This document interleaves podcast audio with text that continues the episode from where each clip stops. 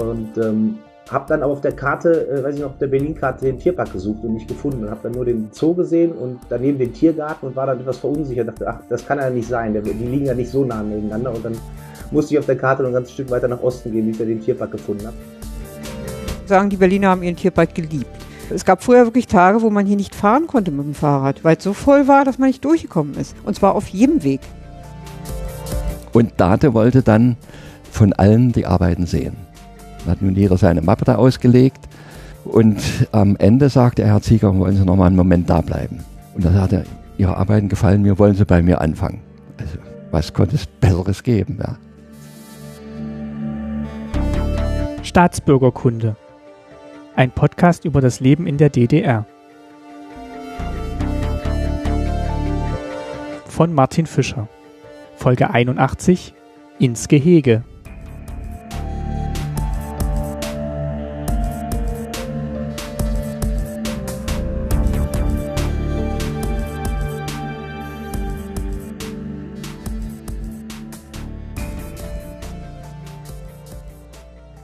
Herzlich willkommen zur neuen Folge von Staatsbürgerkunde. Ich begrüße alle neuen und natürlich auch alle alten Hörerinnen und Hörer. Bevor es gleich losgeht mit der neuen Folge, möchte ich euch noch auf zwei Besonderheiten hinweisen. Diese Folge hat mir wieder sehr viel Spaß gemacht zu produzieren und die erste Besonderheit ist, dass es für mich auch eine überraschende Ergänzung gab, die ich am Anfang so nicht eingeplant hatte. Und die zweite Besonderheit ist, dass es die erste Folge ist, die in Zusammenarbeit mit dem DDR-Museum in Berlin entstanden ist. Beide Besonderheiten hängen miteinander zusammen. Wie und warum, das erfahrt ihr im Laufe der Folge. Ja, und jetzt geht es eigentlich auch schon los. In dieser Folge geht es um den Zoo und den Tierpark in Berlin. Vielleicht hat sich der eine oder die andere von euch schon gefragt, warum es eigentlich in Berlin beides gibt, also einen Zoo im Westen und einen Tierpark im Osten. Das wird in dieser Folge geklärt. Und es hat alles damit begonnen, dass ich letztes Jahr mit Freunden im Zoo war und die mir danach ein Buch geschenkt haben. Darin wird die Geschichte beider Institutionen erzählt und es war so lebendig und ja, schön beschrieben und geschrieben, dass ich gedacht habe, das ist doch ein schöner Einstieg vielleicht auch für die Folge, indem ich mir mal den Autor schnappe und ihn zu einem Interview bitte. Er hat zugesagt und damit geht die Folge jetzt auch los. Ich wünsche euch viel Spaß und wie immer viel Erkenntnisgewinn. Jemand, der sich in der Geschichte vom Zoo und vom Tierpark gleichermaßen gut auskennt, ist Jan Mohnhaupt. Hallo, Herr Mohnhaupt. Ja, hallo. Jan Mohnhaupt ist äh, 1983 geboren im Westen, im Ruhrgebiet. Er ist Journalist für diverse Publikationen, Spiegel Online, Zeit Online, Frankfurter Allgemeine Sonntagszeitung habe ich noch gefunden und äh, für den Tagesspiegel im Besonderen, da hat er über mehrere Jahre hinweg ähm, den Zoo und den Tierpark in Berlin ja, porträtiert und begleitet auch journalistisch. Ja, das ist richtig, genau. Ja, das ging über mehrere Jahre, ja. Er hat nicht nur Artikel geschrieben, hat auch ein Buch geschrieben mit dem Titel Der Zoo der anderen, als die Stasi ihr Herz für Brillenbären entdeckte und Helmut Schmidt mit Pandas nachrüstete.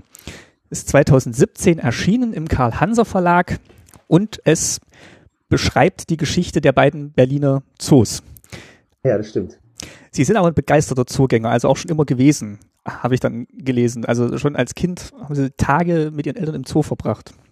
Ja, das ist richtig. Ich habe mit ähm, ungefähr 14 Jahren angefangen, mich so ja noch anders für Zoos zu interessieren, als das vielleicht bei, bei, bei sonst bei Kindern der Fall ist. Ähm, man, man, war immer mit der, mit der Schule irgendwie im Zoo, aber das waren ja immer die, die üblichen gleichen Rundgänge, wo dann äh, jeder noch äh, irgendwie noch, noch ein Zoo-Rätsel machen musste und dann sind alle rumgerannt. Die einen haben dann irgendwie die Affen gepiesackt und die anderen haben sich irgendwie auf dem Spielplatz rumgetrieben. Und äh, ich habe immer versucht, alle Gehege abzugehen und alle Tiere auch wirklich zu sehen ähm, und habe dann von da auch an, angefangen, Zoos zu sammeln quasi. Also immer, wenn, wenn Wochenende war, wollte ich in irgendeinen Zoo. Und dann irgendwann waren die Zoos im, äh, im Ruhrgebiet dann auch äh, abgegrast und NRW war dann auch irgendwann ab, äh, äh, ja, abgedeckt. Und dann mussten die Reisen immer weitergehen. Und dann äh, ging es dann an den Wochenenden dann manchmal bis nach, nach erstmal nach Holland, Belgien, und äh, ja, dann manchmal noch in, äh, immer, immer so weiter und ich habe dann quasi äh, Listen geführt, welche Zoos ich schon gesehen habe, habe die dann äh, die Gehege fotografiert.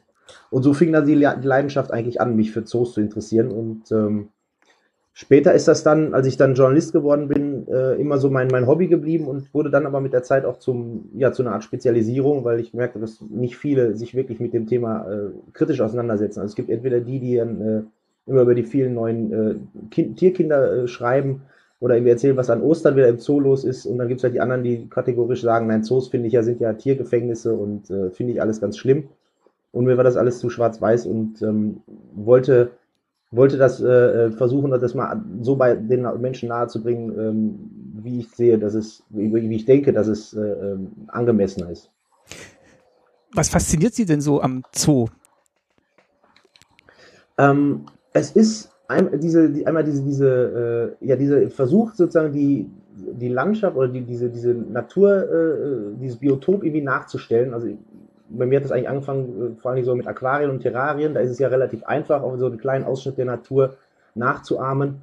Mm, und bei größeren Gehegen natürlich für Elefanten und Antilopen ist das ein bisschen schwierig. Da sieht man immer die Gehegegrenzen und äh, da muss man schon viel Aufwand betreiben, dass man das, das Gefühl hat, das ist so eine Art äh, Waldlichtung oder Savanne dort. Aber dieser, dieser Versuch sozusagen die Natur nachzustellen und ähm, Tieren da irgendwie ein, ein artgerechtes oder annähernd artgerechtes äh, äh, Ersatz zu Hause zu geben und natürlich auch der große Anspruch, der ja ehrlich gesagt auch nur ein paar Arten betrifft von den vielen Arten, die ihm zugehalten wird, aber dieser Anspruch, äh, äh, Tiere, die vom Aussterben bedroht sind, äh, in, in Menschenhand zu retten und eventuell irgendwann mal äh, wieder auszuwildern. Ähm, aber vor allem dieses, ja, auch irgendwie dieses, dass der Mensch versucht, die, die Tiere unter, unter äh, künstlichen Bedingungen ähm, so fast so gut zu halten, wie es in der Natur möglich wäre. Zwangsläufig sind Sie ja dann auf den Berliner Zoo gekommen oder auf die Berliner Zoos. Wie haben Sie die denn zum ersten Mal wahrgenommen, dass es da eben zwei gibt? Also ich war mit, auch mit 16, 17 das erste Mal in Berlin und ähm, hatte vorher durch, durch Zoosendung, Zoodokumentation äh, erfahren, es gibt noch einen Tierpark äh, und hatte auch schon in der, in der, in der Stadtbücherei, habe ich immer nach alten Zoobüchern gesucht und da tauchte dann immer der, der Tierpark Friedrichsfelde auf mit diesen, diesen riesengroßen Freianlagen für, für Raubkatzen im Alfred Brehm Haus. Da war ich völlig fasziniert, dass ich dachte, Wahnsinn, das haben die in den 50er Jahren, äh, 60er Jahren dann gebaut und das ist immer noch, haut's mich als, als äh, Jugendlichen jetzt in den, in den 90er Jahren dann vom Hocker. Und ähm, habe dann aber auf der Karte, äh, weiß ich noch, auf der Berlin-Karte den Tierpark gesucht und nicht gefunden und habe dann nur den Zoo gesehen und daneben den Tiergarten und war dann etwas verunsichert. Dachte, ach, ist das jetzt, das kann ja nicht sein. Die liegen ja nicht so nah nebeneinander und dann musste ich auf der Karte noch ein ganzes Stück weiter nach Osten gehen, wie ich da den Tierpark gefunden habe. Und äh, dass ich dann erst mal gemerkt habe, was, was das für Berlin bedeutet, diese zwei Zoos zu haben, das hat dann noch eine Weile gedauert, eigentlich bis, bis zu dem Zeitpunkt, als ich dann nach Berlin gezogen bin, ähm, 2004. Als ich dann in den, in den Zeitungen immer gelesen habe, ach ja, der, der Tierpark ist so defizitär, den müssen wir schließen. Das waren dann so Forderungen, die von irgendwelchen, irgendwelchen äh, Politikern kamen, äh, meistens dann von Westberliner Politikern, die dann den, gefordert haben, den Tierpark dicht zu machen. Und dann kam der große Aufschrei, meistens über irgendwelche Boulevardmedien äh, aus dem Osten zurück, nee, macht doch den Zoo dicht, den braucht eh keiner, der ist viel zu eng. Und da war ich echt ziemlich ver ver verwirrt, dass ich dachte, wie kann denn eine Stadt, die so einen Vorteil hat, nämlich zwei Zoos zu haben, diesen, diesen riesen Fund nicht zu nutzen und, und dass sie sich gegenseitig ausspielen. Man könnte da so viel mitmachen, die, dass man die, äh, die, dass sie sich viel besser ergänzen. Und da habe ich dann erst angefangen, mich mit der Geschichte zu befassen und zu, ähm, zu erfahren, so woher das kommt. Und so richtig klar geworden ist mir das auch erst als ich für einen Artikel ähm, zum, ja, äh, zum 60. Jubiläum des Tierparks ähm, vor, das ist auch schon jetzt äh, drei Jahre her, recherchiert habe. Als ich dann erstmal erfahren habe, okay, der Zoo ist, äh, äh war ja quasi immer da, aber der Tierpark ist dann in den 50er Jahren entstanden, quasi als Gegenzoo, äh, der auch bewusst so eingesetzt wurde, dass halt die, die Ostberliner nicht mehr in den Westen reisen, um dort äh, ja, den, den, äh, Tier, äh, den Zoo zu besuchen, sondern stattdessen in den Tierpark äh, zu kommen. Und das fand ich schon sehr faszinierend. Auch wie diese Entstehung äh, Geschichte des, des Tierparks ähm, war, einfach, dass, dass die Bevölkerung den selber mit aufgebaut hat. Und äh, also so, so lange ist es jetzt noch nicht her, dass ich wirklich äh, so richtig es, äh, äh, ja, verstanden habe, was, was dieser Tierpark bedeutet und was auch diese beiden Zoos äh, in ihrer, ihrer Teilung für diese lange geteilte Stadt bedeutet haben und auch immer äh, bedeuten. Das heißt, Sie haben tatsächlich gleich die Vorteile erkannt, dass es zwei Zoos in einer Stadt gibt, die unterschiedlich gegründet wurden, aber trotzdem nach wie vor eine Existenzberechtigung haben. Ja, für mich war das eigentlich von Anfang an sofort klar. Ich hab, bin ja auch völlig ohne, ja, ohne ideologische Brille daran gegangen. Ich, äh, als, als die Mauer gefallen ist, äh, war ich sieben und äh, da habe ich so zum ersten Mal so wirklich einigermaßen mitgekriegt, was in den Tagesthemen überhaupt läuft und äh, so bin ich da relativ unbefleckt äh, äh, rangegangen und habe dann eigentlich nur das unter, unter Zoo-Gesichtspunkten gesehen. Dachte, großartig, der eine kleine Zoo in der Stadt, in der, in der Innenstadt äh, mit diesen Tierhäusern und dann gibt's noch diesen riesengroßen Tierpark weiter draußen. Äh, man müsste die eigentlich genau so ergänzen, dass es keine Art Doppel gibt. Und das war der, der Gegenteil war das Fall, der Fall. Damals war es ja auch noch in beiden Einrichtungen so, dass ja, mehrere Tigerunterarten, Leopardenunterarten, weiß nicht, wie viele Arten von Hirschen gehalten wurden. Dass äh, manche bemängeln das, dass das jetzt so ein bisschen nachlässt. Und äh, andererseits denke ich, ähm, ja, ich glaube, der, der normale Durchschnittsbesucher kann dann nicht mehr den, den Amur-Leoparden vom, vom äh, Indochina-Leoparden unterscheiden. Und ob es so viel bringt, wenn man die nebeneinander stellt, macht, da macht es sehr mehr Sinn, das sozusagen so aufzuteilen, dass die Arten, die es im Tierpark gibt, nicht auch noch im Zoo gibt und man die mehr noch ihren, ja, noch, ich dachte, man hätte, man hätte sie noch viel mehr nach ihren Stärken besetzen müssen. Also für die Tiere, die wirklich Platz brauchen, noch viel mehr im, im, äh, im Tierpark zu präsentieren. In der Zeit der Teilung von Berlin war aber tatsächlich diese Konkurrenz auch zu spüren und wir müssen jetzt vielleicht auch mal die zwei Namen nennen, die man ähm, und die sie auch in dem Buch mit beiden Einrichtungen verbinden. Das ist einmal Heinrich Date äh, im Tierpark, ähm, Zoologe und einmal äh, ein Landsmann von ihm, ähm, Heinz-Georg Klöß, ähm, nur Tierarzt, äh, kommen wir vielleicht auch gleich noch drauf zu sprechen, der den Zoo unter sich hatte. Und beide stehen dann wirklich für die, ja, für die Zeit der Teilung für diese Institution. Ja, die beiden haben es natürlich auch noch dieses ganze Wettrüsten und diese ganze Konkurrenz, die es zwischen Ost und West gab, noch äh, ja wahrscheinlich verstärkt, dadurch, dass sie sich beide nicht leiden konnten. Ähm, Date 16 Jahre älter, hat dann auf Klößner so ein bisschen äh, herabgeblickt und äh, hatte, kon also konnte ihn nicht besonders leiden. Das lag auch daran, weil er mit, mit der Vorgängerin von, von Klöß, mit äh, Katharina Heinroth, sehr gut befreundet ja. war. Und als sie dann ja, aus dem Zoo quasi gemobbt worden ist, ähm, hatte das auch äh, hein, äh, Heinz-Georg Klöß angelastet. Und äh, für ihn war, das, war er von da an ein, ein, ja, ein, ein schlechter Charakter. Und das hat er ihn auch durchaus spüren lassen. Und eigentlich, auf der anderen Seite, ja. Eigentlich auch eine tragische Geschichte, ne? Also die äh, Katharina Hein Heinroth hat ja dann in, in dem Nachkriegsjahren den Zoo wieder aufgebaut, weil die Männer aus was für Gründen auch immer nicht da waren. Also der ehemalige Zoodirektor war dann eben äh, auch flüchtig, weil er eine NS-Vergangenheit hatte und ähm, sie hat dann quasi die Aufgabe übernommen, den Zoo wieder groß und äh, hoffähig zu machen und äh, Frauen in der Zeit hatten es dann äh, aber schwer, wie sie dann auch feststellen musste und der Aufsichtsrat hat sie dann quasi ja, sie haben es mal genannt, rausgemobbt tatsächlich. Ähm, ja, genau. Weil mit, mit auch so tatsächlich offenkundig, äh, offen gesagten Begründungen wie, ähm, ja, man müsste doch jetzt mal wieder einen Mann daran lassen, äh, um diese schwere Last von ihren Schultern zu nehmen. Und ähm, dann hat man eben in, in vierter Wahl, dann äh, ist dann äh, die Wahl auf ähm, Heinz-Georg Klöß gefallen. Ganz genau. Also das war, sie hatte zwar angeblich die, die äh, Wahlmöglichkeit oder durfte Vorschläge machen. Äh, die ersten drei Kandidaten sind aber abgesprungen, äh, beziehungsweise haben einfach gesagt, ja, nee, Berlin wollen sie nicht. Berlin war ja damals auch, also West-Berlin, äh, das war ja auch schon ein gewisses Wagnis. Äh, noch in den 50er Jahren war noch der, äh, die Angst vor, dem, vor, vor, der, vor der Roten Armee wahrscheinlich noch viel präsenter und noch viel größer.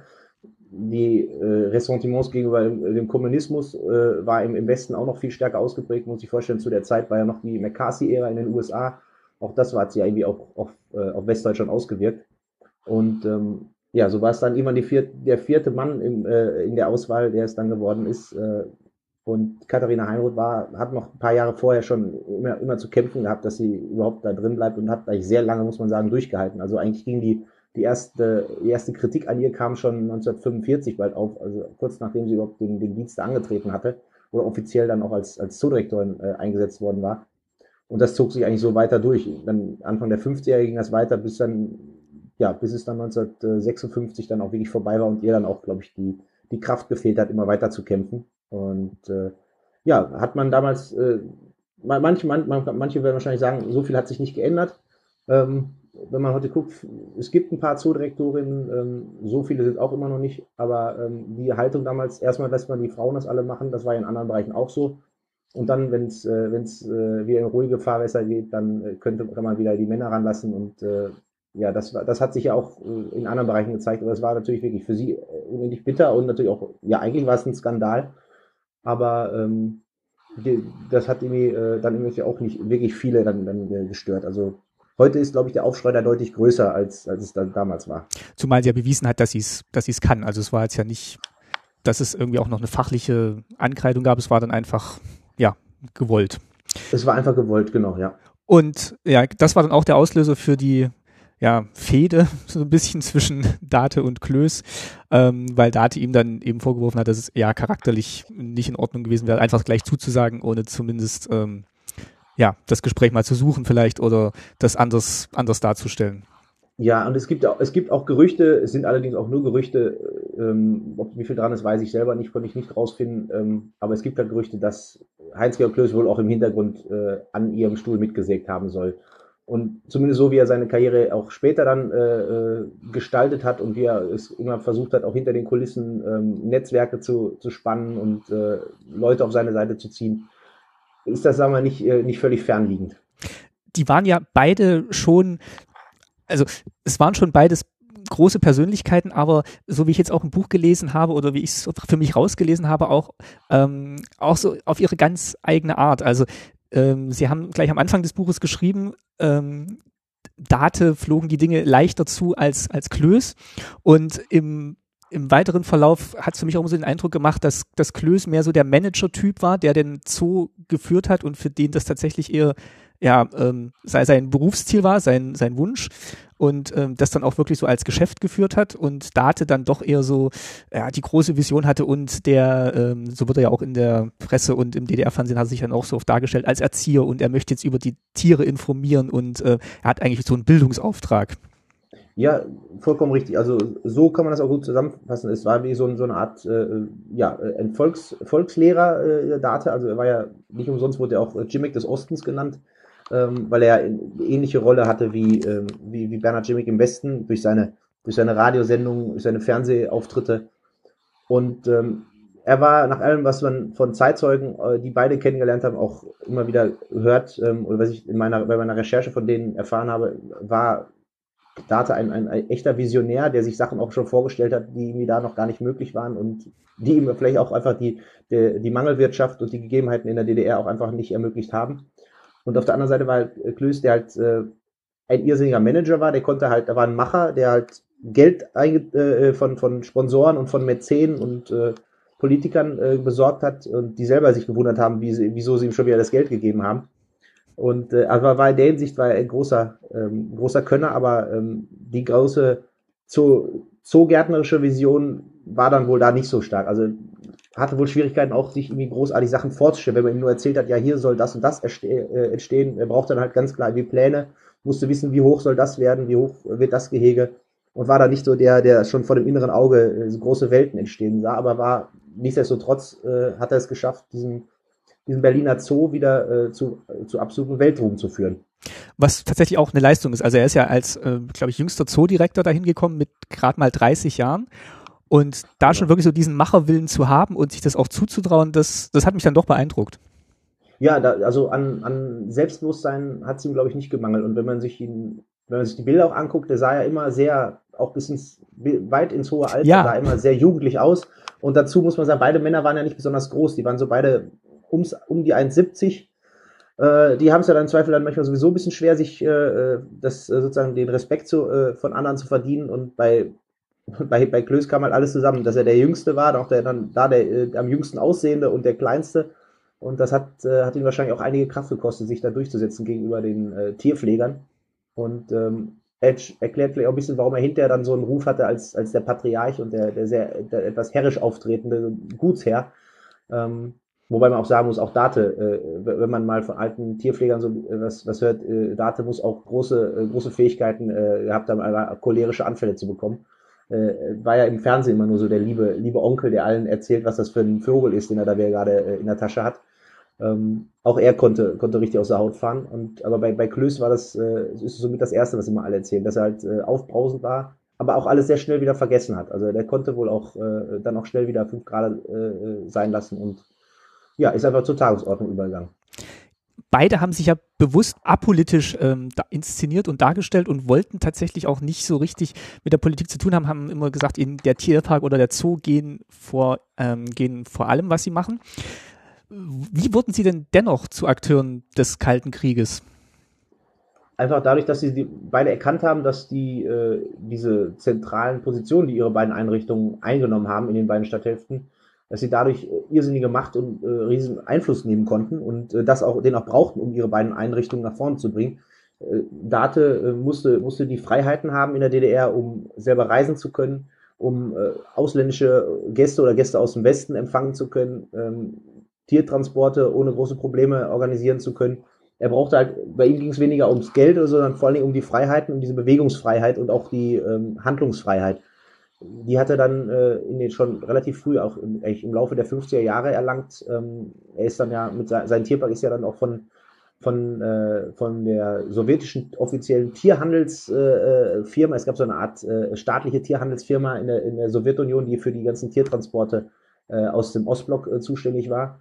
Und äh, die hat eine Dependance im äh, Tierpark äh, eingerichtet, über die dann alle Tiertransporte nach Westeuropa äh, geschickt wurden. Und so war natürlich Friedrichsfelde ein, ein Dreh- und Angelpunkt und Date hat auf seinem riesigen Gelände dann andauernd Tiere die, gehabt, die in Quarantäne waren und dann weitergeschickt wurden von da aus, sei es aus dem Osten in den Westen oder andersrum. Und allein da konnte er natürlich immer genau abfischen, äh, was er haben wollte und gucken, aha, die Tiere gehen dahin, dann bleiben die vielleicht doch mal hier. Also gab es auch öfter mal Probleme mit anderen Zoos, die dann äh, irgendwelche Tiere nicht kriegen sollten. Ähm, aber so war er natürlich äh, e-, extrem mächtig und auf der anderen Seite Klöß hat natürlich den, den Zoo auch so äh, eingesetzt im Westen, da Berlin ja eh das Schaufenster des Westens war, so war dann auch der Zoo quasi das, äh, äh das schönste Stück im, im Schaufenster. Ähm, und für die, für die Gäste, für die, für die, für die politischen Gäste war es natürlich ähm, in diesem beliebten Zoo, der halt, ja, der, der, die, sozusagen das, das liebste Kind der, der, der Berliner war, äh, war es natürlich ein gefundenes Fressen. Wenn man da hingegangen ist und hat sich da präsentiert und hat am besten noch ein Tier mitgebracht, dann äh, äh, hatte man schon wieder die, äh, die Menschen auf seiner Seite. Und äh, Klöß muss das wohl auch mal gesagt haben oder immer wieder mal gesagt haben, ähm, er ist äh, kein Anhänger einer Partei, oder, äh, sondern der, äh, er, er führt die Zoo-Partei und die hat äh, zwei Millionen äh, Wähler und äh, die entscheiden auch mit darüber, wer in Berlin regiert. Und ein bisschen war das wahrscheinlich so, weil äh, ohne oder am Zoo vorbei konnte sich auch das kein, äh, kein Bürgermeister oder äh, so erlauben, da irgendwie äh, Politik zu machen. Also der Zoo war, war extrem wichtig. Zoo hat teilweise die, die West mitgestaltet, konnte entscheiden, in welcher äh, äh, Achsenrichtung da Gebäude aufgebaut wurden, damit äh, ja nicht so viel Licht äh, äh vom Zoo weggenommen wird. Also es war schon äh, ja, war schon, beide waren sehr mächtig, muss man sagen, und haben es eher so immer wieder hingekriegt, die Politik vor ihre Karren zu spannen, um sozusagen die, die, die äh, Machtverhältnisse sozusagen so auszunutzen, dass ihre, ihre Zoos oder ihr, ihr Tierpark dann ähm, ja, nach vorne gebracht werden. Und andersrum gefragt, wie wichtig war den DDR-Bewohnern ihr Tierpark in Berlin? Also anfangs war auch den, den, den äh, Ostberlinern oder die damals ja noch im, im sowjetischen Sektor gewohnt haben, auch der, der Zoo ganz wichtig. Also es war ja, der Zoo war ja immer da gefühlt, äh, der älteste, älteste Zoo Deutschlands und dadurch war natürlich auch, als, als dann äh, der Krieg vorbei war und Berlin äh, in, in vier Sektoren aufgeteilt wurde, sind auch natürlich die Ostberliner nach, in den, weiter in den Zoo gegangen. Und äh, als dann die Mauer äh, stand, war das natürlich nicht mehr möglich. Ähm, vorher hatte sich aber auch schon ja ein ganz weniges Verhältnis zwischen den äh, Ostberlinern und ihrem Tierpark entwickelt, einfach dadurch, dass eben der, der Tierpark von den äh, Bewohnern Ostberlins oder auch sonstigen DDR-Bürgern, wahrscheinlich sogar von ein paar Westberlinern, äh, mit aufgebaut worden ist äh, im Rahmen des Nationalen Aufbauwerks. Und durch diese, ich sage es jetzt einfach mal, Feierabendarbeit äh, hat man sich wahrscheinlich ganz anders identifiziert äh, mit dieser Einrichtung, weil man selber hinter zeigen konnte, seinen Kindern, seinen Enkeln, hier, guck mal, die Gehege da, habe ich, weiß ich, mit die, äh, die Grube da ausgehoben und da den Weg planiert. Ähm, das hat natürlich noch eine ganz andere äh, Wirkung, als wenn man jetzt nur in, in, in, äh, in eine Freizeiteinrichtung geht und äh, da, sein, da Eintritt bezahlt und die sich angucken, wie schön ist, aber man sonst kein, äh, keine Verbindung dazu hat. Und das erklärt, glaube ich, bis heute auch diese, äh, ja, diese, diese äh, äh, Treue, die die, die Ostberliner zu ihrem Tierpark haben äh, und warum sie auch nichts auf den kommen lassen und äh, warum es dann immer so sofort so erbittert, äh, erbitterliche äh, äh, ja, Kämpfe dann darum gibt, äh, wenn es wieder mal heißt, ja, sollen wir den vielleicht doch dicht machen. Ähm, ich, ist es gut, dass es bis jetzt nicht passiert ist und auch wahrscheinlich nicht passieren wird, weil das würde, glaube ich, äh, richtig Ärger und richtig äh, Krawalle in Berlin geben. Es ist auch einfach imposant, wenn man in den Tierpark kommt und ich glaube damals noch mehr in zu DDR-Zeiten, einfach durch diese Fläche, die das, die das, die die Institution hat und hinten noch dieser Berg, wo dann, wo man dann diese, diese äh, alpine Landschaft da noch hat. Und also man kann ja wirklich den ganzen Tag da rumlaufen und äh, hat dann längst noch nicht alles gesehen. Also allein den Platz, den Data hatte, um da sich auszubreiten oder Planungen zumindest zu machen, ist enorm. Natürlich, das war also das war auch äh, für alle anderen Zoodirektoren in Europa äh, ein, ein, ein, eine unglaubliche Möglichkeit, die er da hatte. Also das war, das, das hat auch keiner sonst in anderen äh, äh westeuropäischen Zoos. Ähm, andere Zoos waren natürlich nach ähnlichen Konzepten aufgebaut. Das Konzept, das er verwendet hat, ist ja auch uralt gewesen schon. Ich meine, schon Hagenbeck hat so gebaut mit diesen, ähm, ja, mit diesen äh, Landschaft, dieser Landschaftsgestaltung, dass man so einen Eindruck hatte, als ob man hier vor einer richtigen äh, Steppe oder so steht oder äh, vor allem bei den Kamelwiesen ist dieser Eindruck ja im Tierpark äh, besonders beeindruckend. Aber genau, diese Fläche hatte sonst keiner und ähm, andererseits muss man auch sagen, hat diese Fläche auch ihn, ihn irgendwann auch dann vor seine, an seine Grenzen gebracht, weil ähm, so richtig ist, ist Date oder ist der, äh, sage ich jetzt mal, die Tierparkführung, Tierparkleitung nie Herr geworden. Die war bis 1997 ist äh, hat es gedauert, äh, da ist der Tierpark zum ersten Mal komplett eingezäunt worden. Vorher sind immer wieder Tiere ausgebrochen. Ähm, es gibt Geschichten von, von alten Besuchern, wenn man die fragt, äh, äh, wie die, äh, die erzählen tolle Geschichten, wie die in den Tierpark reingekommen sind, vor allem, wie sie aber auch mitten in der Nacht erst rausgegangen sind, weil es keine Kontrollen gab, wann man rausgeht.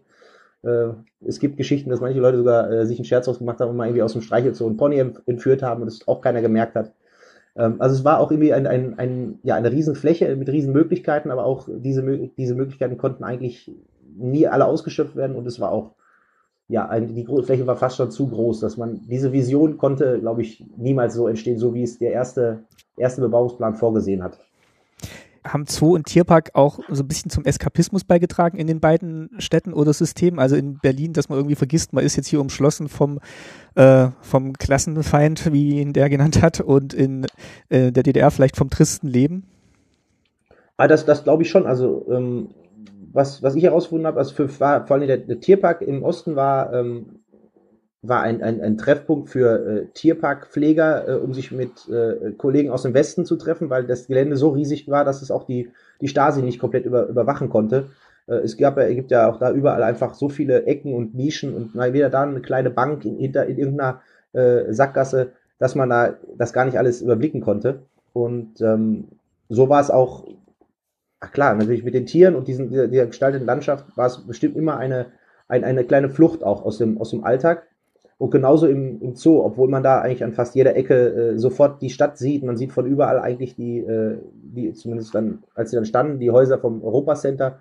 Aber man hat immer eigentlich von jeder Ecke äh, die Möglichkeit gehabt, die Gedächtniskirche zu sehen. So war es da sozusagen schwieriger, das sozusagen Berlin auszuschalten. Aber äh, in dieser kleinen Oase, weil Westberlin hat ja auch nicht wirklich viel äh, Erholungsflächen in der Art. Also es gab den Tiergarten, gut, aber da waren jetzt keine, keine Tiere so äh, präsent. Und da gab es noch den Grunewald und das war es dann eigentlich auch, ähm, außer vielleicht ein paar Parks noch. Aber sowas wie den Zoo, das war dann halt die einzige Möglichkeit in Westberlin, um der, der Natur oder der Wildnis äh, und den wilden Tieren irgendwie nahe zu kommen. Und das hat bestimmt auch dazu beigetragen, dass die Leute halt auch, äh, dass auch die Westberliner, so eine, die ja eh schon äh, tierbesessen sind, ähm, diesen, diesen Zoo immer äh, weiter so in ihrem Herzen getragen haben und äh, alles, was im Zoo passiert ist, äh, ja, begleitet haben mit einem, mit einer Emotionalität, die äh, ja in vielen anderen Städten einen, äh, einem vielleicht nur Kopfschütteln, äh, äh einen nur Kopfschütteln lässt. Ich wohne ja hier am Wittenbergplatz in Berlin und bin jetzt vor dem Gespräch auch noch ein bisschen an die Luft gegangen und ähm, bin dann auch noch mal am Landwehrkanal lang und ähm, Richtung, ja, Richtung Zoo gelaufen und es ist, es ist schon irre. Also man, man hat nicht das Gefühl, dass sich, also man, man sieht dann immer tatsächlich das Europacenter und die Gedächtniskirche dann auch schon und man vermutet, wenn man es nicht weiß, gar nicht, dass da hinter sich der Zoo verbirgt. Ähm, und wenn man dann drin ist, wirkt er dann aber trotzdem riesig und man kann dann tatsächlich da auch viel Zeit verbringen und laufen. Es ist schon, ähm, es ist schon auch eine Leistung, das da so gut zu integrieren und ja, zu halten und zu vergrößern dann auch, wie es, wie es dann auch geschehen ist ja noch. Ja, klar, und ähm, man muss ja auch sagen, also es wird ja auch immer erzählt, ja, der, Tier, der Zoo ist so klein, klar, im Vergleich zum Tierpark ist, ist fast jeder Zoo in Europa klein. Aber wenn ich so gucke hier in, in meiner Heimatregion, die meisten Zoos haben alle so um die 20 Hektar, also sind nochmal einen ganzen Zacken kleiner als der, der Berliner Zoo mit seinen 34 Hektar. Äh, so klein ist er dann nicht, er ist halt nur so vollgestopft. Ähm, man hat ja eigentlich, und vor allen Dingen ist er auch so überfüllt, man hat an Wochenenden, an Feiertagen oder äh, wie ich ja auch erlebt habe, dann auch an, an Wochentagen kaum kaum die Möglichkeit hat, mal äh, den, den Menschenmassen äh, zu entkommen. Gibt so ein paar Ecken im, im Zentrum da, vielleicht noch im, im Hirschrevier, aber äh, ansonsten ist es halt, fühlt er sich halt immer noch kleiner an, als er eigentlich wirklich ist. So klein ist er ja auch gar nicht, aber bei, der, der, der Zoo wirkt halt heute immer noch wie ein, ja, so, wie so ein Abbild der, der alten City West, äh, so vollgestopft, ähm, voll schräger Vögel, sage ich jetzt mal. Äh, West-Berlin war ja auch immer so ein bisschen ein Fluchtort, ähm, die Insel äh, vor der Bundesrepublik sozusagen. Und da, ein bisschen ist er das immer noch, auch wenn jetzt äh, versucht wird, da an manchen Stellen auch die, äh, die Artenzahl auszudünnen oder mal ein paar Gehege zu vergrößern. Aber er wird immer, zumindest wird das wahrscheinlich das Ansinnen des, des, der, der Zooführung bleiben, dass er immer der artenreichste der Welt bleibt. Und ähm, so wird er auch immer die, ein, bisschen, ein bisschen vollgestopft wirken, obwohl er ja, äh, ja, wenn man seine Fläche mit anderen Zoos vergleicht, gar nicht so klein ist.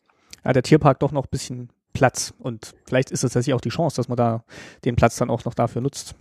Das ist die einzige Chance, glaube ich. Ähm, weil alles, was man sich sonst noch erhofft, äh, dass irgendwann mal die Kanzlerbahn äh, kommt, dass die U55 verlängert wird bis, äh, bis dahin und äh, das, das wird wahrscheinlich noch lange dauern und dass jetzt alle Familien nach Karlshorst ziehen, äh, ist jetzt auch die große Frage.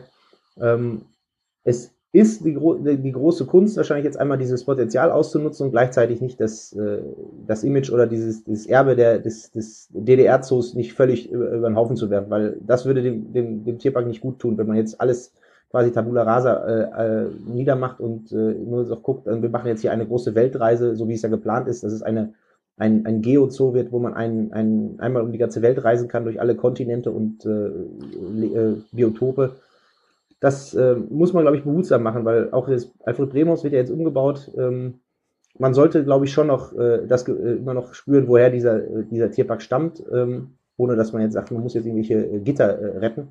Aber, aber das, das, man sollte nicht, nicht versuchen, dem Tierpark ein neues, ein neues Image zu verpassen das ist auch eine spannende Episode im Buch dann nochmal, äh, gerade so die Umbruchzeit, Wendezeit, äh, wo sich dann im Tierpark nochmal so im Kleinen widerspiegelt, was in der DDR allgemein passiert ist. Also die Pfleger merken dann auch irgendwie, da passiert was. Manche organisieren sich, gehen zu den, gehen zu den Demos, werden dann gedeckt von den anderen Pflegern, die für sie einspringen. Ähm, sie fordern mehr Mitbestimmung, wo, wo es auch dann auch das Gespräch quasi am kleinen runden Tisch im Tierpark mit Dativ suchen und finden. Und letztendlich äh, geht dann aber trotzdem die Organisation oder die, die Verantwortung für den Tierpark an den, ähm, an den Senat von Berlin, von Westberlin. Mhm. Ähm, ja. Und das, ja, ist vielleicht auch noch mal so die Geschichte der, der, der, der, der Wende im Kleinen im Tierpark wiedergespiegelt. Ja, es, es gab halt diese kurze Zeit der, ähm, ja, Anarchie kann man es gar nicht sagen, aber der so. Der Hoffnung der, vielleicht auch. Der Hoffnung, genau, wo man das Gefühl hatte, jetzt, jetzt wird es vielleicht doch so, wie wir es mal erhofft haben, äh, dass wir jetzt mitbestimmen können, dass wir selber was gestalten können. Ähm, und das hat aber, ja, das hat wohl nur ein, ein halbes Jahr ungefähr angedauert ange, äh, und dann ging es, ja, dann haben äh, westdeutsche Gewerkschaften dort übernommen und ihre ihre ganze äh, ganze System sozusagen da drüber gelegt und dann lief alles äh, nach der üblichen Bürokratie ab äh, und hatte sich eigentlich nicht viel geändert. Stattdessen wurden dann Stellen gestrichen, weil mit über 400 äh, Arbeitsplätzen der, der Tierpark natürlich auch viel zu groß aufgestellt war, zumindest für die äh, Bedingungen, die ja dann, die sozusagen dann im, äh, im Vereinigten Deutschland äh, äh, da waren. Äh, in der DDR macht das noch, mag das noch Sinn gemacht haben, dass man irgendwie dann mehrere äh, Brigaden gehabt haben, die dann, äh, das, das Alfred Bremhaus geputzt haben und noch äh, ja ein, ein quasi ein, ein großes äh, Konglomerat an, an Wissenschaftlern. Das hat dann irgendwie in der Vereinigt, im Vereinigten äh, Berlin und Vereinigten Deutschland dann nicht mehr gepasst und äh, so wurden dann ähm, ja viele, viele entlassen, viele in, in äh, frühzeitige Rente gebracht oder eben umgeschult in andere Berufe gebracht. Und ähm, aber dieses Gefühl, dass, dass halt die Tierpfleger eine Zeit lang hatten, als sie quasi selber äh, mitbestimmen durften, das äh, ist ja dann leider sehr schnell äh, äh, beendet worden. Und ja, mittlerweile gehören beide, beide zusammen und Sie sehen tatsächlich aber da drin die Chance für beide auch. Ja, also dass dieses Gegeneinander ist, habe ich damals nicht verstanden. Ich kann das jetzt nachvollziehen, aber das, das bringt ja keinem was. Vor allen Dingen, weil es ja auch irgendwie unfair ist. Ähm, der, der Zoo rechnet sich immer äh, die Zahlen hoch, sagt, äh, ja, wir haben hier drei Millionen äh, Besucher. Gut, da, da muss man dann auch wieder gucken, dann sind es wieder äh, eine Million knapp, oder 900.000 zieht, muss man abziehen fürs Aquarium. Äh, das Aquarium ist ja eigentlich, man muss ja eigentlich von drei Einrichtungen reden, nämlich äh, Zoo Berlin, Tierpark Berlin und Aquarium. Äh, Zoo und Aquarium werden dann aber, wenn es dem, dem Zoo zugutekommen soll, einfach immer zusammengezählt. Und äh, wenn man sich dann nur die Zahl der Berliner anguckt, die in die beiden Einrichtungen gehen, dann ist es ungesehen liegend. Ich habe die aktuellen Zahlen nicht ganz genau, aber zumindest in den letzten Jahren war es dann so, dass die, äh, dass es ungefähr Pi mal Daumen eine Million Besucher im, im Zoo waren und eine Million Besucher im Tierpark. Plus minus. Äh, Im Zoo ist der Riesenvorteil natürlich, dass dort ganz viele Touristen noch vorbeikommen. Äh, die kommen natürlich nicht nach Lichtenberg äh, äh und ähm, deswegen ist es ist es ein bisschen schwierig da für den, für den Tierpark. Aber ähm, ich, man kann es nur noch so hinkriegen, dass die beiden sich ergänzen, dass sie zusammenarbeiten. Und ähm, so Überlegungen wie jetzt, dass man auch ähm, ja gerade gerade große Huftierarten, äh, Elefanten, ähm, dass man die, dass man die äh, im, im Tierpark vor allem hält. Wenn's, ich hätte wahrscheinlich sogar noch das noch radikaler gemacht und zum Beispiel Elefanten komplett aus dem äh, Zoo Berlin rausverbannt, aber da würde ich jetzt, äh, wenn alle Westberliner, die regelmäßig in den Zoo gehen würden, mir wahrscheinlich jetzt hier äh, äh, an die Gurgel gehen wollen und äh, das nicht verstehen. Ähm, gibt's, und, denn, äh, gibt's denn diese, ja? gibt's denn diese Treue noch der, oder gibt's die Teilung in dem Sinne noch, äh, dass die Ostberliner eher in den Tierpark gehen und die Westberliner eher in den Zoo? Ne, der, der, der Zoo und der Tierpark haben ja zusammen noch eine Umfrage unter ihren äh, Besuchern äh, 2014 gemacht, äh, wo die Besucher nach ihren Postleitzahlen gefragt wurden. Und daraus hat sich ergeben, wie man in einer schönen, in, einem, in einer schönen Grafik sehen konnte, dass äh, der Großteil der, der Zoobesucher immer noch aus den Westbezirken kommt, oder den ehemaligen Westbezirken, und der Großteil der der Tierparkbesucher vor allen Dingen aus den Ostbezirken, die halt direkt um den Tierpark liegen, also Hohenschönhausen, Lichtenberg, äh, Karlshorst und so weiter. Ähm, und äh, da konnte man auf diesen, auf diesen Schaubildern kann man immer noch schön die Mauer, den ehemaligen Mauerverlauf sehen. Ähm, das hat, glaube ich, einerseits immer noch politische Gründe oder sagen wir mal die gewachsenen äh, politischen Gründe und es hat aber auch Bequemlichkeitsgründe, einfach weil in Berlin es ja üblich ist, dass die Menschen sich nicht aus ihrem Kiez groß rausbewegen, die wenigsten ähm, Kreuzberger fahren irgendwie am Wochenende regelmäßig nach Reinickendorf oder so. Ähm, aber es ist, glaube ich, da einfach dem geschuldet, dass man sagt, so eine große Stadt, äh, da fährt man halt dann nicht am Wochenende zwölf oder zwanzig Kilometer durch die ganze Stadt, um halt auch mal den anderen Zoo zu sehen. Zumal mit Kind so. und Kegel, wenn man dann vielleicht noch Kinderwagen dabei hat, dann ist man froh, Ganz wenn man genau, zwei U-Bahn-Stationen fahren muss. Und dann mal, für viele war ja auch, äh, was ich so an, an, äh, an jungen Eltern immer so, äh, wenn ich die, mit denen mich unterhalten habe über über Zoo und Tierpark, dann war bei denen oft auch äh, das, das Argument, ja, im, im Tierpark gibt es ja keine vernünftigen Spielplätze. Mittlerweile ist da ja auch äh, einiges getan worden. Und äh, andere wiederum sagen dann, ja, im Zoo ist es mir einfach zu voll. Äh, da gehe ich lieber in den Tierpark, weil da kann ich auch an, äh, an Pfingsten hingehen oder so. Und ist, ich finde trotzdem eine Ecke, wo ich äh, nicht umgerannt werde. Es ist ja auch so dieser Anspruch vom Tierpark gewesen, so ein bisschen so ein Landschaftspark zu sein, in dem sie halt das Schloss Friedrichsfelde damit eingegliedert haben und ähm, was jetzt auch wirklich sehr schön ist, also diese Allee da zum Schloss und äh, das ist tatsächlich, also dieser Gestaltungswille ist da doch spürbar.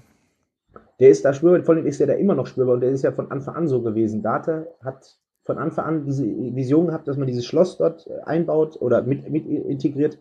Ähm, das war ja schon da, aber dass er sozusagen in seinem, äh, dass er Teil seines Tierparks ist. Ähm, diese Allee hatte er schon, als sie noch völlig überwuchert war, schon äh, vor seinem inneren Auge gesehen, wie die, wie die hinterher sich darstellen soll. Und so sieht es ja heute im Endeffekt noch aus.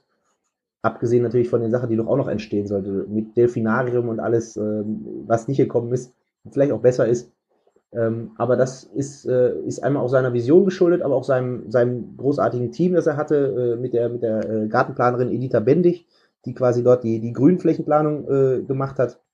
Und ähm, so war diese, ja, diese Vision, die ja immer auch von einem Landschaftstierpark ausgegangen ist. Also es war ja nie in, von einem klassischen Zoo äh, die Rede, dass man sagt hat, wir wollen jetzt hier einfach nur wissenschaftlich Tiere aneinandergereiht zeigen, sondern es sollte ja Tierhaltung in einer ansprechenden äh, Landschaft sein. Da fällt mir gerade auch noch mal eine Episode ein, die ich im Buch gelesen habe. Äh, geht es um das Elefantentor am Zoo und zeigt vielleicht auch noch mal so ein bisschen den Vergleich zwischen Date und Klöß, weil wir vorhin drüber gesprochen hatten, dass das Klöß so ein bisschen die Vision gefehlt hat. Ähm, so diesen diese, die, den Impuls, dieses Elefantentor wieder aufzubauen, äh, so wie sie es im Buch beschreiben, ging dann auch so ein bisschen von äh, Helmut Schmidt aus, mit dem er dann abends da irgendwie stand und Helmut Schmidt sich dann erinnert, ja, hier stand doch mal dieses schöne Elefantentor und ja, äh, nicht genau, nicht ganz mit, mit von Richard von Weizsäcker. Äh, Richard von Weizsäcker, Entschuldigung, ja. Genau, von Richard von Weizsäcker, ja. der damals noch regierender Bürgermeister war. Richtig. Und ähm, der sich noch an dieses alte Elefantentor erinnerte, wie es noch äh, bis, äh, bis 43 dort gestanden hatte und dann aber im Krieg äh, in den Bombennächten im November 43 völlig zerstört worden ist. Und er erinnerte sich halt noch daran und ähm, klar, wahrscheinlich wird auch, äh, auch Klöß schon mal Bilder davon gesehen haben, aber ihm fehlte halt äh, dann auch der Einfluss da äh, bei den bei den Stadtoberen zu sagen, wir bauen jetzt mal das Tor neu auf, weil das Geld, das er dann regelmäßig gekriegt hat, oft von der von der Berliner Klassenlotterie, ähm, um, um Gehege zu bauen, das war eben nur für Gehege und nicht für für, für den Eingang und damals fehlte, glaube ich, auch einfach den den Leuten in den Behörden dann einfach der, die Fantasie dafür zu sagen, ja, klar, wir machen auch einen schönen Eingang, sondern da ging es darum, dass der Eingang funktional ist und äh, da reichen dann auch Be Betonklötze und so kleine äh, graue Kassenhäuschen. Und äh, ja, erst durch, die, durch den Vorschlag von, von Weizsäcker ist er dann darauf gekommen, äh, es so zu versuchen, dass man es halt als eine, ein Gehege plus Elefantentor, also plus beim Eingang verkauft. Und das hat dann irgendwie geklappt. Und äh, ja, das ist ja auch eine schöne Ost-West-Geschichte, weil dieses Tor ist ja quasi nur mit DDR-Hilfe entstanden, weil nämlich das, der, ja. Sandstein für dem, von dem Original-Elefantentor aus, aus, aus dem Elbsandsteingebirge äh, hinter Dresden kommt. Und ähm, dort haben dann äh, ja, Steinmetze aus, aus Sachsen haben dann äh, die vor Ort wirklich dann das äh, oder haben ihn dann zu, äh, die, äh, die Steine behauen und vor Ort sind sie dann zusammengesetzt worden. Und ähm, so war es dann auch äh, eine quasi eine Ost-West-Kurproduktion, die das war eigentlich einer der, ja, das, das zeigt aber auch äh, nochmal ganz schön, dass es halt ähm, ja, in, in zwischen Ost und West in der Zoowelt oft, oft äh, ähm, ja, grenzüberschreitende äh, Verbindungen gab. Es ähm, war jetzt nicht so, wie es vielleicht das in der, in der Politik oder in anderen Bereichen war, äh, dass man gesagt hat, hier ist die Grenze und äh, es gibt keinen Kontakt. Ähm, also es gab unter, unter Zoodirektoren viel, viele, viele Freundschaften, viele Austausche äh, äh über die, über die äh, innerdeutsche Grenze hinweg. Das Einzige, was halt nicht ging, war, äh, war der Kontakt zwischen Zoo Berlin und Tierpark Berlin. Also es war wohl, äh, das ist so, so ein bisschen geflügeltes Wort geworden. Das äh, habe ich von mehreren äh, ehemaligen Tierpflegern gehört. Das war eigentlich einfacher, damals ein, ein Tiger vom, vom, äh, vom äh, Zoo Berlin nach Sydney zu bringen oder so, als in den Tierpark Berlin. Ähm, teilweise sind auch Tiertransporte, die von Zoo äh, äh, Berlin nach in den Tierpark Berlin hätten gehen sollen, die würden dann, wurden dann erstmal über, äh, äh, über Helmstedt geleitet, also mussten dann erstmal in den Westen zurück und dann nach Berlin. Also es war, äh, war teilweise sehr kurios, der, die Verbindung zwischen Ost- und West-Berlin äh, war, war quasi gekappt, auch in der Zoowelt, aber äh, die Verbindung äh, vom Zoo Berlin in befreundete Zoos, sei es Prag, äh, Budapest oder, oder äh, Breslau oder so, war, waren gut ähm, oder auch nach Leipzig, aber eben ja nicht vom Zoo in den Tierpark Berlin. Ist trotzdem enorm, dass beide quasi gleichzeitig äh, so lange Direktoren in ihrem Revier waren. Also dass da nicht mal so, so, so ja, Nachfolger sich angedeutet hat, sondern dass die wirklich mit diesen Systemen und mit diesen, mit diesen äh, Zoos ähm, so viele Jahrzehnte überdauert haben. Ich glaube, das, das lag auch einfach an den beiden Personen, so wie die ihre Einrichtung geführt haben, haben die auch nicht wirklich jemanden neben sich geduldet, ähm, weil wie sehr Date das äh, forciert hat, auch äh, da immer an der Spitze zu bleiben, hat sie, äh, kann, kann ich jetzt schwer sagen, aber zumindest ist er auch nie dann dazu gedrängt worden. Es gab nie Forderungen mal von außerhalb äh, in der ganzen Zeit, ähm, aus, aus vielleicht aus, aus dem äh, Kulturmagistrat, äh, äh dass man sagt, jetzt ist ja schon so alt, wer wird denn jetzt sein Nachfolger oder so? Also Date war irgendwann einfach unantastbar in der DDR und äh, hätte schon sehr viel falsch machen müssen, um, äh, äh, um rauszufliegen. Also äh, ich weiß gar nicht, was er hätte dafür machen sollen, aber und Klöß auf der anderen Seite war halt einfach auch ja, ein Machtmensch, der dann genau wusste, äh, wen, er, wen er sozusagen um sich scharen muss, damit er, damit er äh, keine Konkurrenten hat. So ist ja auch Wolfgang Gewalt, der dann später Zoodirektor in, in Duisburg wurde, ähm, ist ja eine Zeit lang bei ihm äh, quasi zweiter Mann gewesen und das ist halt nicht gut gegangen. Als sie immer mehr aneinander geraten sind, musste irgendwann Gewalt gehen, weil äh, da hätte dann Klöß sonst wirklich um seinen Job fürchten müssen. Ähm, aber der ist dann, dann ist das wie, wie im Tierreich, dann muss der, äh, muss der, der junge Löwe dann auch mal aus dem Revier raus. Ähm, und äh, ja, bei beiden ähm, war es halt wie so, dass sie, die hatten, es gab irgendwie einfach über Jahrzehnte keine Alternativen zu ihnen, äh, ob die einfach alternativlos waren oder ob sie es einfach nicht zugelassen haben. Wahrscheinlich ist es eine Mischung aus beidem. Ähm, ja, bei Date ist es ja dann äh, ihm quasi auch zum Verhängnis geworden, dass er dann äh, so ewig lange an seinem Stuhl auch geklebt hat. Mhm. Ähm, aber es muss auch, äh, ja, vielleicht nicht nur in der Zoowelt, auch wenn man einfach so lange ein Unternehmen so, so führt, dass man auch einfach dann die, äh, den, den Blick äh, schnell verliert, äh, zu erkennen, wann es Zeit ist zu gehen. Ich wollte jetzt zum Abschluss nicht fragen, was, welchen Zoo Sie lieber mögen, den, äh, also den Zoo oder den Tierpark, sondern ähm, ich würde tatsächlich lieber fragen, was, was müsste man sich denn anschauen, wenn man in den Zoo geht und was muss man auf jeden Fall sich anschauen, wenn man in den Tierpark geht? Also im Tierpark ähm, ist es, äh, äh, würde ich sagen, ist es ist letzt, ja, leider etwas schwierig, weil das Alfred Bremhaus wird jetzt gerade umgebaut. Aber ähm, sofern es noch Möglichkeiten gibt, da noch, äh, noch reinzukommen oder mal drumherum zu gehen, einfach diesen, ja, diesen, diesen gigantischen Bau äh, äh, sich mal anzugucken und ähm, schade, dass man natürlich nicht, nicht von oben drauf gucken kann, einfach zu sehen, was, was das für ein, ähm, für einen Eindruck macht. Immer die, also ich finde, das Alfred Bremhaus ist immer noch das Beeindruckendste am, am Tierpark, ähm, weil es einfach, wenn man das zum ersten Mal in dieses Haus reinkommt und dann tritt man in diese, in diese großen Freianlagen, Hallen rein, wo, wo die ganze Wand nur Felsen ist und dann sieht man diese, diese Wassergraben und diese, die, die Löwen dort. Ähm, das war eigentlich immer das, das äh, Beeindruckendste, fand ich, weil das hat in den, in den 60er Jahren funktioniert, dass es die Leute zum Staunen gebracht hat und das hat auch noch 30 Jahre äh, später äh, die staunen lassen und mich auch einfach damals staunen lassen, als ich das erste Mal gesehen habe. Ähm, ansonsten, was ich sehr nett finde auch am Tierpark, sind diese vielen kleinen ähm, ja, Statuen und äh, Tierplastiken, die dort überall stehen. Es gibt einmal diesen, diesen Säbelzahntiger, ähm, der, glaube ich, schräg hinter den äh, Hyänenanlagen steht. Äh, leider steht da nirgendwo dran äh, an diesen ganzen äh, Skulpturen, wie die entstanden sind. Beispielsweise der äh, Säbelzahntiger ist äh, aus dem eingeschmolzenen Stalin-Denkmal an der äh, damaligen äh, äh Stalin-Allee, späteren Karl-Marx-Allee äh, gefertigt worden. Und vor dem Alfred-Brehm-Haus gibt es zwei, zwei, äh, ich, zwei Löwengruppen, genau, es sind insgesamt vier Löwen. Und die stammen von der alten äh, Brücke vor dem, vor dem Berliner Schloss. Ähm, die hatten auf irgendeinem Hinterhof in Berlin gelagert und Data hat die dort entdeckt und äh, anstatt dass sie verschrottet werden, hat er dafür gesorgt, dass, er, äh, dass sie vor dem, vor dem äh, Raubtierhaus dann aufgebaut werden. Ähm, also das, das unterstreicht auch nochmal diesen besonderen Charakter des Tierparks, der auch immer ja in erster Linie keine Freizeiteinrichtung im klassischen Sinne, wie man das aus dem Westen vielleicht kennt, eine, eine Kultureinrichtung, äh, wie ein Theater oder äh, ein Schauspielhaushalt. Ähm, also es war, es ging darum, das, äh, äh, die, die Bevölkerung zu, zu bilden und ähm, immer diesen, dass es in diesen, diese kleinen Ecken noch gibt, äh, wo noch so ein vom alten Tierpark äh, vorherrscht, das, das sollte man sich äh, bei all den tollen Anlagen, die jetzt natürlich auch entstehen, äh, nicht entgehen lassen.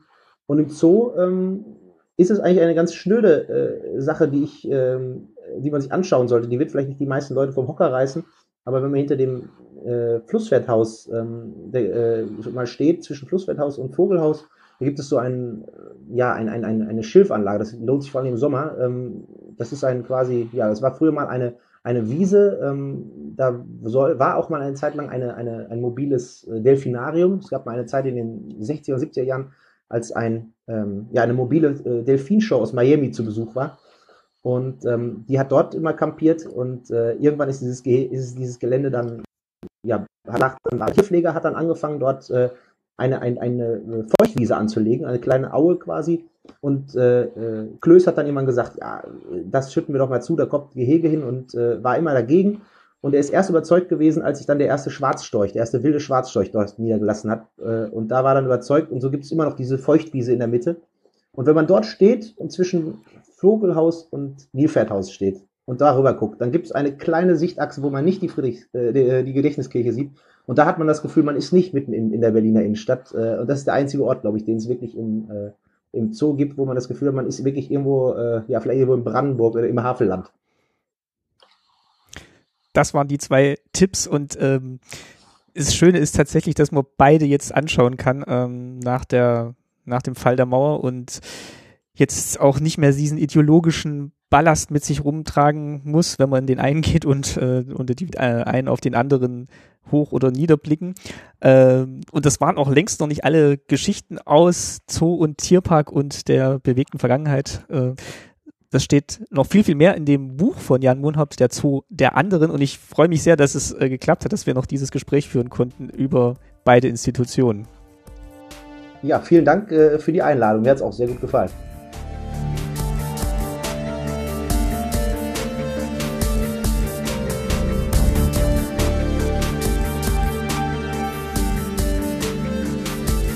Nach dieser allgemeinen Einleitung kommen wir nun zu den Zeitzeuginnengesprächen.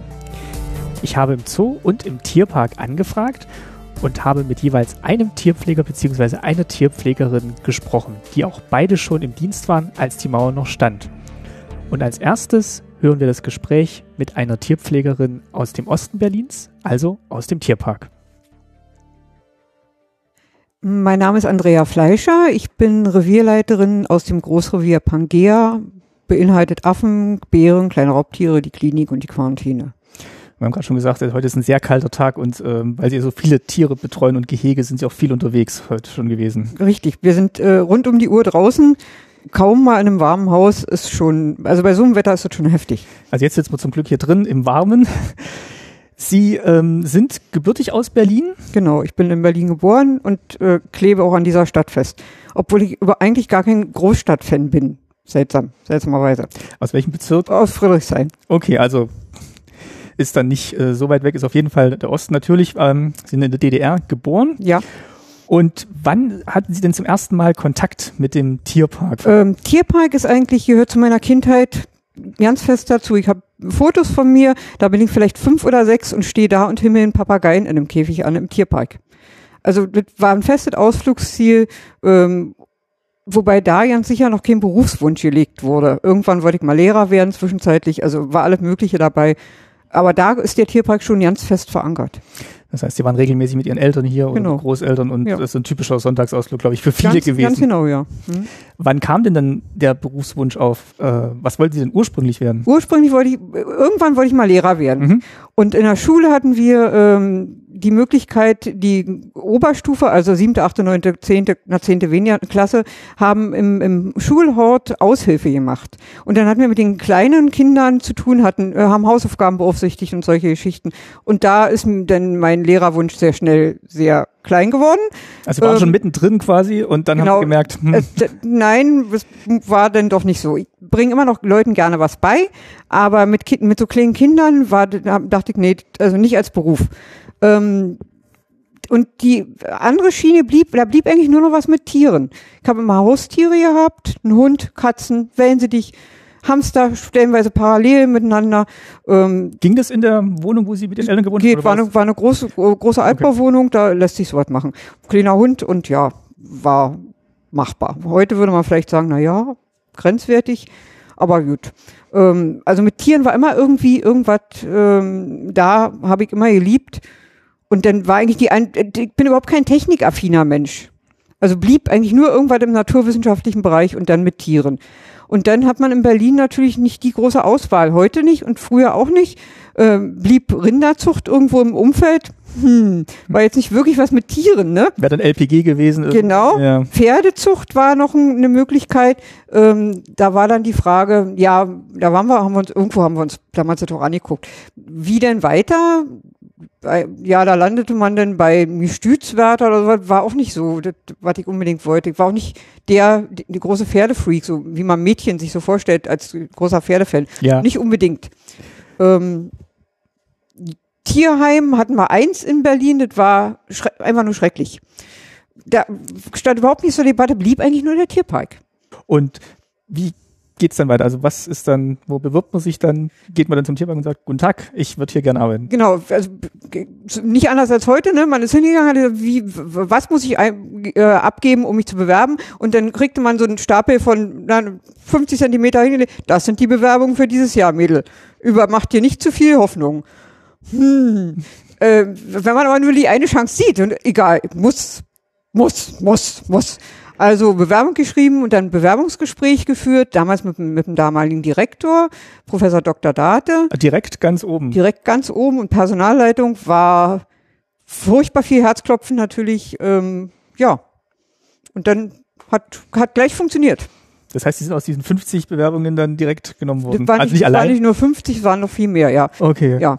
Wie war das Gespräch? Was hat er denn so wissen wollen? Kann ich mich nur noch am Rande erinnern. Natürlich, warum unbedingt Tierpfleger und ähm, wie äh, stellst du dir den Beruf denn vor und äh, na so na, sehr allgemein. Also da ist die doll ist die Erinnerung nicht.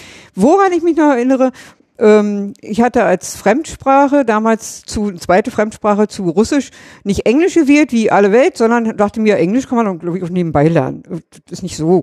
Ich mach mal Französisch und das fand der äh, damalige Direktor sehr spannend und sprach mich auf Französisch an. Irgendwie ich weiß nicht mehr was und wie in der Schule gelernt, plauzte die Standardantwort aus mir raus. Ein Riesenlacher in der Runde. Ich fand es furchtbar gruselig, den Moment. Ich hätte mich irgendwo, hätte irgendwo hinkriechen können vor lauter äh, mich schämen. Ähm, das war vielleicht auch noch so ein Eisbrecher, möglicherweise. Aber sowas bleibt dann wahrscheinlich auch in Erinnerung. Und dann, ja, genau. Also der Rest Fragen war wahrscheinlich nichts anderes, als man heute auch fragen würde. und dann hat's, wie lange gedauert, bis Sie dann die Antwort bekommen haben? Ging das dann Ich so bin da rausgegangen und wusste, hab die Lehrstelle. toll? Also Ja. das, das ist ja heute auch nicht mehr üblich. Nein, das war auch damals nicht üblich, keine Ahnung. Äh, ich weiß, viele wurden, äh, gucken wir mal, wer noch und so weiter. Ja, hatte ich, hatte ich Riesenglück. Und konnten dann am nächsten Tag anfangen, oder? Nee. Dann hat's schon noch gedauert, Ja, ja, natürlich, na klar. Ich weiß nicht mehr wann. Äh, ich denke mal, im Frühsommer waren die Gespräche und im September war dann Lehrbeginn. Und dann, wie war denn dann der erste Tag? Sie kommen dahin. Der erste Tag ist so wie heute auch organisatorisch. Ähm, wir wurden eingekleidet, wir hatten einen Tierpark, das ist heute nicht mehr. Wir hatten einen Rundgang durch den Tierpark, also uns wurden die Kollegen vorgestellt, die Tiere vorgestellt, wir durften überall hinter die Kulissen gucken, was natürlich damals sehr spannend war, gerade für jemanden, äh, waren wir, alle Lehrlinge waren ja schon mal vorher irgendwie im Tierpark und mochten und konnten den, äh, dann hinter äh, Kulissen gucken, wo man Tiere nie geguckt hat, Tiere sehen, wo man ja nicht wusste, dass der Tierpark die hat zum Beispiel, weil die ja nicht gezeigt wurden. Ähm, also der erste Tag war nur organisatorisch und gucken. Der erste Arbeitstag war, ich wurde gleich in Vogelrevier, also man äh, ist in verschiedene, der Tierpark ist in verschiedene Reviere geteilt, damals wie heute, und man hat äh, eine Ausbildung immer in einem Revier, ist in diesem Revier geblieben dann und dann ist man weiter erreicht worden, irgendwann nach drei, vier Wochen oder fünf. Mein erster Tag war in einem Vogelrevier und Vögel waren gar nicht meins. Also ja, sind auch Tiere. Mhm. Ähm, und erstaunlicherweise fand ich es furchtbar interessant, absolut spannend und dachte, ja, okay, kann, also wenn dir so ja Tiere liegen und die Arbeit liegt mit Tieren, die du eigentlich nicht so magst, dann kann der Berufs, die Berufswahl nicht so falsch gewesen sein. Und hat sich dann auch bewahrheitet. Er ist zumindest nicht schlimmer geworden. Also es gibt natürlich immer Arbeiten, die man nicht gerne macht. Es gibt Tiere, die man nicht so toll, also Schlangenfarmen, Reptilien, Fische, dachte ich so, okay, hoffentlich bist du zum Schluss nicht hier eingesetzt. Das ist bestimmt schwierig, dann da irgendeinen Zugang zu finden, weil mh, so kurz vor der Prüfung dann. Ja, möglichst noch. Also ja, das war nicht so. Aber ja, es ist, ist einfach toll geblieben. Die, der Ausbildungsberuf war dann Tierpflegerin. Mhm. Das war, der Tierpark war, glaube ich, auch einer der ersten Zoos, der den dann mit begründet hat, diesen, diesen Den, Beruf. genau, ähm, dass wir ausgebildet haben. Es waren nicht so viele Zoos, die ausgebildet haben. Und äh, die Lehrlinge aus dem Tierpark waren immer sehr begehrt überall. Wie viel waren Sie da im, im Jahrgang? Wie viel haben mit Ihnen dann angefangen? Sieben oder acht mehr nicht. Oft jemand noch aus Eberswalde mit dazu. Das war ein Partner, äh, Zoo, Tierpark, Heimattierpark damals. Ähm, und die haben die Lehrlinge oder immer einen Lehrling im Tierpark Berlin ausbilden lassen. Aber die äh, anderen kamen schon alle aus Berlin Ja. oder war dann jetzt auch Nee, nicht nee. dabei, der aus hm, Nee, von uns kamen alle Sachsen aus Berlin. Nee, nee. Und Sachsen, da Dresden und Leipzig haben. Die großen Zoos in der DDR haben ausgebildet. die haben auch selber Ja. schon ausgebildet. Genau. Wie lang war die Ausbildungszeit? Anderthalb Jahre. Und dann gab es noch Prüfungen oder gab es auch eigentlich auch schon so was wie Berufsschule, dass man dann irgendwie so eine Theorie- Natürlich. Ja, ja. Wir hatten äh, Blockunterricht, also Berufsschule war hinter Strausberg in Prediko hieß es, ein Nest, Okay. Nest vom, ja, ein Nest. Da war nichts außer die Berufsschule und ein Konsum oder so. Und eine Kneipe natürlich, nicht zu vergessen. Ähm, also wir wurden immer wochenweise dahin geschickt und der Rest war dann im Tierpark. Praktisch war im Tierpark. Also nicht, dass man dann noch einmal einen Tag die Woche dann noch da raus muss. Nee, nee, das, das, war dann nicht. das schon. war wirklich, äh, man ist da hingefahren und ist da geblieben. Da war ein Internat richtig ah, okay. und äh, ja. Und nach anderthalb Jahren stellte sich dann die Frage, ob sie übernommen werden, ob sie bleiben wollen oder war das eigentlich schon klar? Eigentlich war das klar. Übernommen wurden alle. Da gab es überhaupt keine Fragen. Wie auch immer das sich äh, ausgeglichen hat, dass wir nicht 100.000 Leute waren nachher im Tierpark. Wahrscheinlich war die Fluktuation ziemlich groß, da kann ich mich nicht mehr dran erinnern. Aber eigentlich wurden grundsätzlich die Lehrlinge übernommen. Ähm, da war ja keine Frage. Die Frage war dann nur, ähm, wo wurde man denn hingesteckt? Wurde man da gefragt? Man wurde gefragt, es wurde aber auch immer gleich gesagt, ähm, die, es gibt keine Garantie. Natürlich muss man da die Leute hinstecken, wo sie gebraucht werden. Und wo wurden sie dann hingesteckt? Da, wo ich auch hin wollte. Ja, also wirklich Bären, kleine Raubtiere. Ich bin da hingesteckt worden, ich bin da kleben geblieben. Was ist denn da das Faszinierende dran? Ich glaube, es waren auch, auch aber nicht nur die Tiere, sondern es war einfach ähm, damals der Kollegenkreis und die Art, ich, ich mochte viele verschiedene Arbeiten. Also es gibt ja Reviere, wo man den ganzen Tag auf irgendeiner Anlage steht und mit Schippe und Kratzer, äh, ich sag mal gerne, Murmeln aufsammelt. Mhm. Von morgens bis abends. Fand ich machbar, aber langweilig. Es gibt äh, beim Alfred Bremhaus steht man viel oder auch damals äh, hier Menschenaffen ähm, und scheuert den ganzen Tag irgendeine Box und Futter machen natürlich, aber ansonsten nichts weiter. Fand ich machbar, aber langweilig. Und der Bärenkleine Raubtierteil war immer, man hatte auf Anlagen zu tun, man hatte in Häusern zu scheuern. Da waren so viele Dinge, die mit dran hingen. Und dann hing da immer schon die Quarantäne mit dran. Und der Quarantänebereich ist natürlich insofern sehr spannend, weil da Tiere nur auf Durchreise sind, die man wahrscheinlich nie wieder zu sehen kriegt. Also auch für Amerika oder von Amerika nach irgendwohin damals. Ähm, das fand ich sehr, sehr interessant. Können Sie was dazu sagen, wie es dazu kam, dass hier so viele Tiere zwischengelagert wurden? Wir waren die, die, ähm, der, der Umschlagplatz für Ost-West im Ostteil. Und darum äh, kam natürlich alles, was aus dem, sagen nennen wir mal Ostblock, sage ich immer nicht gerne, aber trotzdem äh, in den Westen gegangen ist, hat hier die Quarantäne gemacht. Weil ich glaube, im Zoo, der konnte das gar nicht leisten, weil der halt so mitten in der Stadt war und dann auch gar nicht so die Gehege und Einrichtungen dafür. Nee, nee, es gibt direkt konnte. wirklich eine Quarantäne oder gab es in, in, mehreren äh, mehrere Stationen Quarantäne, direkt nur einen Quarantänebereich, der extra dafür da war. Jetzt hatten Sie vorhin gesagt, Sie haben eigentlich schon immer gerne Leuten was erklärt. Mhm. Hatten Sie dann auch direkt mit den Besucherinnen und Besuchern zu tun und denen dann erklärt, was Sie dann machen in Ihrem Gehege? Das ist, ist jetzt eigentlich erst der Fall.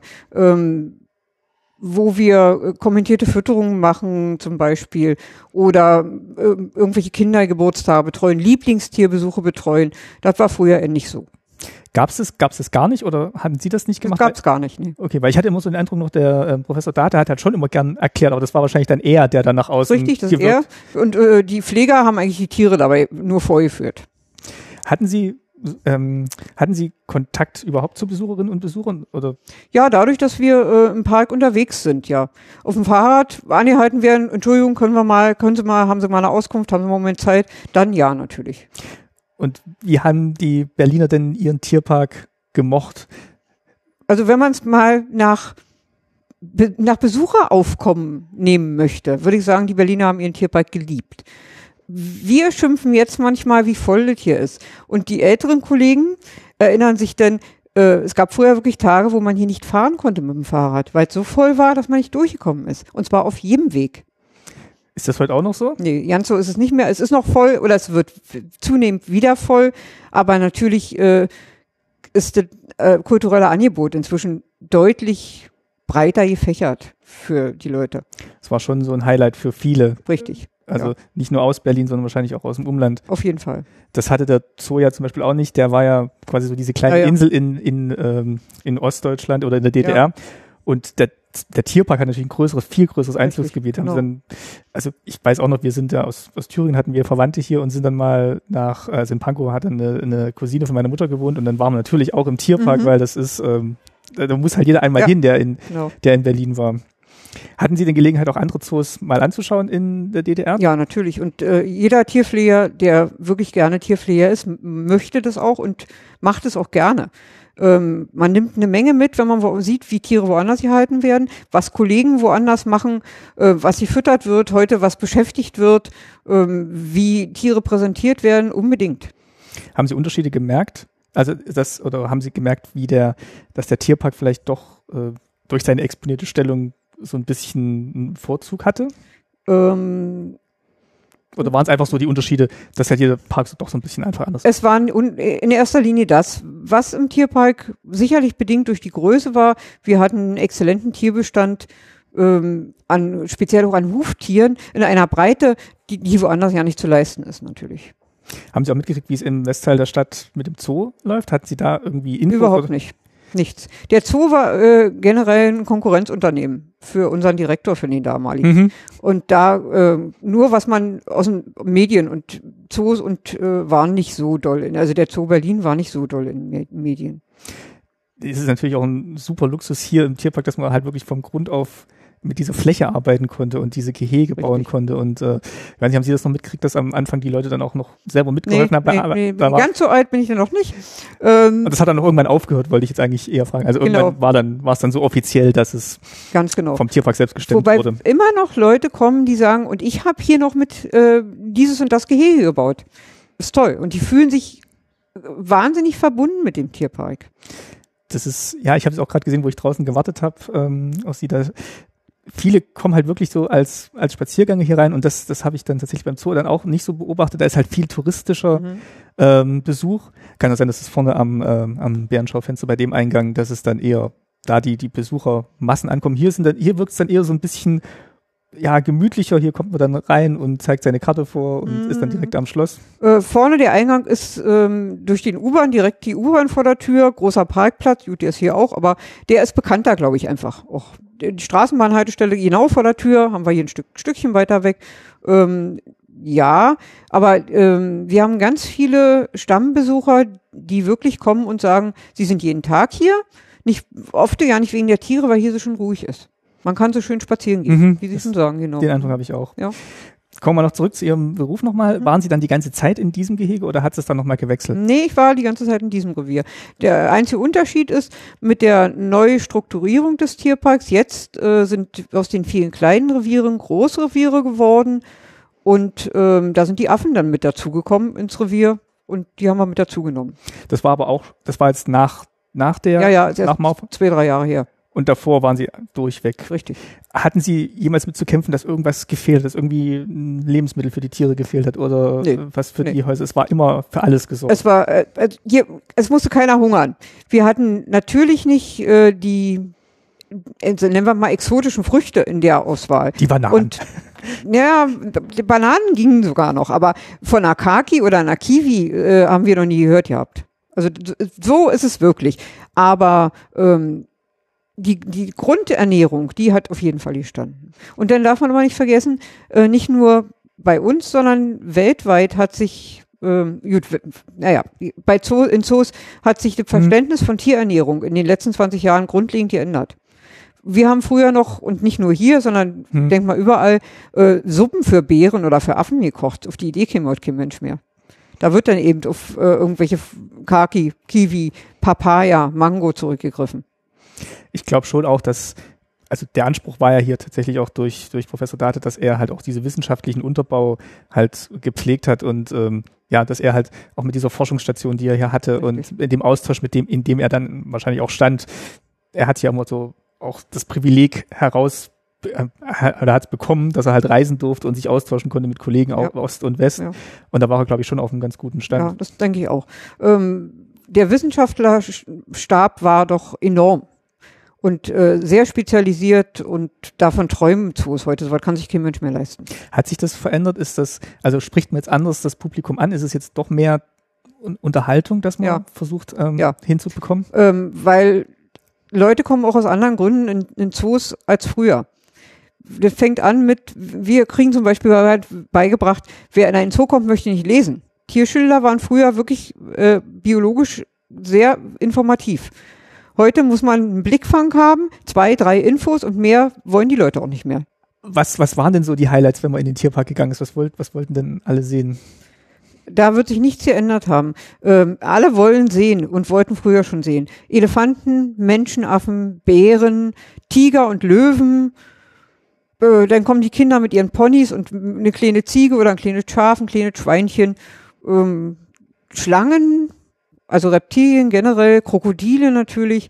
Da hat sich nicht viel geändert. Also daran hat sich nicht viel geändert. Also eher so die exotischen Sachen und die, die man vielleicht auch anfassen kann. Ja, natürlich, ja. Und äh, ich glaube, der Streichelzoo ist ja hier auch ganz, ganz schön. Der ist gut besucht, ja, ja. Und der, der Tierbestand war ja auch eigentlich, also er ist ja eher ge gewachsen und ist dann auch tatsächlich so ein bisschen exotischer geworden. Ich habe gelesen, am Anfang waren es tatsächlich eher so diese, diese Huftiere, die dann waren Okay. und dann kamen dann so die größeren dazu. Natürlich. Man muss äh, mit kleinen und leicht zu haltenden Sachen anfangen und dann muss man äh, sich spezialisieren. Ganz viele Dinge, äh, ganz viele Tierarten sind ähm, von der Haltung her früher undenkbar gewesen. Ich hätte nie gedacht, dass man mal Schnabeligel halten könnte oder dass ich jemals einen Schnabeligel sehen könnte. Jetzt pflege ich die Dinger. Äh, unglaublich. Ähm, als wir damals den, diesen Panda von, ich weiß nicht mehr wo, Bao Bao zu Besuch hatten, der Tierpark, der ist ja Ja, stimmt, der ist dann. Genau, der ja. war im, im Spielkäfig. Das müssen, also ich kenne es nur noch als Kind und selbst da glaube ich nicht mehr bewusst. Ähm, muss ein, ein absolutes Highlight auch für den Tierpark gewesen sein. Ähm, heute sagt man, okay, der Zoo hat eben Pandas. Schick, toll, aber hm, Das ist, ist ähm, ja, also ich, ich weiß noch als Kind, äh, allein schon Elefant zu sehen oder mein Löwe oder so, Ja, das war ja. so toll. Und ich glaube, das war halt für viele DDR-Besucher oder Bewohnerinnen und Bewohner toll, dass man halt mal so ein bisschen von der weiten Welt sehen konnte im Tierpark. ja, ja, das, aber ich bin, weiß gar nicht, ob es dieser Grund ist, sondern Okay. einfach, ich glaube einfach, Tiere dicht zu sehen, von, von nah zu sehen, so große Tiere von nahen zu sehen, vielleicht mal was anfassen zu können, mal an so eine Rüsselspitze tippen zu können oder so eine Sachen. Ähm, bin nicht sicher, ob's, ob da wirklich diese Flair, wir sind hier eingesperrt und möchten immer was von der Welt sehen, Okay. wirklich gemeint war. Äh, und das hat sich bei Kindern wahrscheinlich auch nicht geändert. Also Nee. das, das, das funktioniert wahrscheinlich auch heute noch. Also heute kann man ja auch noch die- das Tier anfassen, wahrscheinlich nicht. Genau, und damit arbeiten wir ja mit diesen Lieblingstierbesuchen eben, wo wir sagen, die Leute können gegen einen Obolus hinter die Kulissen und könnten einen Affen auf der Schulter haben und den zu füttern zum Beispiel. Und das kann, das kann man dann buchen. Das kann man buchen, genau. Bisschen Werbung kann ja nicht schaden. Nee, gerne. Also das ist, ähm, ja, also allein, dass man dann, dass man die Möglichkeit hat und äh, wie Sie schon sagen, man muss dann wahrscheinlich auch den Besucherinnen und Besuchern sowas anbieten, damit es eben aus diesem ganzen Angebot, was man mittlerweile in Berlin und ja, Umgebung auch hat, ein bisschen heraussticht. Genau, ja. Ähm, haben Sie dann, ähm, wenn wir jetzt mal so in die Richtung gehen, äh, Mauerfall, auf einmal war dann, oder wir können so sagen, die Mauer war dann gefallen und auf einmal wussten sie, es gibt da jetzt noch diesen anderen Zoo. War- Sind sie dann gleich äh, hingefahren, Ja, haben sich natürlich. angeguckt und Ich glaube, es gab keinen, der nicht gleich da war. ähm, ja, ähm, äh, anders. anders. Äh, dieser die Innenstadt, sehr Innenstadt so, ähm, den, soweit kannten wir aus der DDR nicht. Da sind die, die Zoos eigentlich größer angelegt. Selbst Innenstadtzoos sind größer angelegt. West, nennen wir mal Berlin, hatte ja nicht die Möglichkeit, irgendwas größer Die anzulegen. konnten auch nicht mehr wachsen. Nee, die konnten auch nicht genau, die konnten, das Erweiterungsgelände fand ich damals super. genau, das Wo ich dachte, genau, so und in größer und schade, dass ihr den Platz nicht habt, Leute. ja. Und was haben sie dann da festgestellt, was war da anders, also außer jetzt dem Platz, mehr, mehr Tierarten oder Andere Tierarten schlicht und einfach, ähm, eine andere Art zu, Tierhäuser zu bauen. Nicht furchtbar viel anders, aber ein bisschen anders schon. Ähm, ja, und andere Futtermittel. und sind Sie ins Gespräch gekommen mit den Kolleginnen und Kollegen dort? Ähm, nee, am Anfang nicht. Da haben wir erstmal die meisten nur geguckt und äh, es war auch sehr lange, glaube ich, so eine Konkurrenzgeschichte. Das hatte aber damit zu tun, ähm, dass ja sehr, sehr früh die Frage kam, braucht Berlin zwei Zoos? Mhm. Und es jeder wusste, wenn ein Zoo fällt, fällt der Tierpark. Also da schon deswegen hat man erstmal nicht Nähe gesucht. Ja, ohne dass man da jetzt ja, so eine Verschwörung wittert, aber ist ja bei vielen Betriebsunternehmen gegangen. Also Genau. wenn es irgendwie zwei Sachen gab, Genau, hat dann genau. sehr oft die äh, DDR-Seite Ja, ja, ja, verloren genau. gehabt. Äh, und die Kolleginnen und Kollegen waren auch nicht hier oder haben die dann bloß nicht gemerkt, dass die hier waren? Vielleicht sind die dann doch mal heimlich irgendwie inkognito gekommen am Sonntag und haben geguckt, wie der Tierpark Wahrscheinlich, also davon gehe ich mal aus. Ich, oder sagen wir mal, ich hoffe es.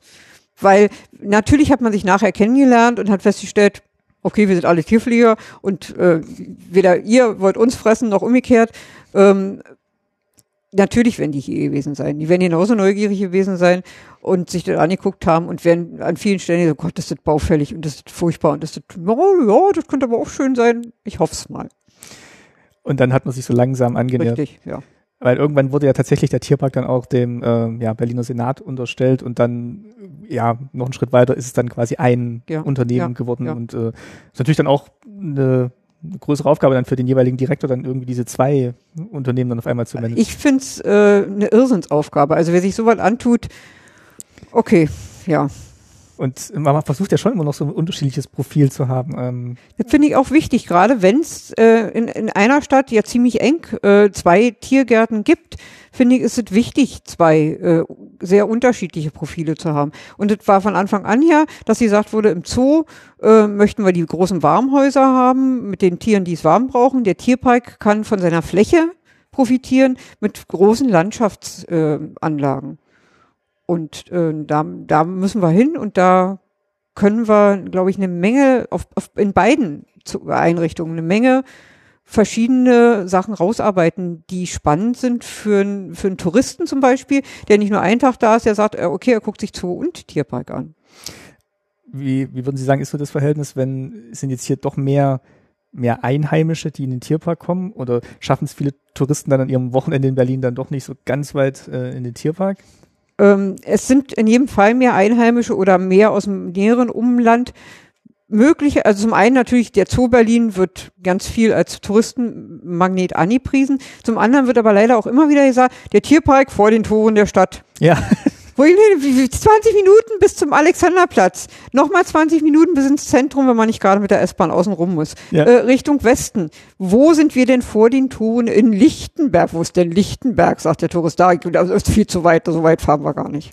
ja, aber wie Sie schon sagen, vom, vom Alexanderplatz her steigt man in die U-Bahn ein, steigt hier aus, ist Genau. direkt da, ja. Genau. Also das ist ein bisschen schade. Das kommt auch immer wieder noch. Wir versuchen dran zu arbeiten, dieses Image mal ein bisschen wegzunehmen. Ähm, ja, Und es entschleunigt tatsächlich auch so ein bisschen, und es beruhigt auch so ein bisschen, wenn man dann hier läuft und den Tag verbringt, weil tatsächlich im Zoo, da ist auch Wahnsinn. Also man geht da rein und man vergisst eigentlich schon so ein bisschen, dass man mitten in Mhm. der Stadt ist. ja. Aber ähm, ja, hier ist es dann halt doch so ein bisschen, bisschen ruhiger auch, auch vor, vor den Toren. Im Zoo ist immer voll. Ja. Ja, genau. Jetzt hatten Sie gerade schon die, den Landschaftspark anges äh, angesprochen, der der Tierpark ja auch sein wollte. Und Mhm. ähm, haben Sie dann mitbekommen, dass äh, Professor Date da in die Richtung auch viel, viel gemacht hat? Hatten Sie dann noch Kontakt mit ihm oder hat er dann auch so Ansprachen an die Tierpflege gehalten, was jetzt wieder als nächstes geplant wird? Gab es sowas? Nee, sowas gab's nicht.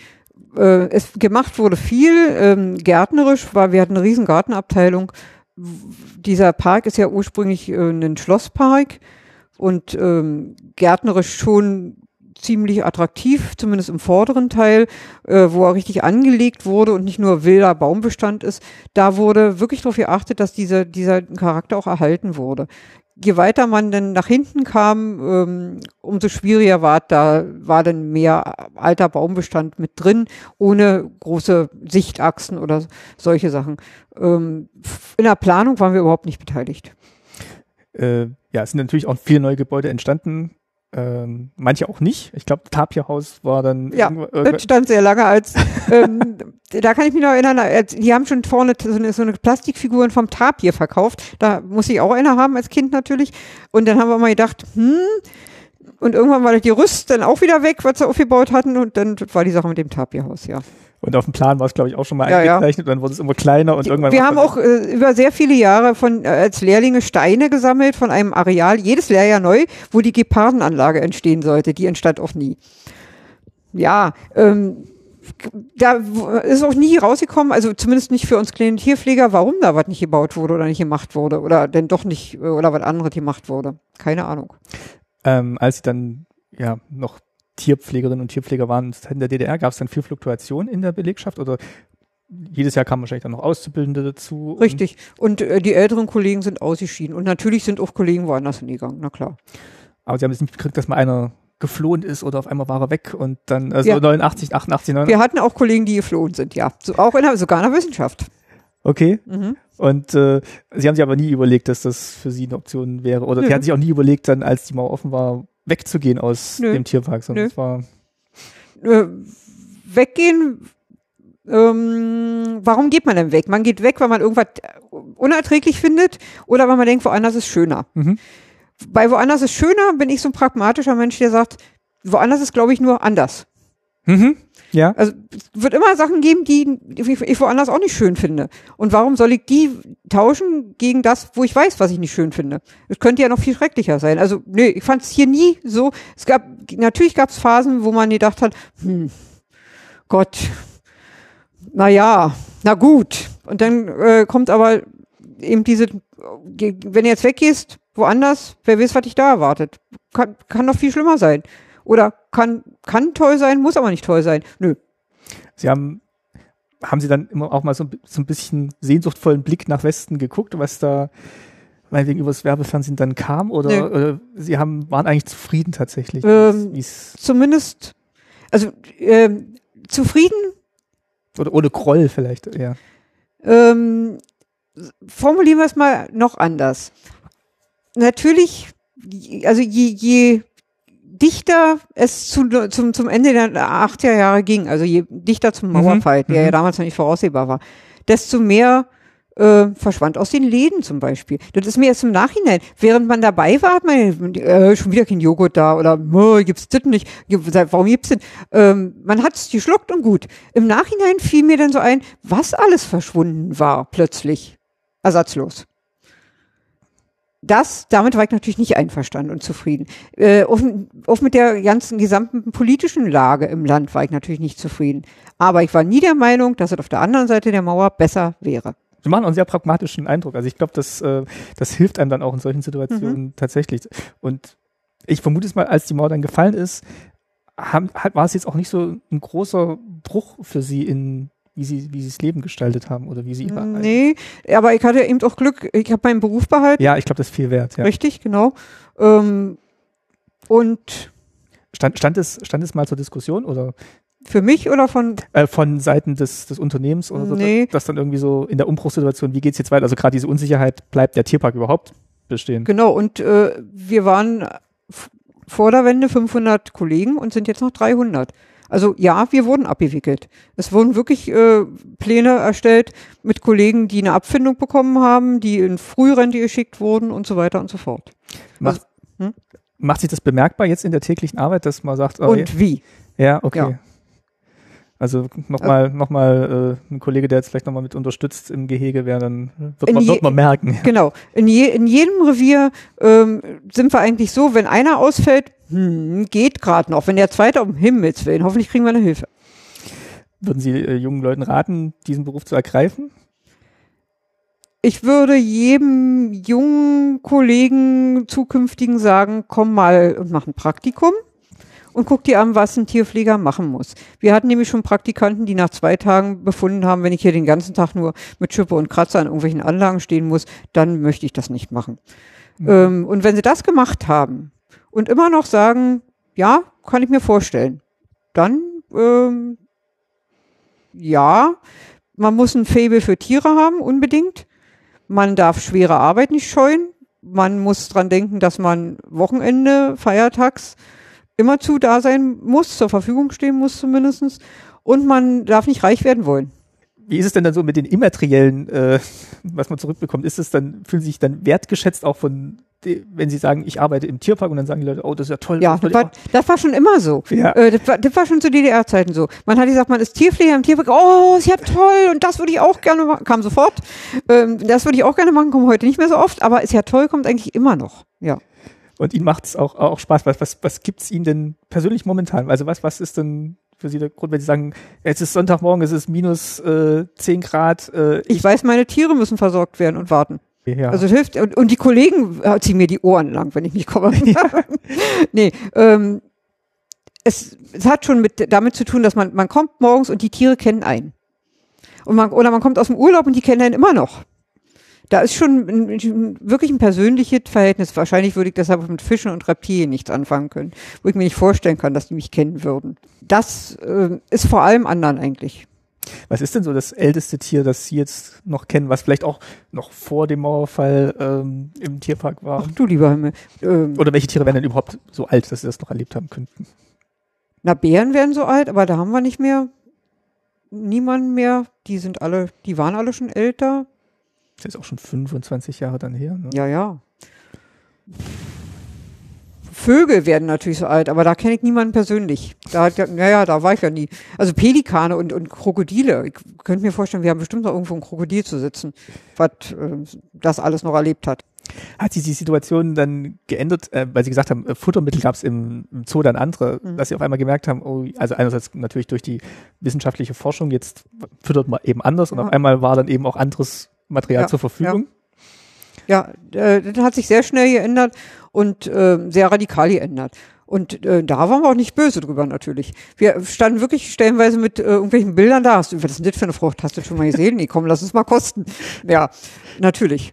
Also mit den Tieren zusammen entdeckt, was, Mit es den- jetzt, was es jetzt Genau. Neues gibt. Und dann äh, geguckt, was kennen die und was essen die. Also es gibt immer noch Sachen, äh, die wir jetzt noch kriegen, wo die Tiere sagen, kenne ich nicht, was der Bauer nicht kennt, frisst er nicht. Hab ich, das kenne ich überhaupt nicht, habe ich noch nie gesehen. Wir waren, Doch, wir haben sogar, fällt mir gerade ein, wir haben sogar noch einen Bären.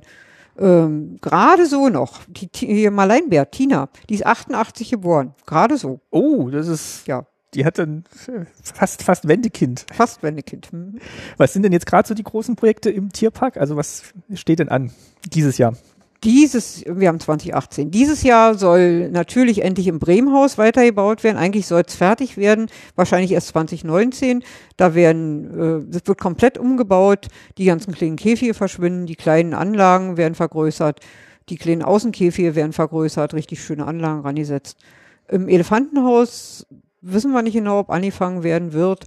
Im Affenhaus hinten, da sind wir eigentlich nur im Umbruch. Da werden, wird die Südamerika-Anlage nach oben geöffnet und neu eingerichtet.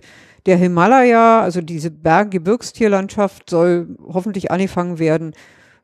Allerdings bei all dem müssen wir auch mal dran denken, wir sind in Berlin und ähm, Bauvorhaben dauern in Berlin bekanntlich länger als woanders, ehe sie auch nur begonnen werden. Ja, und Also es ist im Tierpark nicht anders. Immer wenn wir sagen, jetzt, dann kommt, im Bremenhaus kommt dann immer der Denkmalschutz, der sagt, nee, dieser Aschenbecher, über den müssen wir nochmal nachdenken, kommt mal in vier Wochen nochmal. Ähm, ja, und es ist immer schade, dass man kann nicht mit jedem einzelnen Aschenbecher an die Öffentlichkeit gehen und sagen, tut uns leid, wir können gerade nicht weiter, weil nach draußen gehen wir, da passiert sowieso nichts. Und da passiert ja immer noch nichts. Und wir stehen da und scharen mit den Hufen und würden gerne anfangen, unsere äh, Wissenschaftler und äh, die Leitung, und kriegen immer wieder noch äh, eine Bremse von draußen raufgesetzt. Das ist schon witzig, jetzt wo wir drüber sprechen. Also wir hatten ja vorhin dieses Beispiel mit dem, mit dem Tapirhaus und dann ja, weitergedacht. Hat sich nicht geändert. Weitergedacht, genau. Und in der DDR wird alles äh, immer im Mangel und dann muss immer improvisiert. Dann Ja. nichts wird fertig. Ja. Und äh, wenn man dann tatsächlich heute den Flughafen sieht oder wenn Sie sagen hier mit den, mit, die Geschichte mit den Aschenbechern, es ist dann unter anderen Vorzeichen schon, aber ich glaube, so Sachen wie Bürokratie und irgendwie, dann hat man sich doch irgendwie verschätzt mit dem, mit dem Geld Richtig, und das wird ja. immer teurer und das, das doppelt sich dann doch irgendwie. Ja, es, der Fazit ist das gleiche, es geht nicht voran. Aus welchen Gründen auch immer. Und ähm, es ist genauso ärgerlich. Und das ist auch, das passt tatsächlich auch zu dem, was Sie vorhin gesagt haben, dass Sie sagen, woanders ist es dann nicht unbedingt besser, es ist Ja. halt nur anders. ja. Die Vor Vorzeichen sind anders, es ist alles Ja. irgendwie grün gestrichen statt rot. Ja. Aber ähm, die gleichen, die gleichen Sorgen. Ja. Ähm, ja, wie ist denn jetzt eigentlich im Winter? Kommen da jetzt, kommen da jetzt viele oder sind tatsächlich jetzt viele Spaziergänger hauptsächlich und, und Leute, die halt eine Dauerkarte haben und äh, Nee, es kommen auch andere. Äh, ist sehr wetterabhängig. Also so wie heute ist schön, äh, es ist zwar kalt, aber die Sonne scheint schön. Ähm, da ist schon ziemlich gut gefüllt. Ähm, hier hinten am Schloss merkt man es nicht so. Im anderen Eingang und äh, oben bei den Eisbären vor allen Dingen, da merkt man immer, da ist dann schon gut besucht eigentlich. Hm? Das heißt, äh, sobald wir jetzt hier fertig sind, müssen Sie auch wieder, müssen Ja, Sie auch wieder raus. natürlich, ja, ja, ja. Und was steht jetzt als nächstes an? Wo müssen Sie jetzt hin? Nee, als nächstes darf ich, ich darf einen Moment im Warmen bleiben. Hier Maleinbären füttern, Maleinbären Armbrot geben, ähm, ins Bettchen bringen. Und dann geht's weiter. Tüpfelien einsperren, die Mähenwürfe einsperren und füttern, Waldhunde abfüttern, Barryballs einsperren, oben Bärenschaufenster und dann hier zumachen und dann ist Feierabend. Macht einen das tatsächlich also ein bisschen ruhiger in der Arbeit, wenn man dann weiß, das ist halt so eine, so eine Routine und die Tiere, die kriegen eigentlich von diesem ganzen Trubel, den die Menschen dann irgendwie betrifft, so gar nichts mit. Die haben halt jeden Tag ihren regulären Ablauf. Oder ist es, ja, nee, ist, das wäre tatsächlich die Frage. Ist das dann, beruhigt einen das auch selber so in der Tätigkeit, wenn man weiß, das sind so Handgriffe, die sich Mm. wiederholen? Nicht wirklich, weil wir kriegen den Trubel ja mit. Ja. Also- weil sie es wahrscheinlich auch nicht wiederholt, weil dann tatsächlich jeden Tag irgendwie doch ein bisschen anders ist, ist. jeder, jeder, Ja. jeder, jeder Tag ist anders, genau. Wir, versuch, es, wir versuchen auch möglichst nicht immer jeden Tag dasselbe zu machen. Das ist zum Beispiel auch der Teil an, in diesem Revier, den ich so liebe. Mhm. Ähm, wir können wirklich ähm, jeden Tag die Kollegen durchrühren und sagen, okay, du bist heute im Affenhaus, du bist morgen, bist du bei den Varis, übermorgen bist du beim Bären, dann bist du in der Quarantäne, dann bist du bei den kleinen Raubtieren. Wow. Und so hat man ganz viel Abwechslung und äh, niemand langweilt sich. Das macht eine Menge Spaß. Ja, ist wahrscheinlich jetzt auch, was ich gesagt habe, eher so das Verklärende, worauf viele dann auch bei dem Praktikum reinfallen, wenn sie dann sagen, ach ja, das ist ja so toll im Tierpark und das ist so eine kleine Welt und so, aber es ist dann halt doch schon, ja, einerseits ein Unternehmen, andererseits auch eine große Verpflichtung gegenüber den Richtig. Tieren. Es ist eine äh, ungeheure Verantwortung, die man hat natürlich. Man darf nicht vergessen, man hat es mit Lebewesen zu tun. Und ähm, wenn man da drei Tage nicht richtig hinguckt, am vierten Tag sind die vielleicht tot, weil die nicht sagen können, mir geht's nicht gut. Ha- Haben Sie den Fall schon mal, dass dann, also natürlich wird mal ein Tier gestorben sein, sei es, weil es alt war oder Tiere sterben, ja, natürlich. und, Und auch ganz unverhofft. Und äh, man denke nur an den kleinen Eisbären, nicht dieses Ja. Jahr, aber sondern letztes Jahr, wo sich die Kollegen irre heiß gemacht haben, um Himmels Willen, was habe ich übersehen? Warum, warum, warum, wer ist schuld? Und als Sie jetzt noch eine junge Tierpflegerin waren, ihr das erste Mal, wo dein Tier gestorben ist, hat sie das dann sehr mitgenommen oder waren Sie dann schon so vorbereitet durch die Kollegen? Nee, man ist nie vorbereitet. Und es nimmt einen immer noch mit. Es kommt immer darauf an, ähm, man hat zu manchem Tier hat man einen besseren Draht und manche Tier läuft so, äh, naja, ist eben da. Mhm. Und die, zu denen man einen besseren Draht hat, hier Tina zum Beispiel, die kenne ich wirklich als Baby. Mhm. Das wird richtig hart, wenn die stirbt. Wie alt werden denn, wie alt werden denn Bären? Naja, der älteste Maleinbär, den, den es gab in Zoos, soweit ich weiß, den hatte der Tierpark. Das war die Eva damals, die ist 37 geworden. Okay, dann hat sie Ja, noch wir, Jahre, geben ja. ihr noch was. und Sie sind ja auch noch da. Ja, ja. Gut, dann äh, würde ich mit dem Berliner Bär jetzt schließen und mich sehr herzlich bedanken für das Gespräch. Dankeschön. Gerne.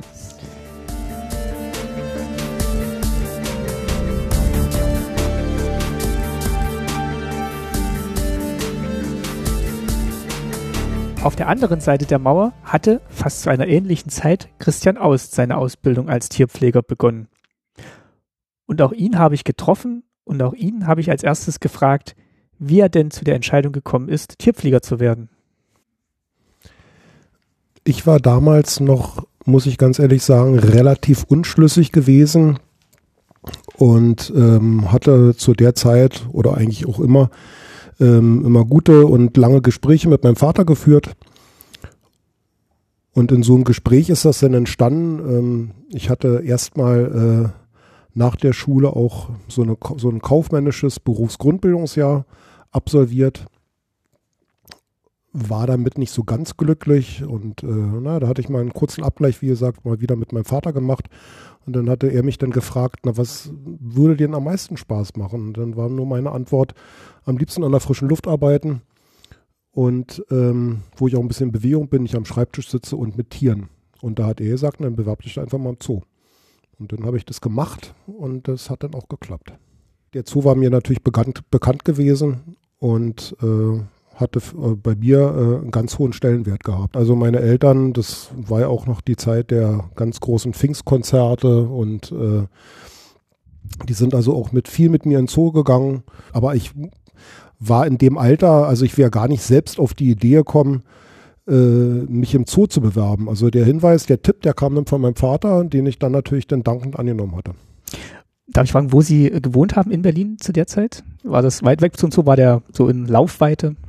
Nein, überhaupt nicht. Äh, in Tempelhof und zwar in Tempelhof auch noch in Lichtenrade. Mhm. Das ist also eigentlich ein sehr südlicher Zipfel von Berlin. Und es war für mich dann natürlich schon eine Umstellung äh, in dem Alter. Also da hatte ich schon einen Anfahrtsweg von knapp einer Stunde gehabt mit äh, Bus und U-Bahn. Aber ja, das hat man natürlich dann, äh, das war dann eben auch für mich dann erstmal eine neue und spannende Erfahrung. Und wenn man sich vorstellt, wenn man dann mit 16 äh, dann hier eine Ausbildung beginnt, und äh, ich war dann, also meine ganzen Aktivitäten, die spielten sich ja im Süden von Berlin ab. Ich habe ja auch äh, sportlich, äh, war ich denn da in, also auch alles im Süden ähm, gemacht und wenn man denn aufgrund der Ausbildung dann auf einmal denn die Möglichkeit hat, jeden Tag in der Nähe vom Kudamm äh, sein zu können. Also in der Mittagspause ist man dann oft dann eben mal rausgegangen und äh, das war dann eben dann schon sehr spannend gewesen. Genau. Äh, wo sind Sie denn dann gestartet? In welchem, welchem Revier? Ja, man, es gab schon damals einen Ausbildungsplan, der schon mal so grob um, äh, ähm, umrissen hatte, wo, was eben so in der Ausbildung alles vorkommt. Äh, äh, natürlich in, in, mit Berücksichtigung der einzelnen Lehrjahre. Und in der Anfangszeit war es dann eben so, dass äh, gerade in der Probezeit, da hatte man dann, ähm, war man in einem Revier einen Monat beschäftigt. Das heißt also, es waren dann die ersten drei, also drei Reviere, September, Oktober und November. Das erste Revier war für mich, waren für mich die Tropenaffen, die kleineren Affen also. Damals schon. Damals schon. Und das zweite, das weiß ich auch noch ganz genau, der zweite Monat war ähm, bei den Steinböcken und bei den Mähenschafen. Dieses Revier existiert heute als alleiniges Revier gar nicht, sondern das ist, das gehört zum, zum, äh, zum Antilopenbereich. Und im, im, dritten Monat war ich dann im Nachtlehrhaus und dann hat man die, dann habe ich die Probezeit bestanden und dann wurde man in jedes Revier äh, zwei Monate geschickt. Und so kam man dann im Laufe dieser, dieser Lehrzeit eben dann in alle Reviere einmal. Haben Sie damals schon gespürt, dass der Zoo Berlin dann doch eine besondere Position hat? Einmal, weil er eben in der geteilten Stadt Berlin ist und vielleicht auch ähm, der Zoo ist in Deutschland, auf den dann vielleicht, in beiden Deutschlands, auf den dann die meisten dann auch schauen. War das dann damals schon so ein so, so bei Ihnen präsent?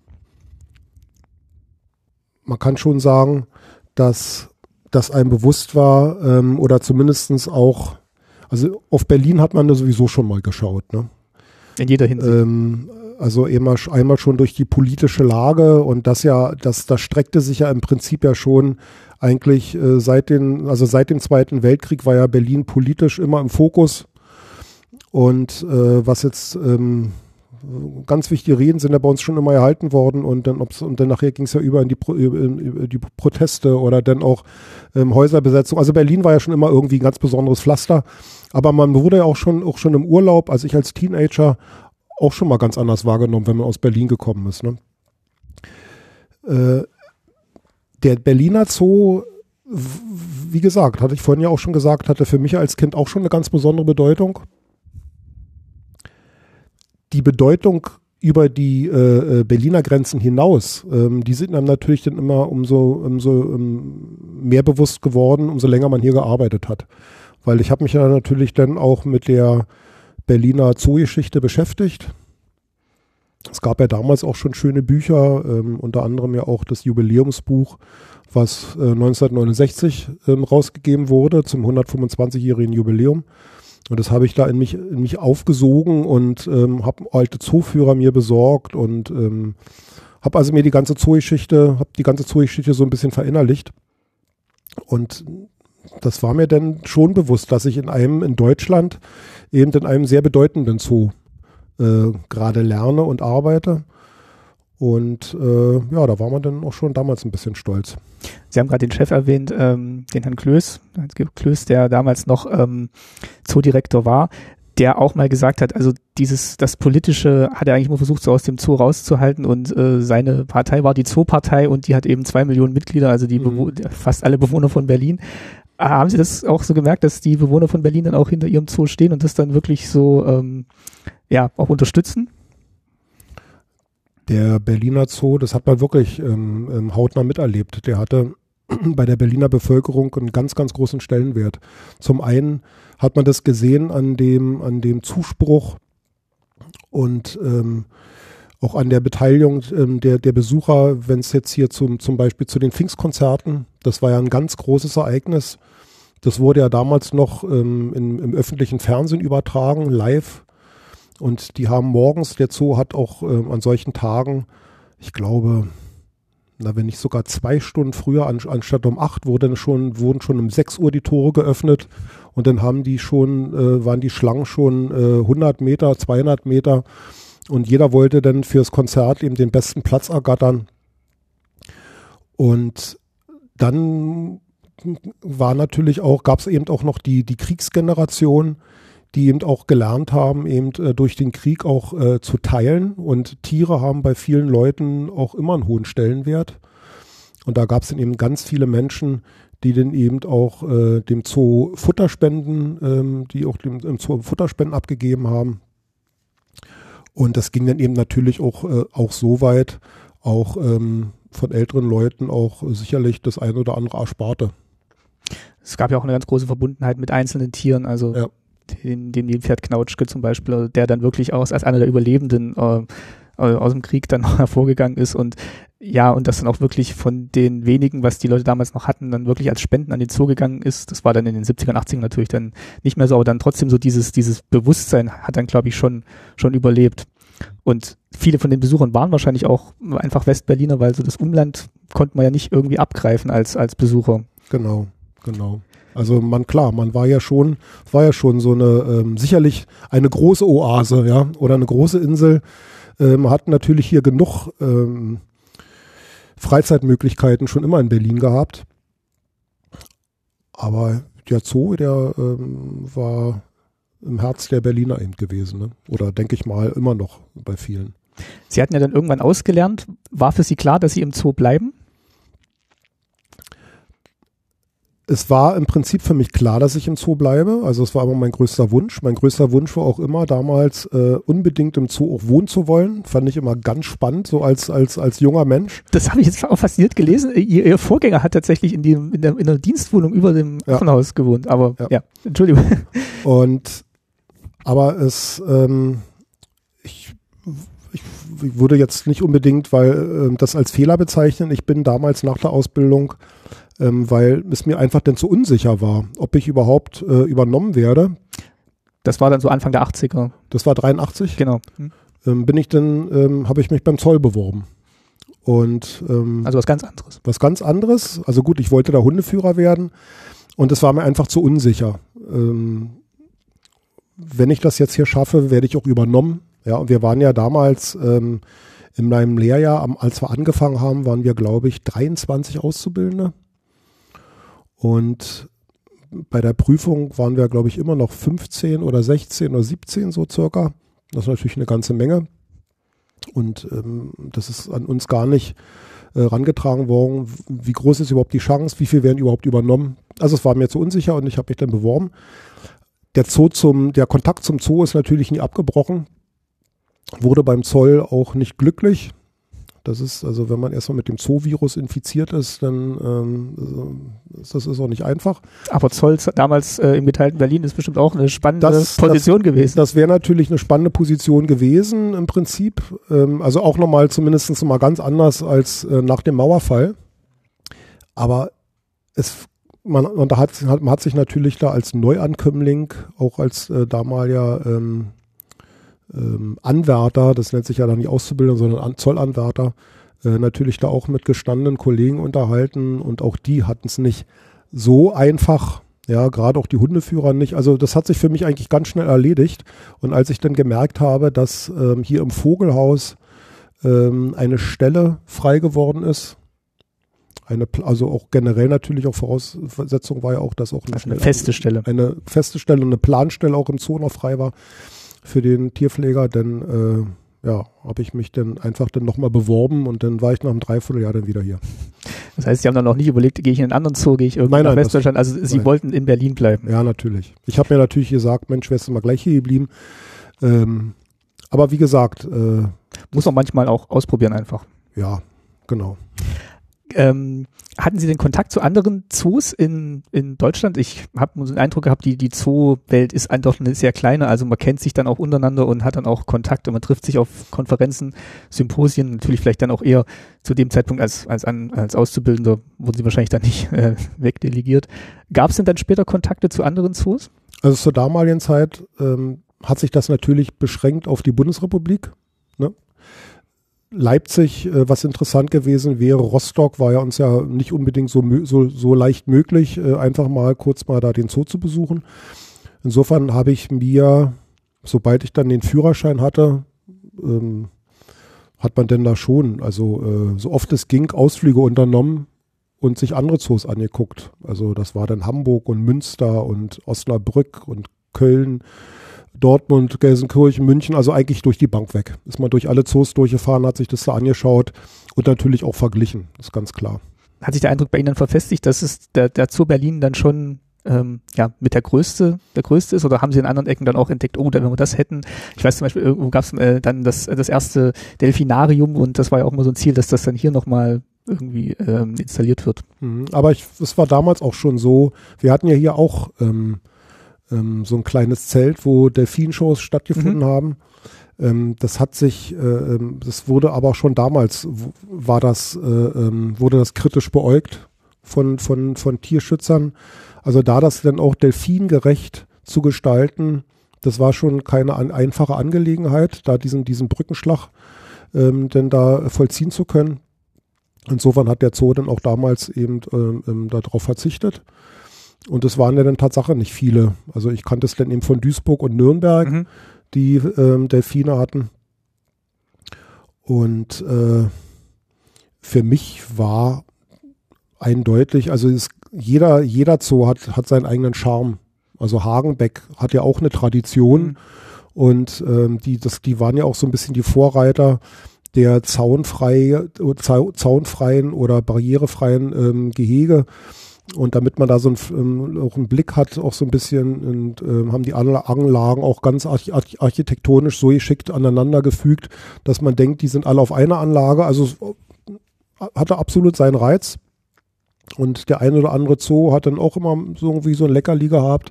Aber für mich war der Berliner Zoo eigentlich immer das Nonplusultra gewesen. Wie war es denn dann so, wenn es so Ende der 80er geht, dann, dann meinetwegen auch Maueröffnung tatsächlich war? Auf einmal gab es ja dann noch den Tierpark. Sie haben es gerade gesagt, Sie haben den davor, konnten Sie ihn eigentlich gar nicht besuchen. Da waren es dann eher die westdeutschen Zoos. Äh, waren Sie dann gespannt auf den zweiten Berliner Zoo? Ich war sehr gespannt gewesen, natürlich. Ich muss dazu sagen, dass ja meine Eltern Verwandtschaft hatten im, im, äh, in der Schönhauser äh, Allee. Hatten zu dem Zeitpunkt hatte ich da schon Kontakt zum Ostteil der Stadt. Durften Sie die besuchen? Wir durften die besuchen. Mhm.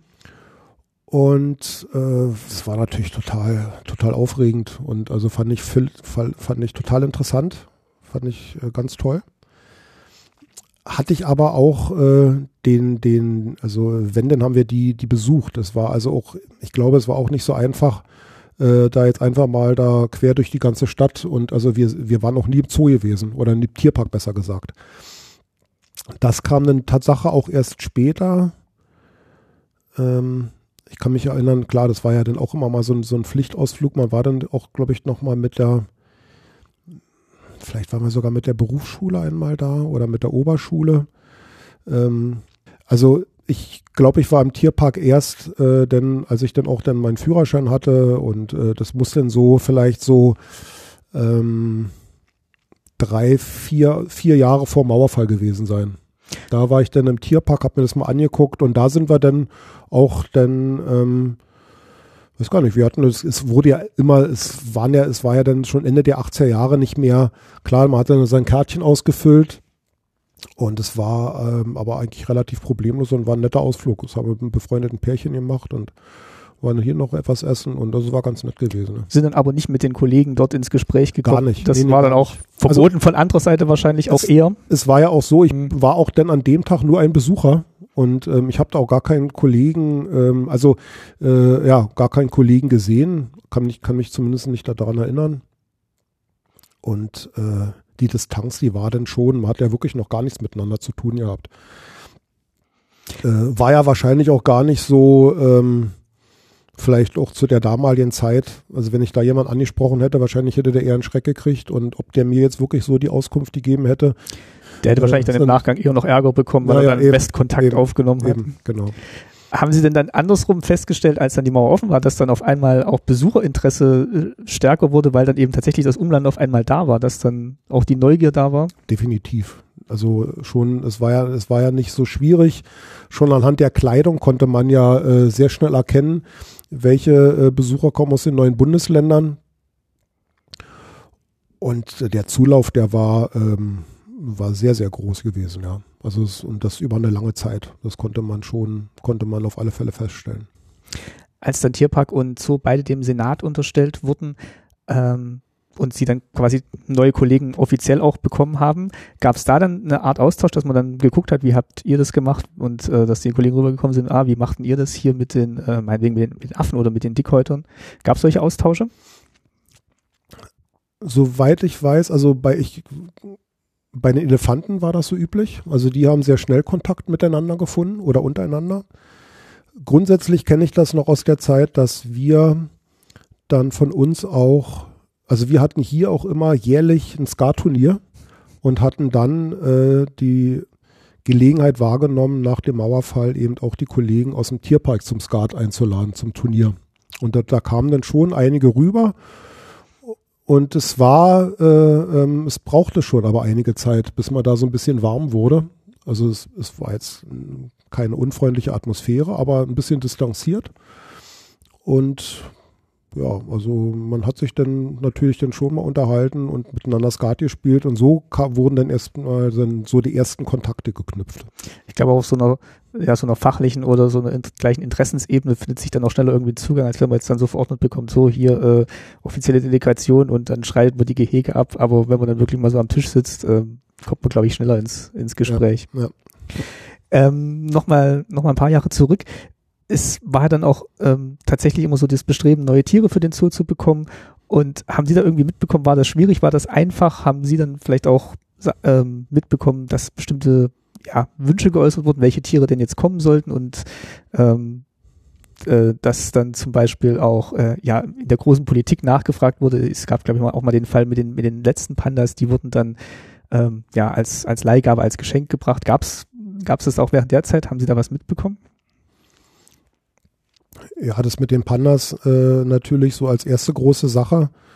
Ähm, man hat also gerade so in der in der Ausbildungszeit, also klar, Pandas war ja damals schon ein Riesenevent. Ja, also nicht zu vergleichen mit dem, was wir letztes Jahr hier hatten, aber es war damals ja auch schon was ganz Besonderes.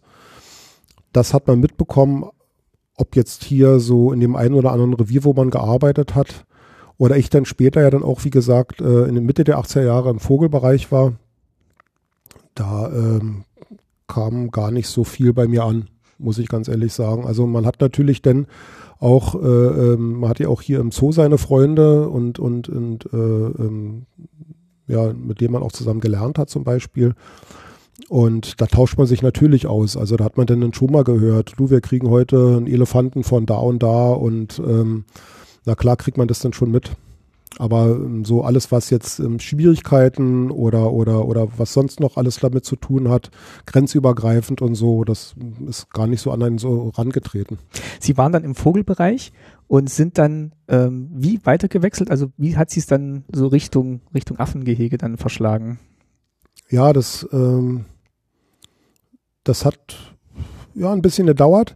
Ich war bis 87 ungefähr bis 86, 87 im, Vogel, im Vogelhaus. Und dann ist in der Zeit ein Revier entstanden, ähm, was zwei Antilopenarten hatte und mitunter auch ähm, die Teiche und, und, und ähm, ja, die großen Teiche und auch die äh, Anlagen, Vogelanlagen ähm, wie zum Beispiel Kronkraniche oder so, ähm, die noch zum Vogelhaus gehörten, dann auch übernommen hatte. Also es wurde dem Vogelhaus so größere äh, Außenanlagen und Teiche so ein bisschen abgenommen.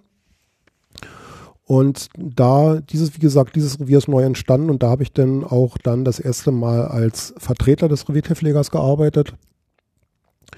Und das sind auch wiederum ungefähr so sechs Jahre.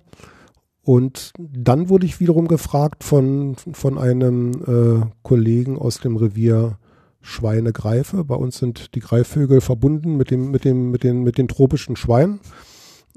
Jetzt einfach, weil es auch. Interessante äh, Kombination, ja. Ja, aber die liegen eben, das Schweinhaus liegt eben genau neben dem, ja. äh, neben dem Greifvogelfelsen und das war eben schon immer so gewesen, dass, äh, dass das eben dann ein Revier war.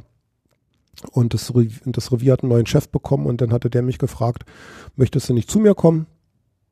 Und weil ich den auch ganz gut kannte, ähm, hatte ich dann dazu gesagt. Ich dachte mir auch, nein, das ist bestimmt nicht verkehrt, auch dann auch im anderen Bereich, wenn ich meine Position behalten kann, ähm, im anderen Bereich auch mal so ein bisschen reinschnuppern zu können und auch über die Schweine und Greifvögel dann noch intensiver was lernen zu können. Da waren es dann auch ungefähr so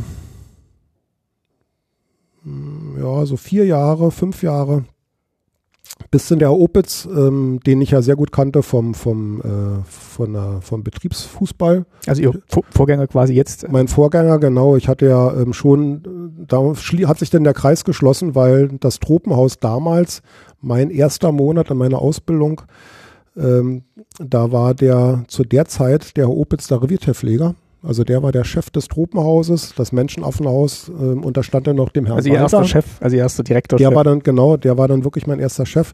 Menschenaffenhaus hatte den Herrn Walter. Und als der Walter dann auf Rente gegangen ist, hat das dann, hat das Tropenhaus einen neuen Chef bekommen und der Opitz hat sich gedacht, naja, ich suche jetzt auch mal hier eine neue Herausforderung. Menschenaffen ähm, kannte er ja auch sehr gut, hat er da auch immer zwischendurch mal erarbeitet, also hat er dann das Menschenaffenhaus übernommen und hatte nach kurzer Zeit, nach wenigen Jahren, denn auch da sein Vertreter verloren. Und weil wir uns eben aus Fußballerzeiten kannten und er auch wusste, dass ich auch bereit, möglicherweise bereit bin, mich auch wieder vielleicht so ein bisschen verändern zu wollen. Also natürlich war äh, für mich klar, also es hat mir sehr viel Spaß gemacht bei den tropischen Schweinen und bei den Greifvögeln. Das war auch eine schöne Zeit. Aber für mich war klar gewesen, dass das auch nur eine Übergangszeit ist.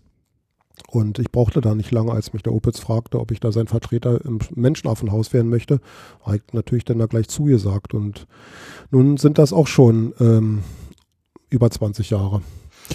Ich habe jetzt gerade so gedacht, ähm, obwohl man jetzt, also war ja eine dreijährige Ausbildung, schätze ich mal. Ja. Mhm. Ähm, und man kann dann trotzdem Jahre und Jahrzehnte dann mit einer Tierart verbringen, ohne dass man irgendwie alles gelernt hat. Oder würden, also ich glaube nicht, dass Sie jetzt sagen würden, Sie haben jetzt alles gelernt über die, äh, über die Affen und auch nicht über alles, äh, über die Tiere, wo Sie davor eingesetzt waren. Also in der Ausbildung ist es natürlich so, dass man in diesen zwei Monaten bestenfalls die, die Arbeitsabläufe verinnerlicht und in ganz, ganz groben äh, Umrissen vielleicht auch die Arbeit mit den Tieren man, man lernt natürlich schon in der Zeit, wie das ein oder ein, das, das andere Tier, ähm, wie, wie die reagieren könnten. Also man wird schon so ein bisschen darauf sensibilisiert. Aber in die Tiefe geht das natürlich erst, wenn man darüber hinaus eben auch mehrere Jahre in einem Revier arbeitet und, so, und umso länger man in einem Revier arbeitet, umso mehr ähm, speichert man eben die Erfahrung, kann man die in sich in sich ähm, ähm, abspeichern. Also es wird auch nicht langweilig. Es wird auf, garantiert nicht langweilig. Glaube auch nicht. Es wird immer auch wieder Situationen geben. Natürlich, umso länger man mit solchen Tieren arbeitet, wenn ich jetzt von meiner Arbeit sprechen äh, darf im, im Menschenaffenhaus, wenn man viel Erfahrung hat, da gibt es bestimmt einige Situationen, wo man intuitiv das Richtige handelt, äh, das, das Richtige entscheidet, weil man eben aus, aus der ähm, langen Erfahrung dann eben weiß, wie das Tier äh, reagieren könnte. Und, aber trotzdem gibt es immer mal wieder Momente, wo man überrascht wird, weil jedes Tier, wie wir Menschen auch, hat einen anderen Charakter und ist ein Individuum für sich selbst und kann einfach auch mal anders reagieren haben Sie den Eindruck, also der Zoo, ich habe es vorhin ja schon beschrieben, ist wie so eine kleine Insel in dem großen Städte, Städtemeer hier. Ähm, und wenn man sich hier drin bewegt, ähm, kriegt man tatsächlich dann, also spielt das Politische oder was halt in der Stadt passiert, tatsächlich eine geringere Rolle, weil so dieser Ablauf im Zoo ein ganz anderer ist, als er vielleicht draußen ist? Oder ist das ähm, tatsächlich eher so wie in jedem Unternehmen, wo man sagt, okay, wenn ich da drin bin, ist es Arbeit und wenn ich draußen bin, ist es die Stadt? es, äh, ich glaube, maßgeblich ist auch, welches Alter man hat. Also man, ein 50-Jähriger geht ähm, ganz anders durch seine Arbeitsstelle oder durch, sein, äh, durch seinen Arbeitsplatz als ein 20- oder 25-Jähriger. Da hat man ganz andere Prioritäten und, und ein, umso älter man wird, umso mehr interessiert man sich ja auch was passiert nicht nur hier, sondern was wird auch, ähm, also im, im, Revier, wo man arbeitet gerade, sondern was wird auch entschieden ähm, auf der Geschäftsetage oder wie entscheiden sie sich oder darüber hinaus natürlich auch ähm, für die Berliner Politik, für die Deutschlandpolitik, für die Europapolitik. Also es geht dann immer weiter. Ich glaube, das Alter ist davon auch ähm, wirklich abhängig davon, wie man, wie man das alles aufnimmt und ähm, was man sich für Gedanken macht. Also eine Zeit lang war das hier für mich wie so ein Kleinod und ich hatte hier meinen Arbeitsplatz und hier meinen Berliner Zoo und habe da, wenn ich hier gearbeitet habe, ähm, habe ich nicht hinterfragt, na warum kriege ich jetzt, äh, ähm, wenn es eine Lohnerhöhung gab, nicht eine Mark mehr oder oder was passiert im Tierpark oder natürlich hat man das ein oder andere politische auch ähm, durch, ähm, wenn, wenn die Eltern oder der Vater politisch interessiert, er war politisch interessiert, dann kriegt man das ein oder andere auch mit und stellt auch die eine oder andere Frage. Ist ganz klar. Aber so, wenn ich jetzt hier in meinem Zoo war, äh, eigentlich gab es für mich nur dann die Arbeit und die Tiere. Das klingt schön. ähm, wie, inwieweit sind denn jetzt, ähm, also wenn man jetzt hier ankommt in Berlin und man fährt äh, durch, durch Berlin und man kommt immer an den Zoo und es sind auch unglaublich viele Touristen jetzt hier. Hat sich das verändert im Laufe der Jahre? Also gerade, ich sag mal, zu Zeiten der, der Teilung kamen jetzt wahrscheinlich auch Besucher international nach Berlin, aber wahrscheinlich nicht die Massen, die es heute sind. Mhm. Ja, das stellt man schon fest. Es wurden ja auch schon mehrere Statistiken ähm, äh, ähm, gab es ja schon, wo man einfach untersucht hat, wie hoch ist der prozentuale Anteil der Berliner Besucher und, ähm, und, und der Touristen. Und man kann natürlich schon sagen, dass ähm, aufgrund auch dem Angebot, was Berlin zu bieten hat. Man muss auch zugeben, dass natürlich nach dem Mauerfall ist es sicherlich auch für die Touristen einfacher, nach Berlin zu kommen. Und auch äh, das Freizeitangebot durch den ehemaligen Ostteil der Stadt und an Sehenswürdigkeiten, das hat ja auch nochmal zugenommen. Und man weiß ja, dass also die, die Kurve stetig nach oben zeigt, dass Berlin, ähm, dass äh, Berlin immer, immer mehr im Fokus steht der, äh, des Tourismus. Und da, da äh, profitiert natürlich der Berliner Zoo auch. Und wir merken das ja auch, wenn ich äh, bei mir das Haus schließe und sage, äh, bitte gehen Sie zum Ausgang, das Haus wird jetzt geschlossen, ähm, das geht nicht mehr, weil ähm, 60 Prozent verstehen mich gar nicht. Also muss ich das dann eben auch. Äh, Drei Sprachen sagen. Ähm, ähm, ja, am, am, am besten, ja. Aber zumindest eben natürlich in Englisch und ähm, dann funktioniert das dann auch, ja. Also man kriegt das schon mit, dass wir hier sehr, sehr viele auch ausländische Touristen haben. Ich weiß nicht, ob Sie das sagen können. Im Tierpark wird es wahrscheinlich nicht ganz so gravierend sein. Der Tierpark hat natürlich durch seine Lage, also da kann man schon sagen, dass schwerpunktmäßig mehr, ähm, dass er mehr Besucher hat, die eben aus dem direkten Umland kommen, mhm. weil natürlich in der Nähe vom Tierpark auch nicht, also fußläufig schon, schon mal gar nicht, auch keine großen anderen Sehenswürdigkeiten sind. Also wenn der Tierpark in der Nähe von der Friedrichstraße sein würde, dann würde der wahrscheinlich besucherzahlenmäßig uns nicht viel nachstehen. Aber da hinten in Friedrichs, in Friedrichsfelde, äh, ist es natürlich, ist ein bisschen leicht abgelegen und denke ich mal, da finden hier fallen auch einfach Touristen rein, äh, abgesehen jetzt natürlich vom Panda, hm, der auch ja. äh, Tourismusströme anziehen wird oder schon anzieht. Aber hier sind einfach, äh, ähm, das ist, wenn man, natürlich sind viele Leute an Tieren interessiert. Und wenn man dann, jeder hat da seinen Reiseführer und wenn man dann aber sieht, aha, hier ist ja alles in der Nähe, dann können wir das, nehmen wir das hier einfach mit. Und wenn man das nicht so günstig miteinander verbinden kann, dann nehmen da viele schon den Abstand dann davon. Hat sich der Zoo für Sie verändert äh, in der Zeit vor der, der Wende und danach? Der hat sich definitiv verändert. Ähm, es ist ja auch der richtige Weg. Man sollte sich auch Klar. verändern. Man muss ja auch mit der Zeit gehen.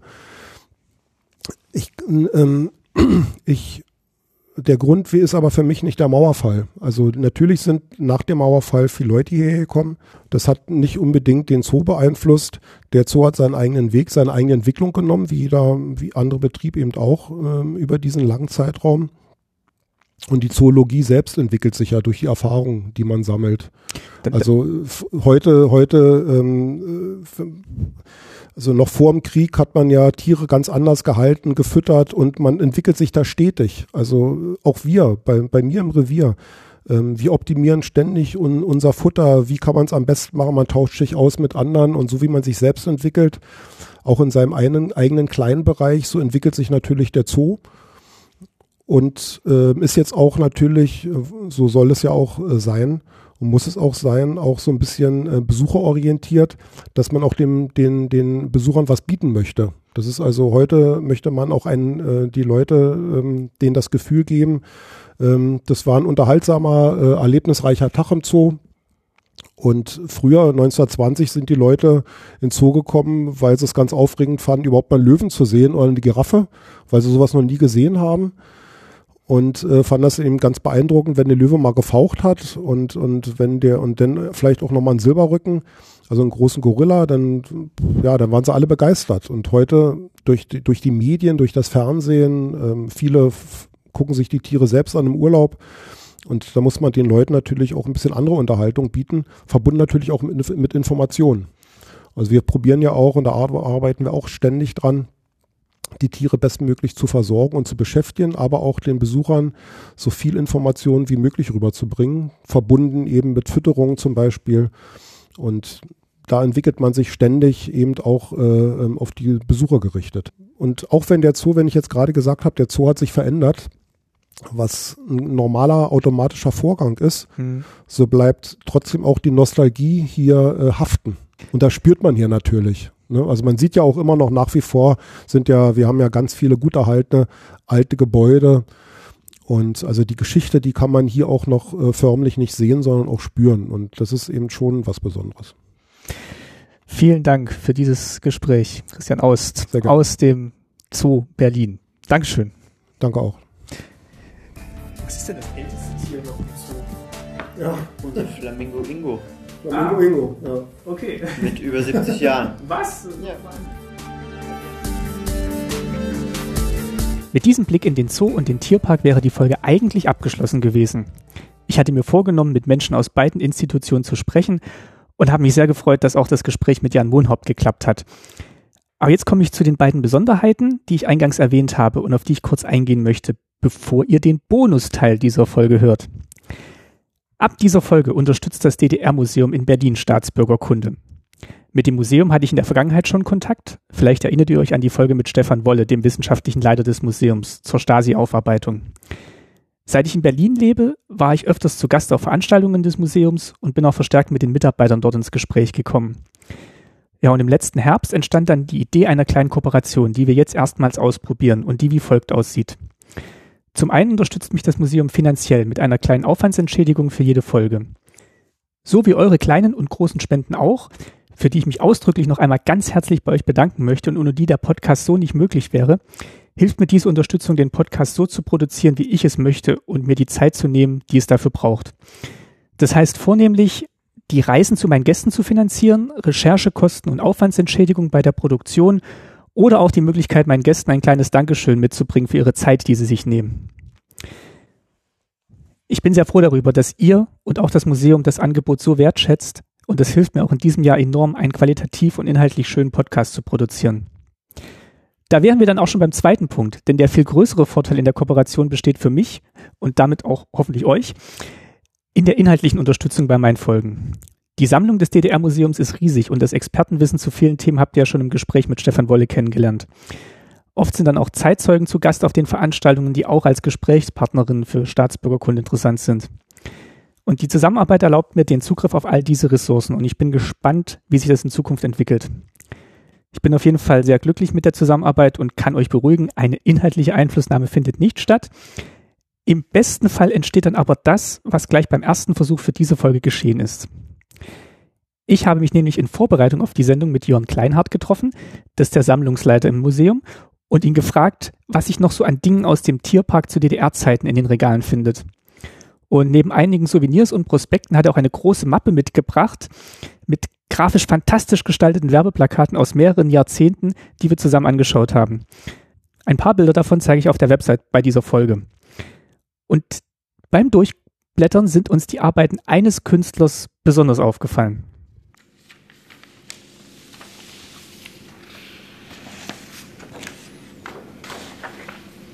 Oh, hier wird wieder erklärt. Zwei Mark konntest du kaufen, hier steht es noch, 89. Genau, und das ist Tierparkposter Nummer 5. Genau, das sind jetzt verschiedene Tiere offensichtlich in dieser Reihe abgebildet. Und hier haben wir den Sumatra-Tiger. Das ist schon eher eine realistische Darstellung Ja, jetzt. ja. Realistische Ziemlich Zeichnung. realistisch. Zwei Mark. Gestaltung Rainer Ziegler. Zwei Mark ist nicht wenig, ja. Ich glaube, der Rainer Ziegler hat mehrere von diesen Plakaten. Ja? Der, der kam schon mal. Begnadeter Tierzeichner. Und das sieht wieder aus wie die, die 60er. So, hier haben wir das nächste Tierparkposter, Nummer 7. Der Gelbflügelara und der Grünflügelara. Aha, hier. Auch wieder von Rainer Grün. Ziegler. Genau, Ja. also das sind diese Sammelposter, die man dann sich offensichtlich zu Hause hinhängen konnte. Oder in die Schule. Da ist das Plattenbauzimmer aber schnell voll, ja. Ja. So zwei so, Wird zwei so eine Poster aufgehängt, dann ist die Wand schon, Wandfläche bedeckt. Ja, wenn ihr auf der Website nachgeschaut habt, werdet ihr uns sicher zustimmen, dass hier wirklich ein Meister seines Fachs am Werk war. Zu meiner Schande haben wir den Namen aber falsch gelesen. Der Mann heißt tatsächlich Rainer Zieger. Und auch Jan Mohnhaupt, der Autor, den ihr am Anfang gehört habt, kennt ihn. Im Nachgespräch zum Interview, das ein paar Tage nach der Plakatsichtung stattfand, hat er nämlich noch einen Tipp für mich. Ähm, also es gibt noch eine interessante Person, ähm, das, der auch mit beiden zu tun hatte. Das ist äh, Rainer Zieger. Ja, der, hat, der, hat, äh, der war der Tierpark-Illustrator. Der hat äh, quasi fast von Anbeginn an Ah. äh, die ganzen Tierplakate und die ganzen äh, Zooführer alle Ja, Tierparkführer gestaltet. Und der war so erfolgreich oder so begehrt, dass er auch immer in den Westen ausgeliehen wurde. Er hat beispielsweise für diese Was ist was-Reihe ganz viel illustriert. Und äh, der ist, äh, wie gesagt, der ich mit dem habe ich auch gesprochen, dessen Informationen sind ja nur so hintergründlich in das Buch eingeflossen. Also der ist dann nicht als, als, äh, als Person aufgetaucht, weil es einfach dann irgendwie den Rahmen gesprengt hätte. Aber der kann noch mal aus einem ganz anderen Blickwinkel auch äh, über die beiden Personen erzählen, weil der als, als ja nicht als Zoologe daran gegangen ist oder so, sondern als, als, als Künstler. Und, Und so haben mich die Recherche im Museum und das Gespräch mit Jan Mohnhaupt auf die Spur von Rainer Zieger gebracht. Ich habe ihn angerufen und gefragt, ob er Lust auf ein Gespräch hätte. Er hatte, und so habe ich mich an einem kalten Samstag im Februar mit S-Bahn und Fahrrad auf den Weg ins Brandenburger Umland von Berlin gemacht, um ihn zu treffen. Bei Tee und Keksen im warmen Atelier haben wir es uns dann gemütlich gemacht und ich habe ihn gefragt, ob er schon immer vorhatte, ein berühmter Tierzeichner zu werden. ich habe es mir nicht träumen lassen. Also ich hatte schon immer äh, große Affinität zu Tieren, schon als kleiner Junge, ja, war ich bei meinen Großeltern, die eben Haustiere hatten auf dem Dorf. Und ähm, da entwickelte sich das, diese Vorliebe für Tiere, so dass ich dann äh, als Kind äh, zum Beispiel naturwissenschaftliche Sammlungen äh, erstellt habe, überall in der Natur rumgekrochen bin und habe da Schädel gesucht oder Schädel ausgekocht oder Federsammlungen angelegt und alles, was mit Natur zusammenhing, habe ich zusammengetragen. Und äh, so war mein Interesse eben so stark geprägt, hatte auch entsprechend gute Freunde, mit denen ich in der Natur herumgestrichen bin. Und dann entstand auch irgendwann mal äh, die Sehnsucht, in große ferne Länder zu gehen, also in die exotischen Länder in Afrika und so weiter. Das war also mein Kindheitstraum. Darf ich fragen, wo Sie geboren wurden, wo Sie aufgewachsen sind? Ich bin in Wurzen in Sachsen geboren. Mhm. Da wird immer gesagt, wo, wo, wo die Kekse hergestellt werden. Da mhm. sage ich immer, aber dort ist auch Ringelnatz geboren. Das wollte ich gerade sagen, Ringelnatz kommt aus Wurzen. Ja, genau. Ja. ja, dort bin ich auf die Oberschule gegangen. Und nach dem Abitur stand eben die Frage, was machst du? Das heißt, die stand natürlich viel länger vorher. Ich wollte natürlich irgendwas mit Tieren studieren und da wollte ich natürlich Zoologie oder Biologie studieren. Und äh, mein Vater war selbstständig, also der war nicht irgendwie in der Gewerkschaft oder so Sachen. Der hat auch äh, im grafischen Bereich? Ja, der war ursprünglich, war aber eben Autodidakt. Mhm. Als er nach dem Krieg nach Hause kam, der war eigentlich gelernter äh, Musterzeichner, mhm. war in einer Fabrik, wo sie äh, Lampen entwarfen und so. Und das wurde nicht gebraucht zu der Zeit und fand keine Arbeit. Und hat er dann eben selbst angefangen, äh, irgendwelche gebrauchsgrafischen Dinge zu machen, hat er fürs Museum Ausgestaltung gemacht und so weiter. Die Kinoreklame ge gemalt, was es heutzutage ja nun nicht mehr gibt. Ja, große Bilder über die, über das Kinoeingang. Und ähm, Später hat er dann Messearbeit gemacht in Leipzig und hat immer gesagt, also in den Beruf gehst du nicht, weil es schon hartes Brot war, damals zu der Zeit. Na gut, also das mit dem Biologiestudium, das wurde nichts. Ich war natürlich kein absoluter Einserschüler. Ich war zwar ein guter Zweier, aber das reichte also nicht für ein Biologiestudium und noch dazu eben keine Abkunft vom, vom Arbeiter her, obwohl er ursprünglicher Arbeiter mal war. Dann mit Veterinärmedizin, das hat auch nicht geklappt. Und ähm, na, jedenfalls äh, stand ich da, hatte keine andere Idee. Und äh, da sagte ein Schulkamerad von mir, du, ich fahre da jetzt zu einer Aufnahmeprüfung nach Berlin an eine Fachschule für angewandte Kunst und komm da einfach mit. Und äh, ja, habe ich gedacht, okay, habe ich meine Sachen eingepackt, habe ich meine Zeichnung eingepackt, habe als Kind oder Jugendlicher eben viel gezeichnet, habe meine ganzen Präparate auch abgezeichnet, Schädel und so. Haben Sie sich dann nochmal extra vorbereitet, als Sie da hingefahren sind, oder haben Sie einfach mal durchgeschaut, was nee, im Laufe der alles Jahre? genommen, was ich hatte, mhm. ja. Ich war also als Kind schon mit 12, 13 Jahren bin ich jedes Jahr äh, einen Monat in Leipziger Zoo gefahren, habe dort äh, Tierstudien gemacht. Die Skizzenbücher habe ich immer noch. Und das habe ich eingepackt. Die äh, angehenden Studenten, die waren also schon praktisch durch eine Prüfung geraten und aussortiert worden, dass sie die Aufnahmeprüfung machen konnten. Und jetzt habe ich meine Zeugensachen da hingestellt und haben sie mich gleich mit reingenommen in diese Aufnahmeprüfung. Das hatten Weil sie so begeistert waren? Sie hatten das noch nicht gesehen, dass einer solche Sachen zeichnet. Und ich komme dort auch in die Schule, da in so einen Gang und dort hängen doch lauter Bilder, äh, wo ich dachte, Mensch, das ist genau das, was du eigentlich malen wolltest. Da hingen also anatomische äh, Zeichnungen von Tieren und schöne Pflanzendarstellungen und so weiter. Da gab es eine Abteilung wissenschaftliche Grafik. Bis dahin war mir noch nie klar, dass es hier eigentlich äh, Grafiker oder Zeichner geben muss, die diese Bücher ja illustrieren. Die habe ich immer bewundert in den Büchern, im alten Schmeil oder im Brems Tierleben, ja.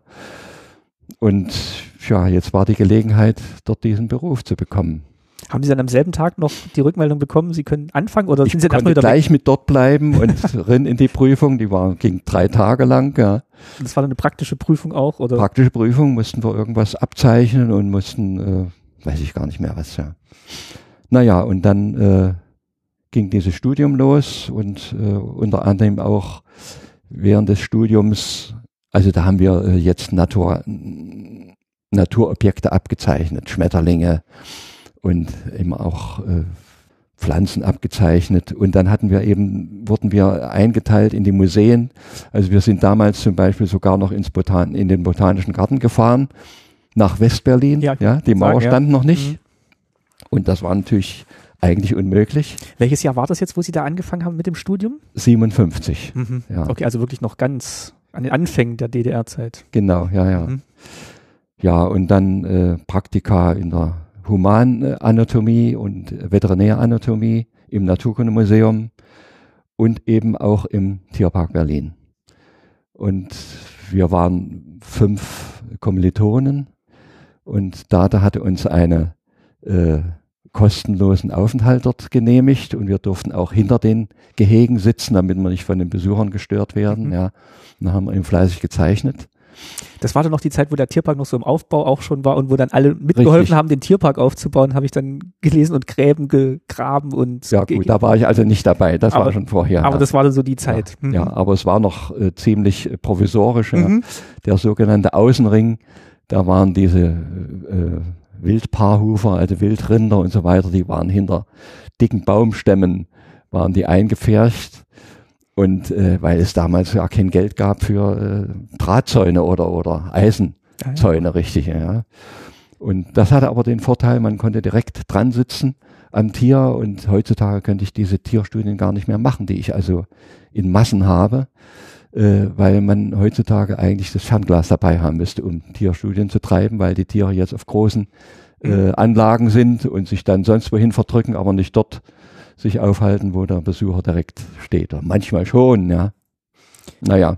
Das, dann saßen Sie da und haben erstmal versucht, das Tier zu erfassen und zu zeichnen, oder? Ja, jedenfalls alle meine Kommilitonen haben das versucht, ja. Und ich war eigentlich ja schon ein bisschen Profi, weil ich als äh, Kind eine Schwelle übersprungen habe, die äh, einem dann, wenn man reifer geworden ist, schwer, schwerer fällt.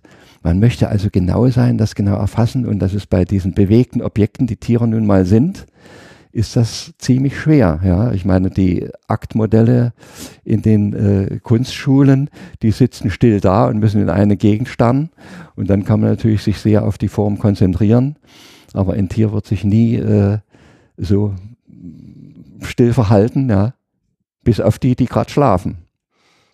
Meine Kommilitonen haben sich meist die Tiere rausgesucht oder nur die Tiere rausgesucht, die eben da lagen, mhm. ja, und wieder käuten oder wie auch immer und äh, haben da die Form erfasst. Und ich hatte diese, dieses Stadium eigentlich schon hinter mir und habe dann versucht, schöne Bewegungen zu machen. Wie genau muss man denn so ein Tier kennen, damit man das machen kann? Wie, wie lange müssen Sie es denn studieren, anschauen, die Bewegungsabläufe angucken, bevor Sie sagen können, jetzt kann ich es zeichnen? Na, damals konnte ich es auch nicht. Also da habe ich, äh, da wusste ich noch nicht, was ich eigentlich wissen sollte über das Tier. Ich hab's, ich wollte es eigentlich immer nur besitzen. Ich wollte es mir abzeichnen, mit nach Hause nehmen. Und äh, es gab in meiner Zeit eben auch wenig äh, Bücher, wenig Tierbücher. Ganz, äh, die wurden wenig verlegt. Das, man kriegt das mit Mühe und Not beim Buchhändler, ja. So habe ich mir meine eigenen Tierbücher zusammengestellt. Und aber über das ganze Wesen und Verhalten und der Tiere wusste ich nichts. Ich wusste auch nicht genau über die Anatomie. Das hatten wir an der Fachschule, hatten wir Tieranatomie, aber auch äh, nicht überzeugend genug, würde ich mal sagen. Und ähm, weil Sie fragen, wie man, äh, wie weit man das Tier kennen muss, äh, das kam erst später. Mhm. Ich habe also dann wirklich sehr, sehr viel im Tierpark gelernt. Aber jetzt erst muss ich nochmal zurückkommen. Genau, jetzt saßen Sie da und. Und Date wollte dann äh, von allen, die ähm, diese Praktikanten, die dort da waren, wollte er die Arbeiten sehen. Dann hat nun jeder seine Mappe da ausgelegt. Ja, dann war er, hat er sich eben das so angeguckt und manchmal rumgeknurrt und hat dann eben irgendwelche Fehler gezeigt oder so, ja. Und am Ende sagte er, Herr Zieger, wollen Sie noch mal einen Moment da bleiben? Mhm habe ich so kleine Hoffnung, was, was, was ist das wohl, ja, weil er mir ein Lob erteilen. Und da sagt er, Ihre Arbeiten gefallen mir, wollen Sie bei mir anfangen. Also, was konnte es Besseres geben, ja. Mitten im Studium kriegt man dann gleich schon das erste ja, Angebot. Ja, ja. ja. Mhm. Und äh, also das war am Ende des Studiums mhm. und ähm, ich konnte es fast nicht fassen. Er hatte also dort eine wissenschaftliche Forschungsstelle im Tierpark die jetzt inzwischen ausgebaut ist als dieses IZW, dieses Institut für Zoo- und Wildtierforschung. Und ähm, da hat er doch innerhalb eines Jahres eine Stelle eingerichtet für mich als akademischen Zeichner.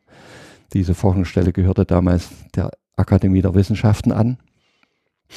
Das wäre heutzutage undenkbar. Ja, also heutzutage werden die Stellen reduziert und er richtet dort eine ein. Da hat man schon gemerkt, wie sehr er für seine Er Sachen war- kämpft. Ja, er war wirklich sehr interessiert dran und äh, erst viel später habe ich äh, erfahren, dass er selbst gezeichnet hat und dass er auch so interessiert ist an äh, Tierdarstellungen. Ja. Das ist auch der Professor Klöß in, in, in Westberlin gewesen. All diese alte Garde von Zoodirektoren, die waren interessiert an den äh, Tierdarstellungen. Und dann war es soweit, ich hatte nach Abschluss des Studiums hatte ich eine, ein halbes Jahr äh, freischaffende Zeit. Da habe ich die, die wunderlichsten Sachen gemacht. Ich kann mich noch erinnern, dass ich für einen chinesisch Übersetzer äh, Schriftzeichen zeichnen musste, die er auch, die er brauchte für eine Veröffentlichung, aber die größer dargestellt sind als der normale Satz. Und äh, so große Buchstaben gab es offensichtlich im chinesischen Satz nicht, den er hier zur Verfügung hatte. Also solchen Kram habe ich da gemacht. Das war jetzt die Zeit zwischen ähm, Ende des Studiums, und Beginn. Anfang im Tierpark, Mhm. ja. Also in dieser Forschungsstelle. Und dann war es soweit und in der Forschungsstelle waren drei Wissenschaftler, ein Anatom, ein ähm, Parasitologe und ein Verhaltensforscher. Und da wurde ich rangesetzt, äh, deren wissenschaftliche Arbeiten zu illustrieren. Und das war für mich also erst etwas enttäuschend. Weil sie dachten, jetzt können sie selber. Ich dachte, jetzt kann ich schön Elefanten malen und, und, und, und Mhm. Löwen zeichnen oder so. Ja, so war das nicht.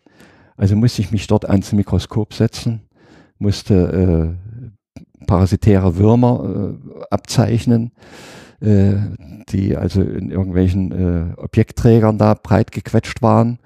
Und der Anatom, der schnitt also Vogelaugen in feinste Schnitte und da musste ich also dann die äh, Regenbogenhaut zeichnen, wie diese ganzen Zä äh, Stäbchen und Zäpfchen da drin waren. Stäbchen und Zapfen. Das heißt, sie haben immer durchs Mikroskop geguckt und dann. Und dann wieder gezeichnet, ja. Also das war schon frustrierend, ja. Und die hatten also so und so viel Zeichnung für die, war inzwischen aufgespart, viele Arbeiten gemacht, ja. Da habe ich also heftig arbeiten müssen und habe das aber dann gemerkt, also wenn du das so schnell wie möglich hinter dich bringst, so schnell könnt ihr ja gar nicht nachforschen, dass ich wieder das machen muss. dann war da dieser äh, äh, Verhaltensforscher, der hat mich mit rausgenommen in den Tierpark. Für den habe ich dann ein paar solche Verhaltensszenen gezeichnet. Das war eigentlich mein, mein Anliegen. Und so habe ich das geregelt, dass ich diese anatomischen, parasitologischen Sachen immer sehr fleißig abgearbeitet habe und dann viel sogenannte Freizeit hatte. Und diese Freizeit hat mir Professor Dade eben auch gelassen und äh, hat sich nur ausbedungen, dass ich ihm immer wieder mal zeige, was ich mache. Ich habe also wirklich Tage, wenn nicht wochenlang hinter den Gehegen gesessen, habe gezeichnet, alle Tierarten durch, wenn man so will. Und dann aber mehr für sich erstmal und. Nur für mich. Okay. Es war kein, kein Auftrag, Auftrag. dahinter. Ja, ja. Aber er wollte es immer sehen. Ich habe dann immer meine Mappe ausgebreitet, ja. Und er hat er dann so heftig dran korrigiert und Was hat ihm dann nicht behagt in dem Moment? ja, was weiß ich, manchmal die Proportionen nicht. Da war ihm ein Ohr länger als das andere Ohr, ja. Und äh, dann war der Passgang eben bei dem Tier nicht so, wie er eigentlich sein müsste. Da haben sie ja gedacht, ja, da hat er eigentlich recht. Und oder haben sie gedacht, naja, Ich bin manchmal dann, habe ich dann fotografiert und bin dann äh, gegangen und habe also mich gewehrt, dass er gesagt hat, der Elefant müsste eben immer unbedingt so Passgang laufen. Nein, äh, ich habe dann also so Phasen fotografiert, dass es fast so aussieht, als sei es ein Kreuzgang, dass der Elefant also erst sein rechtes Hinterbein vorsetzt und dann kommt erst das rechte Vorderbein nach, ja.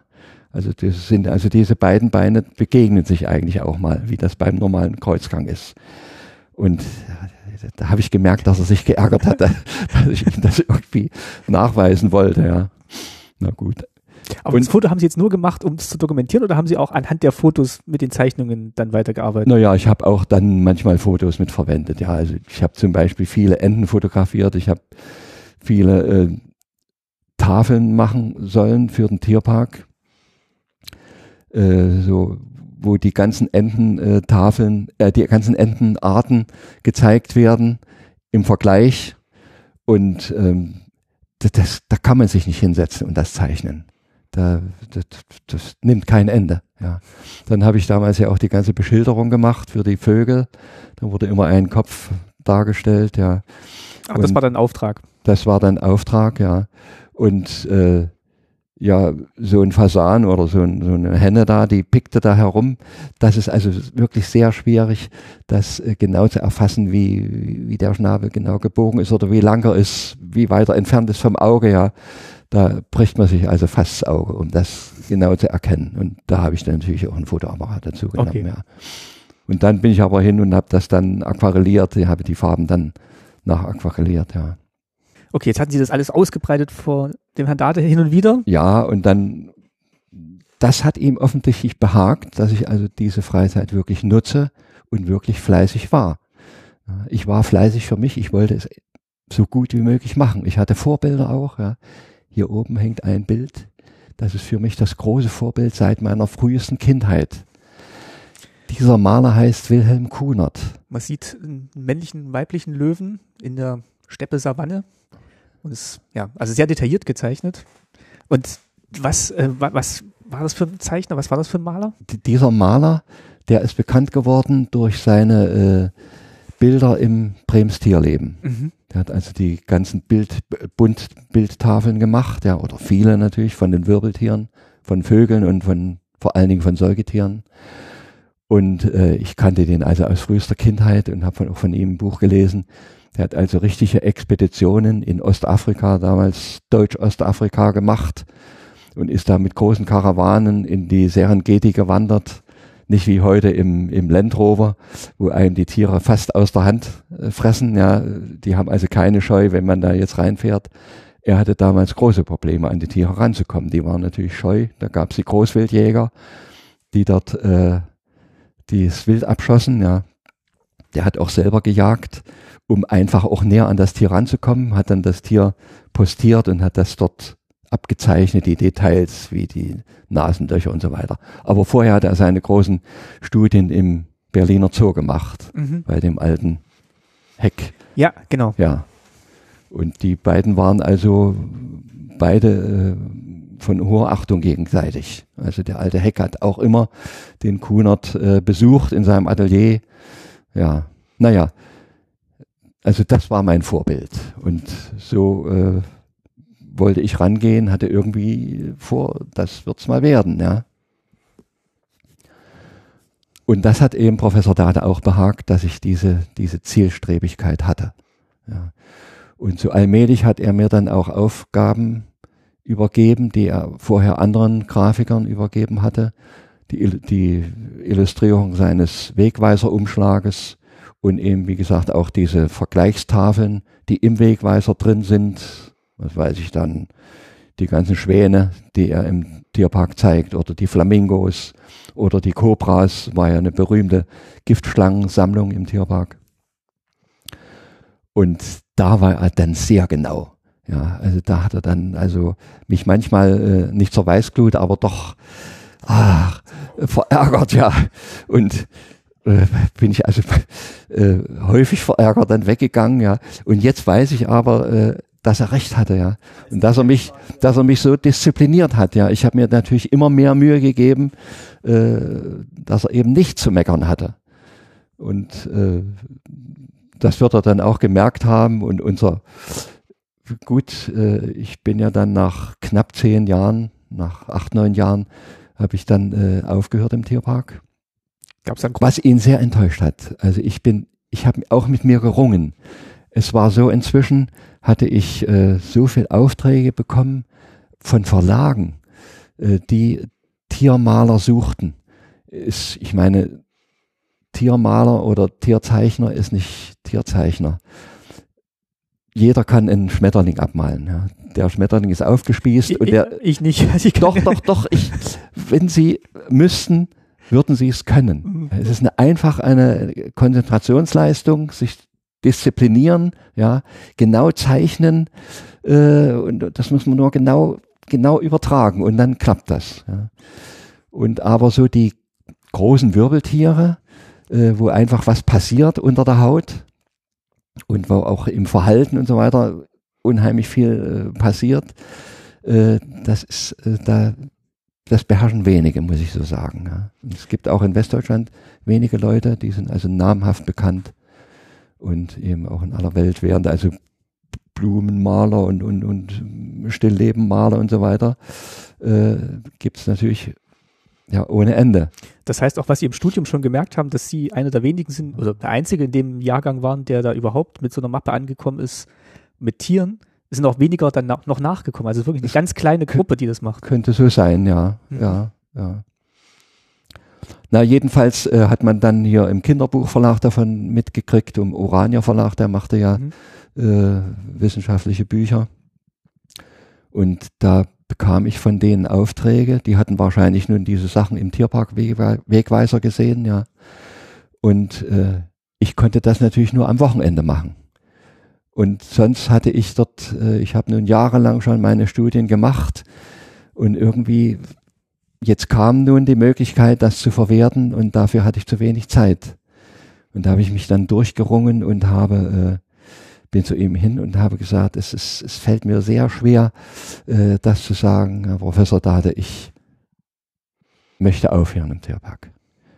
Und das hat ihn Getroffen. echt schockiert, mhm. ja. Ja, das habe ich ihm angemerkt, aber er hat, hat nicht böse ja, wenn Sie meinen, warum denn und so weiter, dann habe ich ihm das so erzählt und so und dann dachte er natürlich, das, ich, das kann ich Ihnen natürlich nicht bieten, dass Sie hier Ihre Bücher illustrieren, während Sie, Sie hier äh, im Tierpark angestellt sind, ja. Wenn Sie meinen, dass Sie damit zurechtkommen, ja, dann müssen Sie es eben machen ist schon ein Schritt, ne? also wirklich auch eine Festanstellung, wir hatten ja vorhin kurz drüber gesprochen, ne? das ist dann äh, in der DDR erstmal ja nicht gekündigt worden. Ja, ja. Also das wäre Das war eine Lebensstellung hm. natürlich, mhm. das ist klar. Zu der Zeit war äh, sogar ein, gerade ein ähm, Zoodirektor aus Tallinn da. Und offensichtlich hatte Date mit, mit, mit dem Herrn Stern gesprochen, ja. Und Stern traf mich dann im, im Tierpark. Der hatte mich auch inzwischen kennengelernt. Der war übrigens auch ein Sammler von Tiermalerei, hat auch von mir ein paar Sachen gekauft und hat dann zu mir gesagt, also, dass der Data sie gehen lässt, ich hätte sie, ich würde sie nie gehen lassen. Also, ich würde ihnen sonst was hier einrichten, ja, hat er so gesagt. Das kann man so gut dahin sagen, ja. Aber trotzdem großes Lob. Also es ist ja, von, ja. von, beiden jetzt. Also okay. der eine will sie nicht gehen lassen, der andere wird sie sofort nehmen, ne? Ja, ja, ja. Naja, und äh, das war dann ein bisschen, äh, wollte Professor Dada dann natürlich auch zeigen, äh, dass es für mich auch ein Verlust ist, wenn ich äh, gehe. Ja, und da hat er also erstmal die, äh, die Arbeit für Tierparkwegweiser äh, für mich erstmal eingestellt und hat ich habe ihm auch äh, Nachfolger empfohlen, ja. Und da sind aber zwei, drei Leute, die sind nach kurzer Zeit wieder gegangen. Die haben ihm nicht das geboten, was er inzwischen äh, nun als Qualität erwartet. Und da dauerte es nicht lange, dass ich doch also dann auch vom Tierpark wieder Aufträge bekam. Ich kriegte meine Tierparkwegweiser zu machen und Poster zu machen, also Plakate hieß es ja damals noch. Ja. Und die die Harmonie stellte sich wieder ein. Also da gab es dann kein Problem mehr. Ja. Das wäre schade gewesen. Also ich glaube auch für ihn, wo er dann gesehen hat, was, was sie auch im Laufe der Jahre alles gemacht haben und was sich für ein, für ein Wissen angeeignet haben und für ein mhm. Können, dass man das dann weiterhin nutzt. Das glaube ja, ich ja. schon für ihn auch ja, dann ein großer Grund gewesen. Und für sie natürlich auch schön, dass sie weiterhin im Tierpark sein. Wenn ich, wenn Buch erschienen war, habe ich bei ihm angemeldet, habe ihm eins geschenkt und habe ihm auch Zeichnungen gezeigt und so weiter. Oder was für Bücher könnten das denn gewesen sein? Also wer, wer, was für Bücher könnte man denn jetzt kennen, wo dann Illustrationen von ihnen drin sind? Gibt's da ja, die, die kennen eigentlich viele äh, DDR äh, geprägte Leute, ja. Ich lernte dann einen Professor Settler kennen, der hier in Eberswalde wohnte. Und der hat mehrere Bücher für den Urania Verlag geschrieben. Und das erste Buch, was ich da machte, das hieß Die Tierwelt der Erde. Mhm. Und da war die ganze Tierwelt äh, war für mich bereit. Ich konnte also da wunderbare Tafeln machen mit all den Tieren, die ich inzwischen nun äh, studiert hatte. Das will ich mal noch nachtragen, dass diese Arbeit im Tierpark, dieses äh, Zeichnen vor dem lebenden Tier, die hat mich unheimlich geschult, auch das Verhalten der Tiere zu beobachten. Ich kriegte Anregung durch diesen Verhaltensforscher, der wurde später durch eine Frau ersetzt, die auch, mit der ich auch gut zusammengearbeitet habe, Frau Dr. Altmann.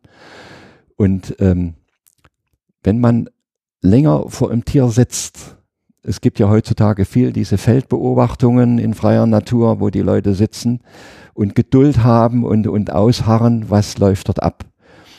Und das äh, war mir gegeben, wenn ich davor sitze und zeichne, dann passierte da nicht immer was, aber es passierte doch ab und zu immer mal was, ja. Ob das nun die, die, die, die Werbung des männlichen Tieres mit dem, mit dem weiblichen hatte, diese ganze Paarungsvorgang, ja, oder äh, Rangordnungsauseinandersetzungen äh, und so weiter. Das habe ich dann so allmählich auch begriffen. Da ist mir eine, also ein äh, großes Beispiel gibt es da mit einer Schimpansin Susi. Die war damals noch untergebracht im jetzt herrlich renovierten Schloss. Das Schloss war damals fast eine Ruine und da waren äh, die Menschenaffen untergebracht. Unter anderem eben diese Susi, das war eine äh, recht dominante Schimpansenfrau und hinter dicken Eisenstäben, aber man saß also dicht an ihr dran und ich habe dort nun angefangen, die zu zeichnen.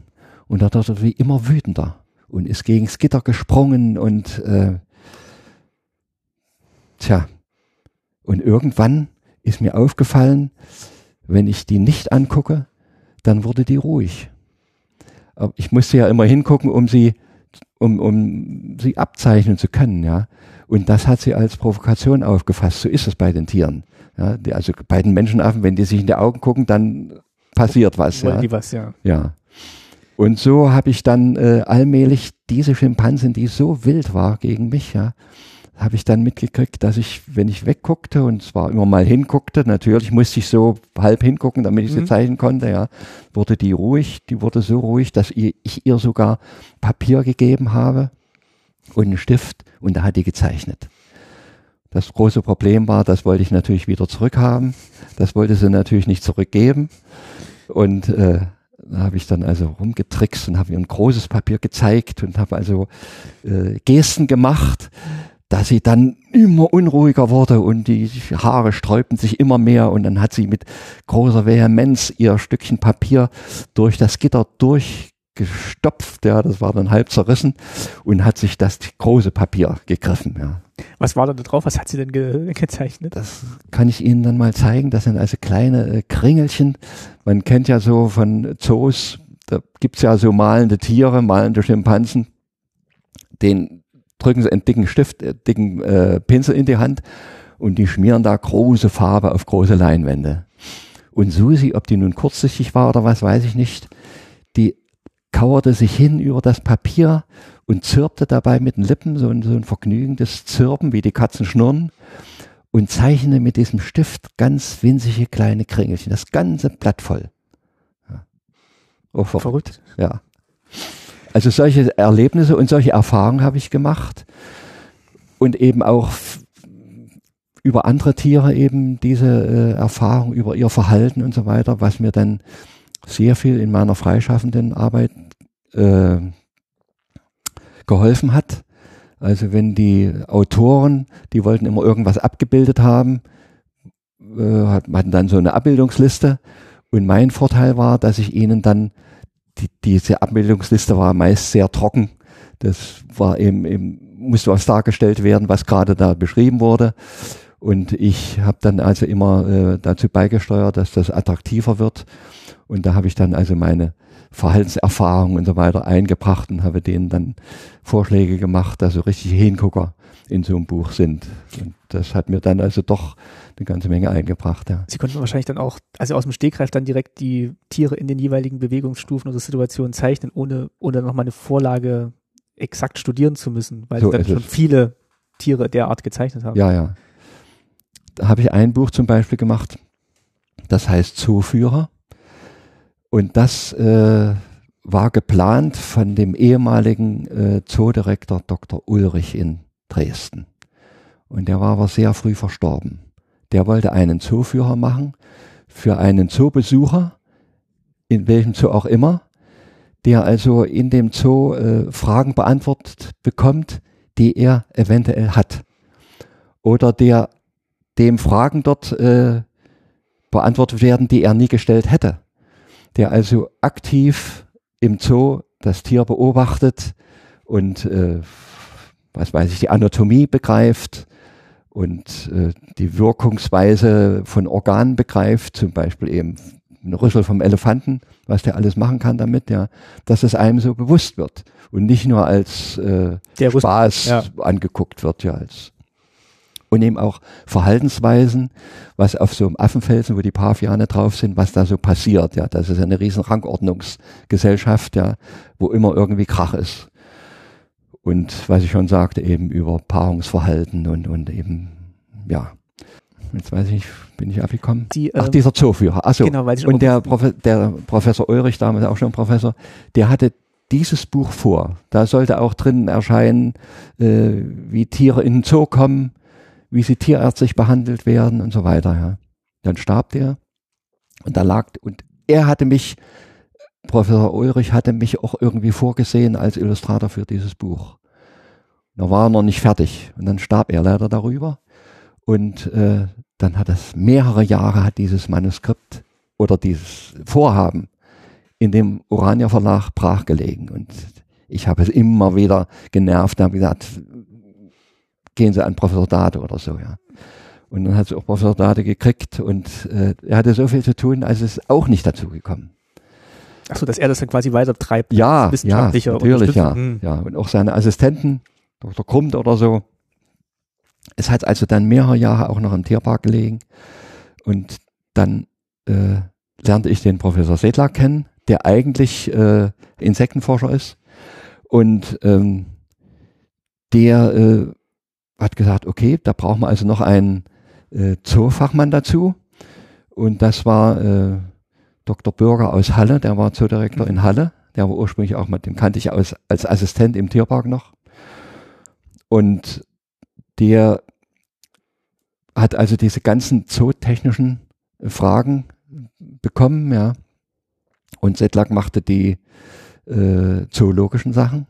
Und ich habe angeregt, was alles, äh, ich, ich war in der Situation sozusagen als Laie, ich war der fragende Zoobesucher, der äh, sozusagen nicht wusste, was die Zoologen oder die Experten alles wissen. Und so konnte ich denen Fragen stellen, die sie jetzt zu beantworten hatten. Ich wusste sie zwar die Antworten, ja, aber ich wusste, was eigentlich den Zoobesucher interessieren könnte, was er nicht, sich nicht erklären kann. Dieses Buch haben wir zusammen gemacht und das hat großen Erfolg gehabt. Ja. Und so sind sie dann über die Jahre, also es waren ja dann wirklich Jahrzehnte, wo sie dann ähm, illustriert haben. Also die ersten acht Jahre im, im Tierpark dann und dann als, als freier Grafiker. Ja, ja. Also sind bestimmt, wie viele Bücher, haben Sie es gezählt, wie viele Bücher sind denn entstanden in der DDR-Zeit? Kann ich wirklich jetzt nicht sagen. Aber also zig Bücher, ja. Manche sind völlig vergessen, ja. Also ich habe auch massenhaft zum Beispiel Bücher für, für Angler gezeichnet. Und äh, weil natürlich nicht immer äh, solche Aufträge da waren. Ich musste ja doch auch mein Geld verdienen. Ja, habe ich auch Sachen gemacht, irgendwelche Gymnastikbücher oder so ein Kram.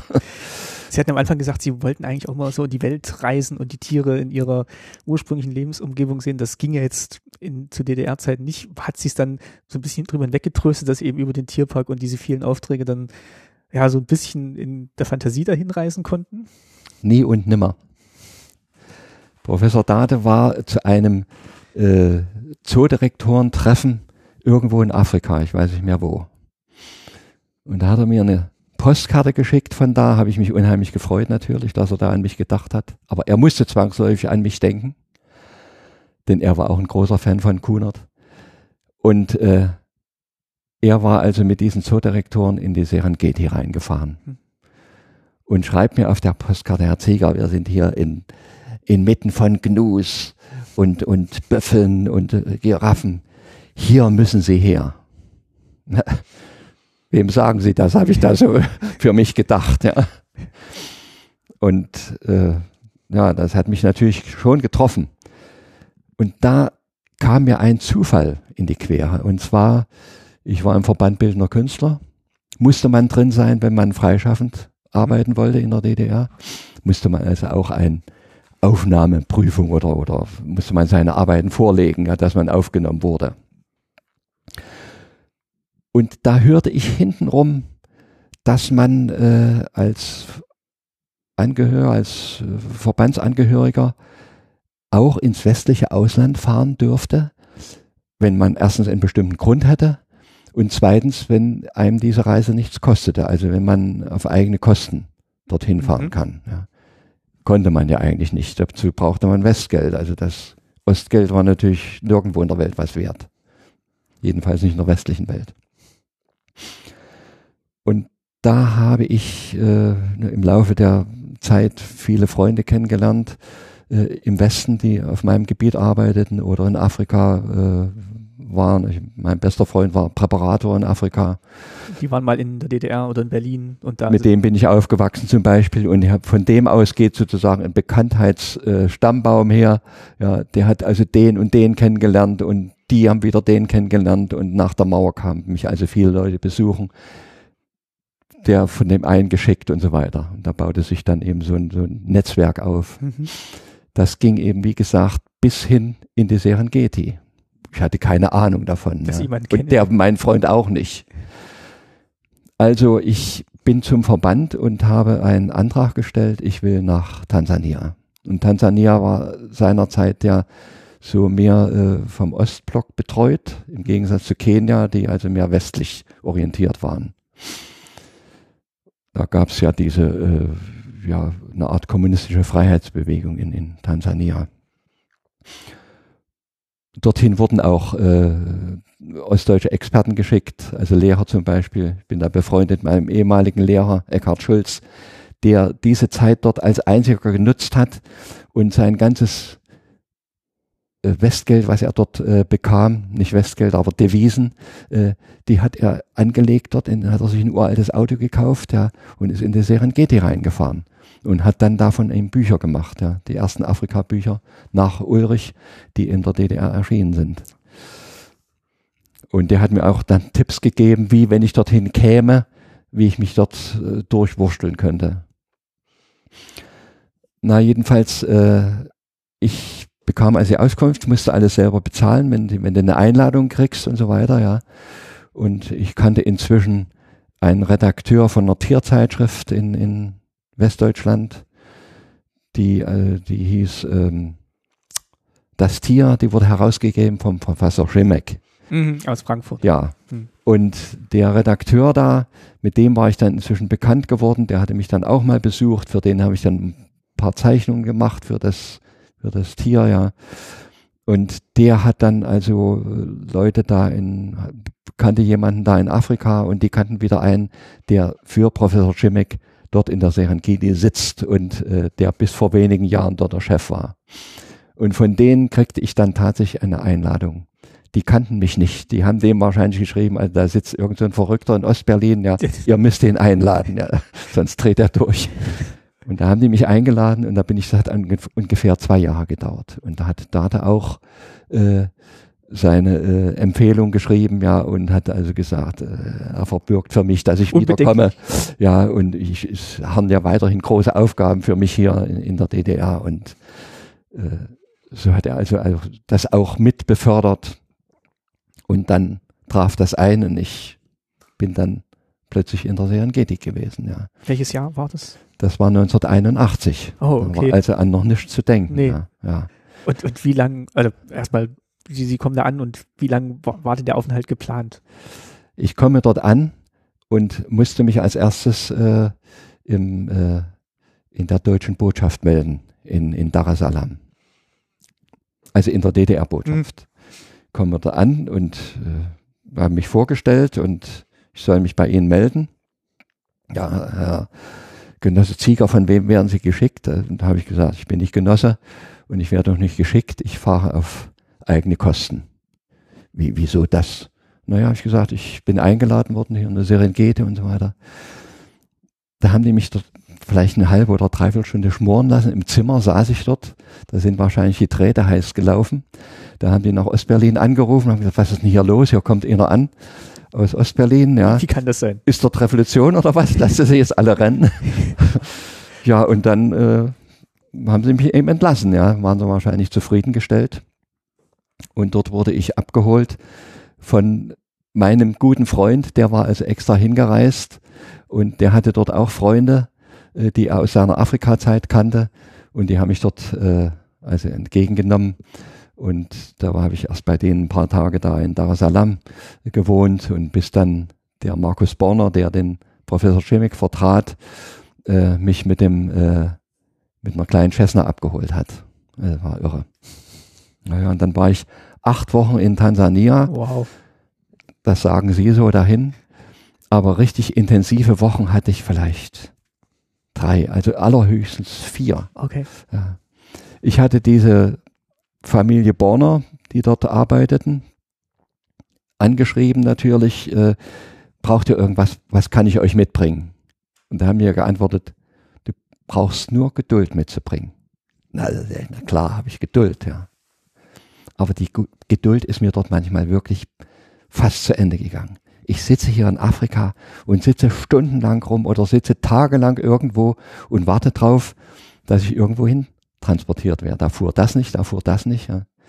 Das hat mich also schon schwer genervt. Also nicht mal, dass das Tier jetzt vorbeikommt, warten Sie, sondern Sie Nee, warten nee, drauf, ich war ja dann- erst mal reinzukommen. Ja. Ja, ich war dann in so einer Provinzstadt, ja, Ah. die eben dreckig war und, und da war ich dann eben am Hafen. Natürlich war dieses Hafentreiben nicht uninteressant, äh, aber ich, ich, ich wollte ja an die Tiere ran. Ja. Dann kam dann mal äh, so ein Schreiseeadlerpaar angeflogen, das setzte sich dort auf den Felsen. Äh, ja, aber das reichte eben nicht aus. Das war nicht das, Ja. wofür Sie dann Ja. angereist Aber sind. es war nicht, nicht so, ich konnte natürlich von den Leuten nicht verlangen, dass sie mich dort herumkutschierten. Ja. Diese intensiven Wochen war ich dort bei denen und die haben mich dann eben, bin ich eben mit der Cessna über die Serengeti geflogen, über diese großen Tierwanderungen und die haben mir auch organisiert, dass äh, ich mit im Allrad eben durch die Gegend fahren konnte dort. Da war aber von dem Borners ein Onkel-Tantenpaar da und die finanzierten das und die haben mich dann mitgenommen. Naja. Und ich höre immer, ich habe immer wieder anhalten lassen, haltet an und so weiter, ja. Und äh, du hast doch schon die, die, die Giraffen fotografiert, das hast du doch alles schon fotografiert, ja. Dort konnte ich natürlich nicht so mich lange aufhalten, um zu zeichnen. Ja. Das ist dann später erst gegangen. Ja. Sie wären dann lieber selbst ja, äh, losgefahren und dann angehalten. Natürlich, ja, ja, ja. Wobei ich eine gute Zeit hatte. Ich war also dort auf einer Insel stationiert im, im Viktoriasee, wo dieses Ehepaar Borner wohnte und die flogen dann immer rüber zur Serengeti. Und dort äh, waren also Flusspferde und Giraffen und äh, angeblich auch Nashörner, die waren inzwischen aber auch wohl gewildert, ja. Hm. Und dort hatte ich schon eine ganz tolle Zeit. Das waren schon ein paar Wochen, äh, wo ich einfach durch den Busch streifen konnte, ja. Und ja, war aufregend. Ja. Aber Es klingt jetzt so, dass, also die Begeisterung ist jetzt nicht gestillt worden, sondern eher nochmal neu entfacht, weil sie dann, die, dann waren die acht Wochen rum und eigentlich haben sie jetzt gemerkt, jetzt Dann war ich wieder zu Hause, ja. Und da war mir alles andere um mich herum wurscht, ja. Ich interessierte mich nicht mehr für, für Politik, ärgerte mich nicht mehr über die Zustände, ja, wollte keine Zeitung mehr lesen. Und so allmählich tropfte das dann wieder ein und ich regte mich wieder auf. Da, das soll es nun gewesen sein, ja. Naja. Und dann hatte ich schon dann nach ein paar Jahren die nächste äh, Einladung wieder geplant und äh, dann holte mich aber die, Gott sei Dank der Mauerfall ein. Es kam nach dieser Reise nach Tansania, äh, bekam ich auf einmal auch Angebote von Westverlagen. Und wahrscheinlich eben auch aus dem Mangel dieser äh, Kollegen, die das eben äh, bewerkstelligen können. Ja. Und über die Kontakte kam ihr Name dann immer wieder mal Ja, ins Spiel. Hm? Und äh, da habe ich dann hier, musste ich zum Ministerium für Kultur und habe denen das gesagt, die wollen hier von mir einen Auftrag gezeichnet haben. Und da war es schon die Zeit, wo äh, die Devisen knapp wurden in der DDR. Und da konnte ich diese äh, Arbeiten machen. Habe ich also, da oben steht eine Buchreihe Was ist was? Das ist Mhm. eine ganz berühmte die- äh, Jugendbuchreihe, ja. Ein Schulfreund von mir, der hat da fast alle Bände. Ah ja. Ja. Und da habe ich so 15 bis 20 Titeln habe ich da illustriert. Und äh, das wurde dann also gern genehmigt. Und die kam dann immer ein äh, Redakteur aus Hamburg angefahren und äh, stöhnte dann immer, wie er über die Grenze musste, dass er da kontrolliert wird und so weiter. Ich sage, das würde ich gern auf mich nehmen, ja. Äh, bis ich dann mal gesagt habe, wissen Sie, schreiben Sie doch mal äh, an mich einen Brief, dass Sie nicht hier dauernd kommen können, äh, sondern ich bin ja derjenige, der den Auftrag annimmt. Ich sollte schon in den Verlag kommen. Und äh, sonst müssen wir das eigentlich einstellen. Und mit diesem Brief, den haben die also so geschrieben, wie ich ihn mir ungefähr vorgestellt habe, ja, bin ich äh, wie so ein kleiner Erpresser ins Ministerium gegangen und habe gesagt, hier, die schreiben mir den Brief, die wollen nicht mehr mit mir zusammenarbeiten, wenn nicht das und das passiert. Ja. Naja, und da haben sie dann gesagt, ja, dann stellen sie mal einen Antrag und da hat es dann, es ging schon vorher mit dem Zooführer los. Äh, jedenfalls wurde es dann genehmigt. Ich kriegte also einen Reisepass und konnte in den Verlag fahren. Und da bin ich hingefahren äh, zum Auftrags äh, entgegennehmen, ja. Und dann bin ich nochmal hingefahren, um die Arbeiten abzuliefern. Und später bin ich dann auch mal noch zwischendurch hingefahren Zur nach. West-Berlin, ja, zur, zur äh, Korrektur und so weiter, ja. Wurde schon ein bisschen löchrig. Das wurde löchrig, also da bin ich dann also sogar öfter im Zoo gefahren, wie ich für die Poster gemacht habe und andere Sachen für den, Tier, für, äh, für den Zoo. Da waren sie dann auch schon für den Zoo tätig. Da war ich dann auch für den Zoo tätig. Die kriegten dann auch Wind davon, ja. Also ich bin nicht aktiv zum Zoo gegangen und habe gesagt, ich kann für euch arbeiten. Irgendwie ist das auch an mich herangekommen, ja. Und dann kam Da ne, wusste ich nicht, dass das äh, zwischen Professor Dade und Professor Klöß nicht so die ganze Harmonie herrschte. Aber das war wahrscheinlich doch ein zwei Konkurrenzunternehmen. Ja, Und- der Zoo war eigentlich unangefochten äh, in der Welt in seinem äh, Artenreichtum, aber es erwuchs eine große Konkurrenz in Ostberlin, der äh, aufwarten konnte mit großen, großzügigen Freianlagen, weil es also viel Eindruck machte in aller Welt. Es waren also auch viele Zoodirektoren da. Also da war Professor Dade mindestens so hoch angesehen wie der Westberliner Kollege. und er hat ja auch wirklich viel dafür getan. Er war ja präsent in Funk und Fernsehen und äh, Richtig. hat die Menschen für Tiere begeistert. Ja, ja. ja er war sehr populär. Äh, das mag mit daran gelegen haben, dass eben in dieser Richtung ja die Leute sich hier nicht so arg äh, beschäftigen konnten. Die konnten keine Reisen machen in diese Länder, wo sie die Tiere beobachten konnten. Im Naturschutz konnten sie sich engagieren und das hat er auch, sind ja sehr viele Leute im Naturschutz eben eingegangen und haben da viel geleistet. Aber die große Exotik war ja auch den, den DDR-Leuten äh, versperrt. Ja, und da hörte man schon gern den exotischen Erzählungen von Professor Dade zu. Und hatte auch das Gefühl, wenn ich in den Tierpark gehe oder in einen anderen Zoo, dann kann ich zumindest so ein bisschen in diese Welt reingucken. Richtig, und im Tierpark diese großen Anlagen, die äh, gaben ja auch ein bisschen die Illusion der Freiheit der Natur wieder. Jetzt kam dann 89 die Wende.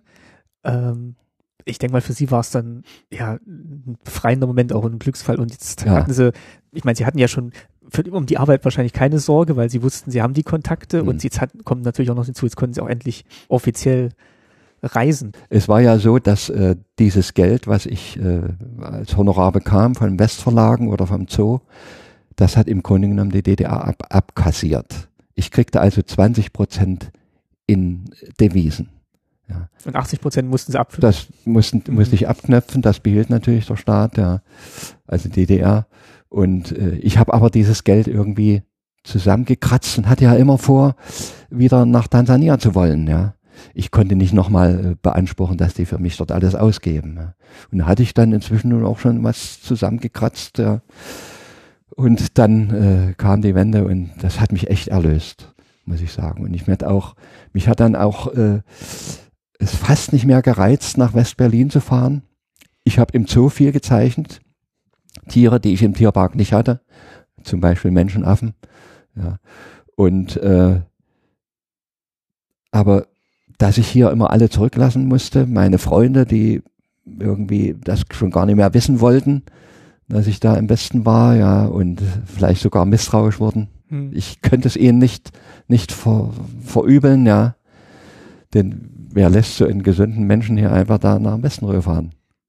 Und ich war eigentlich auch immer darauf gewappnet, äh, dass ich irgendwie mal was hätte machen sollen. Ja. Dass Sie angeworben Herr werden. Zieger, äh, können Sie uns mal nicht diesen Umschlag mitnehmen nach West-Berlin, mhm. dort und dort abgeben?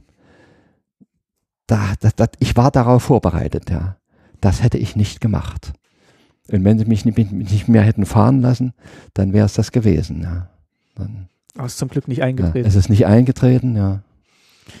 Ja. Und dann die Befreiung, dass sie dann Tja. endlich wohin auch immer reisen konnten. Genau, und das habe ich also dann gemacht. Also Wo ging es denn dann als erstes? Ganz verrückt, ja.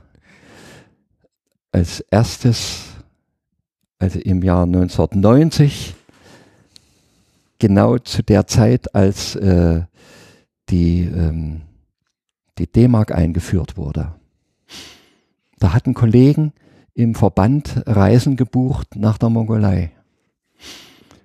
Jetzt wollten die nicht mehr dahin reisen. Also ich bin schon mal in der Mongolei gewesen, äh, in ganz frühen, frühen 60er Jahren, ich glaube 1965 oder so, muss ich jetzt nachgucken. Und jetzt hatten die dort freie äh, Mongolei-Reisen und da hatte ich einen Kollegen und habe gesagt, Mensch, das machen wir.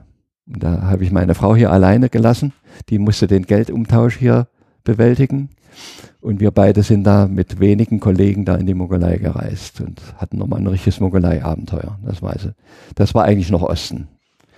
Das war zu der Zeit ja auch, also wie viele Länder wahrscheinlich noch nicht touristisch erschlossen. Das war dann wirklich ein Abenteuer, dahin zu reisen. ja, ich. das war, also ich bin wie gesagt fast 20 Jahre vorher mit meiner Frau dort gewesen und da war es echt abenteuerlich. Da waren wir ganz junge Spunde, eben 25 Jahre alt oder so in den Reisegruppen, wie man jetzt die Leute auf diesen äh, Kreuzfahrtschiffen sieht, ja. Und die wollten natürlich möglichst immer nur zu Hause bleiben, rumsitzen und ich wollte dort was erleben. Und dann war ich das Enfant terrible der Gruppe, äh, weil ich immer unterwegs war und nicht pünktlich zurück war. Gruppe musste immer warten. ja. Naja, und dann äh, 1991 bin ich zusammen mit meiner Frau nach Indonesien gefahren keine gebuchte Reise. Wir haben uns hier ein Ticket gekauft, einen Rucksack gepackt und sind dort angekommen. Aber auch nicht ohne vorher von Freunden eben instruiert worden zu sein, von Westberliner Freunden. Also einmal eine Sekretärin von Professor Klöß, die gesagt hat, Digger, das ist ganz einfach. Sie fahren dorthin, Sie kriegen überall Quartier und das Essen ist billig und Sie kommen überall hin mit, mit öffentlichen Transportmitteln und so weiter und äh, von einem Ehepaar, die auch ein Jahr vor, ach nee, die in dem Jahr, wo ich nach Afrika konnte, äh, die wohnten in unserem Haus, sind die nach Westdeutschland ausgereist mit Familienzusammenführung. Mhm. Und die hatten mir äh, auch sofort gesagt, also nach, die waren in Indonesien, da könnt ihr hinfahren, das ist ganz einfach. Gut, wir eingeschränkten, ja, und uns selbstständigen Menschen, wir waren natürlich doch aufgeregt. Klar. Und kamen dort an, ja, alles im Bauchgurt verstaut, immer gedacht, dass man bestohlen wird und so weiter.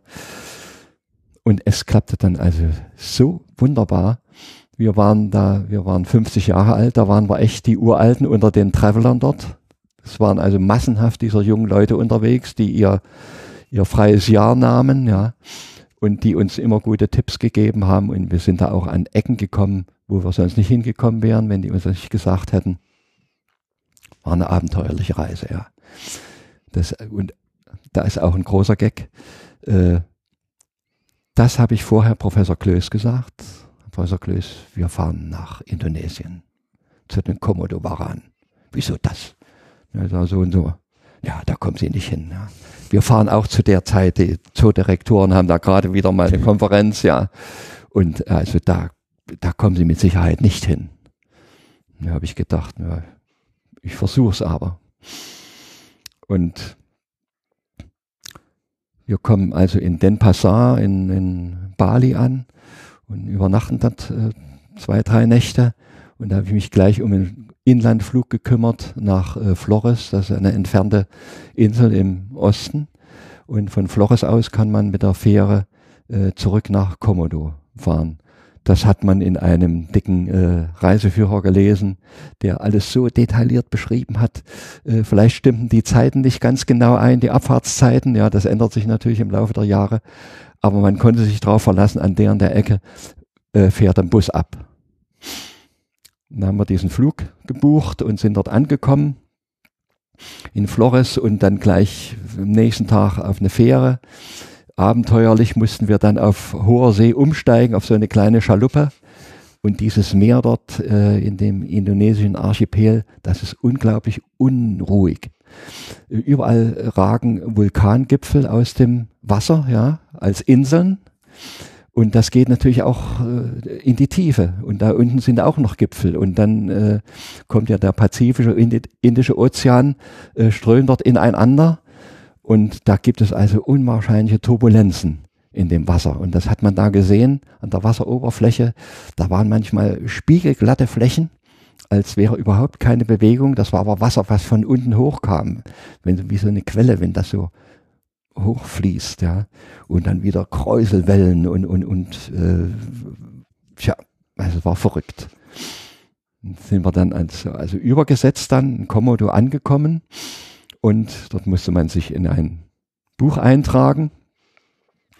Dort habe ich einen Brief geschrieben, habe ich einen Hasen drauf gezeichnet und einen Igel und geschrieben, bin schon da. das habe ich eingetütet und mit Adresse Professor Klöß. Hab mhm. gefragt, ob die schon hier waren, die Tiergärtner. Nein, die kommen also nächste Woche. Ja. Ja, an Professor, Professor Klöß äh, adressiert. Und als wir dann zurück waren, sind wir uns begegnet. Da sagte Herr Zieger, wir kommen dort an. Da heißt es, äh, wie ist was für Professor Klöß? Da hat er gesagt, das, das konnte er sich überhaupt nicht vorstellen, ja. Und da hat diesen Brief, den Brief aufgemacht, ja, da haben sie sich gekugelt war, war seine Frau dabei, die ist auch sehr humorig, ja. Und da wussten sie, also Zieger war da. Vor ihm. Vor ihm, ja. ja. Und haben sie auch die äh, Warani gesehen? Da habe ich also, äh, ich war dann äh, mit Klöß zusammen und da war damals der äh, Aquarienleiter, Dr. Lange, der war später mal einige Jahre auch Zoodirektor nach Klöß. Und da habe ich das erzählt von den Waran, was wir dort erlebt haben. Also ich bin mit meiner Frau dort mittags angekommen und da haben wir gesagt, wir machen hier gleich mal eine kleine Inselpirsch und sind dann in so ein äh, Waldwäldchen rein, wo Palmen da vom Sturm gepeitscht waren. Ja, war also der Wind auch dort. Waren Höhlen da in irgendwelchen äh, äh, Abhängen. Hab ich da reingeguckt, habe ich gedacht, das sind vielleicht Wildschweinhöhlen oder so. Im Nachhinein weiß ich, das waren also Höhlen von den Varanen, wo die sich äh, in der Mittagshitze drin verkriechen. Und äh, dann müssten wir irgend so einen Hang hochklettern, kommen oben auf ein Plateau. Und da packt mich meine Frau am Arm, weil ich da gerade auf diese Freifläche rennen wollte. Und da waren wenige Meter unter einem Baum, lagen da vier riesige Warane. Also so zwei, drei Meter lange Dinger mit riesigen Köpfen, ja. Und da war offensichtlich das Glück, dass diese Mittagshitze so stark war, da sind die Warane total träge. Da passiert nichts. Da habe ich da meine Fotos gemacht und habe auch prima zeichnen können dort. Und äh, ja, dann sind wir nach zwei Stunden wieder zurück. Also ich bin dann auch ganz nah an Warane unten rangepirscht. Die lagen da im Laub und erst wie der sich erhob und auf mich zu wollte, dann habe ich mich zurückgezogen, dann hat er sich wieder niedergesetzt. Ihre Frau saß dann geduldig dabei, die zwei Stunden. Ja, ja, die hat, hat gedacht, er wird es schon wissen. Ja. Und das habe ich dann eben erzählt bei Klöß und Lange. Und da sagt der Lange, also das, das war so fahrlässig, was sie da gemacht haben. Ja, das hätten sie, da hätten sie draufgehen können. Und da habe ich gedacht, ja, der ist nur neidisch. neidisch ja. Er war noch nicht dort. Ja. Ich wusste, dass äh, dort ein Schweizer Tourist vor Jahren mal äh, äh, verschwunden ist. Man hat von dem nur noch entweder die Brille oder einen Schuh gefunden oder die Kamera. Und den haben die Warane gefressen. Dann habe ich gedacht, na gut, der hat einen Herzschlag gekriegt oder einen Hitzschlag, ist er zusammengebrochen und da haben die den eben aufgefressen, fertig. aber ist es nicht so. Das sind doch aggressive Tiere und äh, ich habe dann also später Filmaufnahmen gesehen hier, die können also heftig auch rennen. Den hätte man nicht ausweichen können. Und wenn Sie sagen zwei, drei Meter lang und dann, wenn da so ein massiges Tier dann in, in Bewegung kommt und auf Ja, einen ja. zu, dann würde ich glaube ich auch schon zurückweichen. Und wir waren dann am Nachmittag war dann eine Führung von den Rangern dort. Da ging es zur Fütterung von den Varalen. Und an dieser Stelle waren wir eben am Morgen und dort oder am Mittag und dort hatten die sich schon einge, eingefunden, die Tiere, und wussten, am späten Nachmittag gibt's was zu fressen. Und da mussten wir, ein paar Touristen waren da, eben so junge Leute, haben wir eine Ziege gekauft und der wurde dort der Hals durchgeschnitten und denen vorgeworfen und da stürzten die sich drauf und in wenigen Minuten war die Ziege verschwunden. Die war zerrissen in tausend Stücke, ja. Und äh, aus manchem Warankopf ragte dann noch eben so ein Bein raus, ja, bis sie das irgendwie hinterkriegten. Da merkte man, wie, äh, wie wendig die Tiere waren. Ach, schon allein, wie wir hinmarschierten, durch so einen Pfad da, durch den Dschungel, oder war so eine Ebene mit Gras, da kam die Warane an und äh, kam auf uns zu und da hatten diese Ranger dort lange Stöcke mit einer Astgabel vorn dran und wehrten die Tiere ab. Naja, gut, haben wir gedacht, die riechen diese Ziege da oder die Plägte da natürlich, da wussten die, jetzt kriegen sie Futter. Also die waren schon dann recht mobil und aggressiv geworden. Ne? Aber auf jeden Fall eine erfolgreiche Reise, also es ist oder eine War erfolgreich. abenteuerlich erfolgreiche Ja, ja, Reise. ja, ja. Jetzt sind Sie dann nicht nur gereist wahrscheinlich nach der Wende, aber Sie haben dann quasi einfach weiterarbeiten können in dem Beruf, den Sie davor ausgeübt haben. Ja, also ich habe dann weiter diese Aufträge gekriegt von westdeutschen Verlagen, auch von anderen Verlagen, noch Kosmos Verlag und Felber Verlag und so weiter. Und dann, äh, ja, ein Wort- und Bildverlag, für die habe ich große äh, Tafeln gemacht. Tja, also das Geschäft ist gelaufen. Vielen Kollegen ist es schlecht gegangen. Es hätte ja in der, in, in der DDR sehr viele Illustratoren gegeben, Kinderbuchillustratoren. Ich habe auch für einen Kinderbuchverlag eben Tierbücher gemacht. Wenn eben sowas war, eine Wolfsgeschichte oder eine Dachsgeschichte, dann kriegte ich sie. Wenn sie nicht Hans Balzer kriegte, ich weiß nicht, ob, sie, ob der Ihnen ein Begriff ist. Name habe ich schon mal. Ja, der war eine Zeit lang äh, mein Förderer, als ich noch im Tierpark äh, arbeitete. Bin ich manchmal zu ihm hingegangen und da hat er mir auch äh, Tipps gegeben, wie ich, er war ein großer Zeichner, also habe ich sehr verehrt. Er ist leider zu früh verstorben und und der hat mir auch Mut gemacht. Er hat auch gesagt, Herr Zieger, Sie haben eigentlich Ihre Akkus jetzt geladen im Tierpark. Sie könnten jetzt äh, äh, richtig in die Vollen gehen Ah, der hat den Schritt zur Selbstständigkeit quasi mit mit ausgelöst. befördert, ja, ja, ja. Und wenn Sie merken, dass, äh, das merken Sie schon, wenn es irgendwie flach wird, dann laden Sie mal wieder auf, ja. Und das habe ich immer gemacht. Ich bin immer wieder in den Tierpark gegangen und habe meine Skizzenbücher gemacht, ohne für irgendwas Bestimmtes jetzt. Aber ich habe ihm immer wieder Bisons gezeichnet, wie sie sich bewegen und so. Einfach weil es ihm Spaß macht, vor dem lebenden, vor dem lebenden Tier eben das auch mit so aktiv zu beobachten. Das heißt, Sie haben jetzt auch nicht groß Konkurrenz gespürt oder dass das Geschäft härter geworden ist. Nein, habe ich nicht gespürt. Und ich hatte hier eben auch gute Kollegen in, in, in, in der DDR und die dann eben auch weiter im Westen noch gearbeitet haben.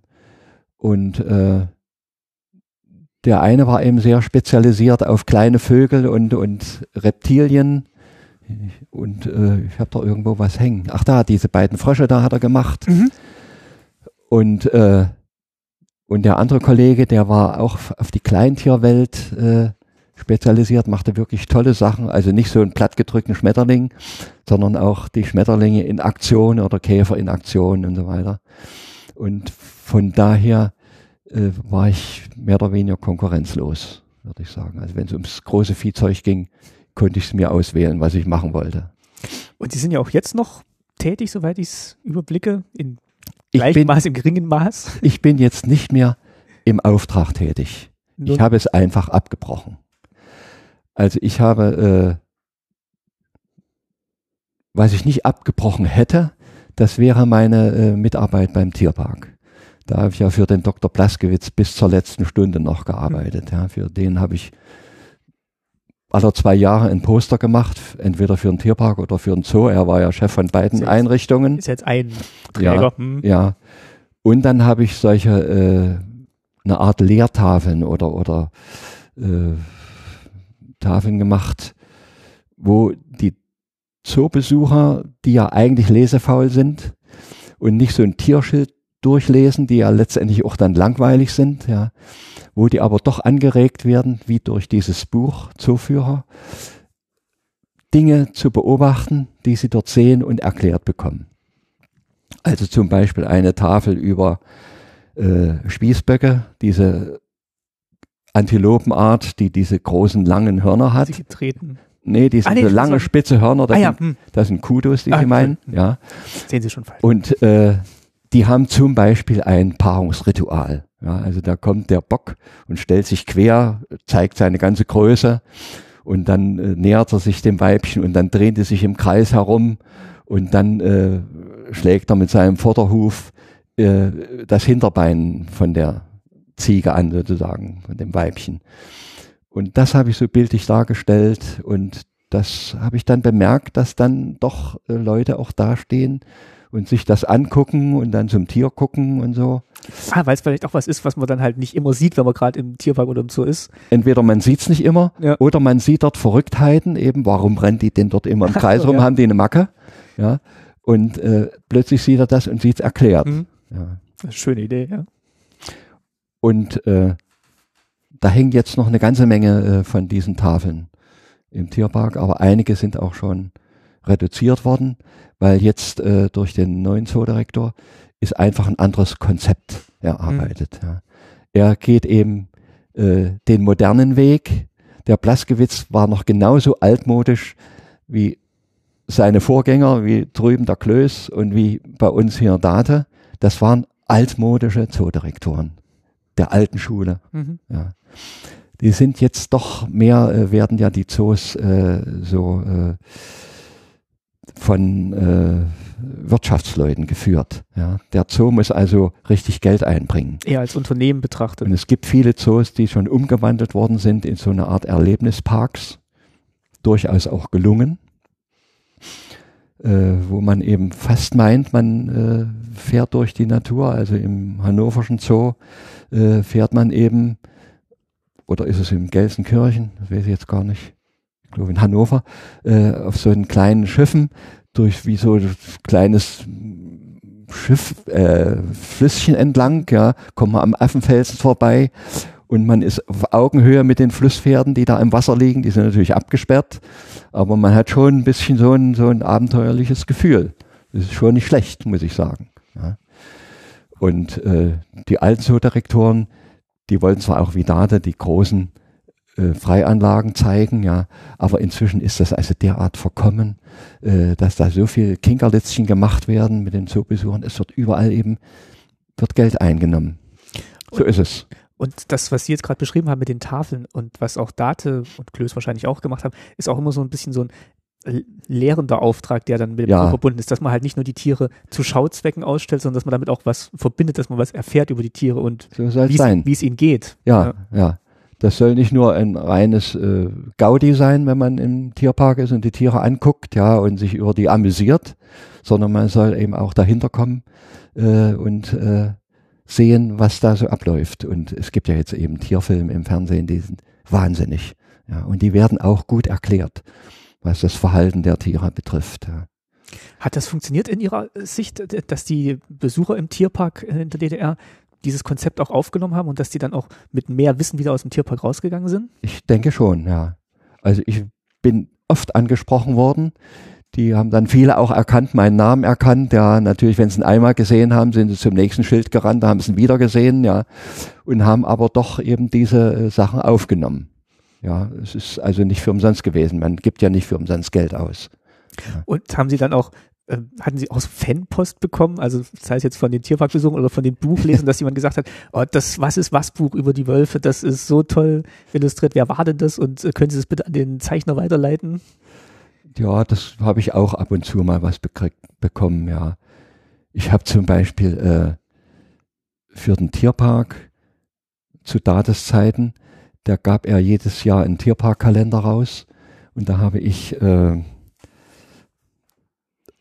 auf der Vorderseite war ein Foto und auf der Rückseite war es beschrieben und da wollte er immer noch eine Vignette haben, die sich auf das Foto bezieht.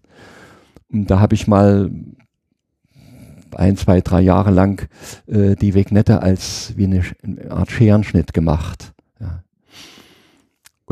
Da bekam ich zweimal Post von Leuten, die sich also freuten über die Scherenschnitte da drin. Das waren keine.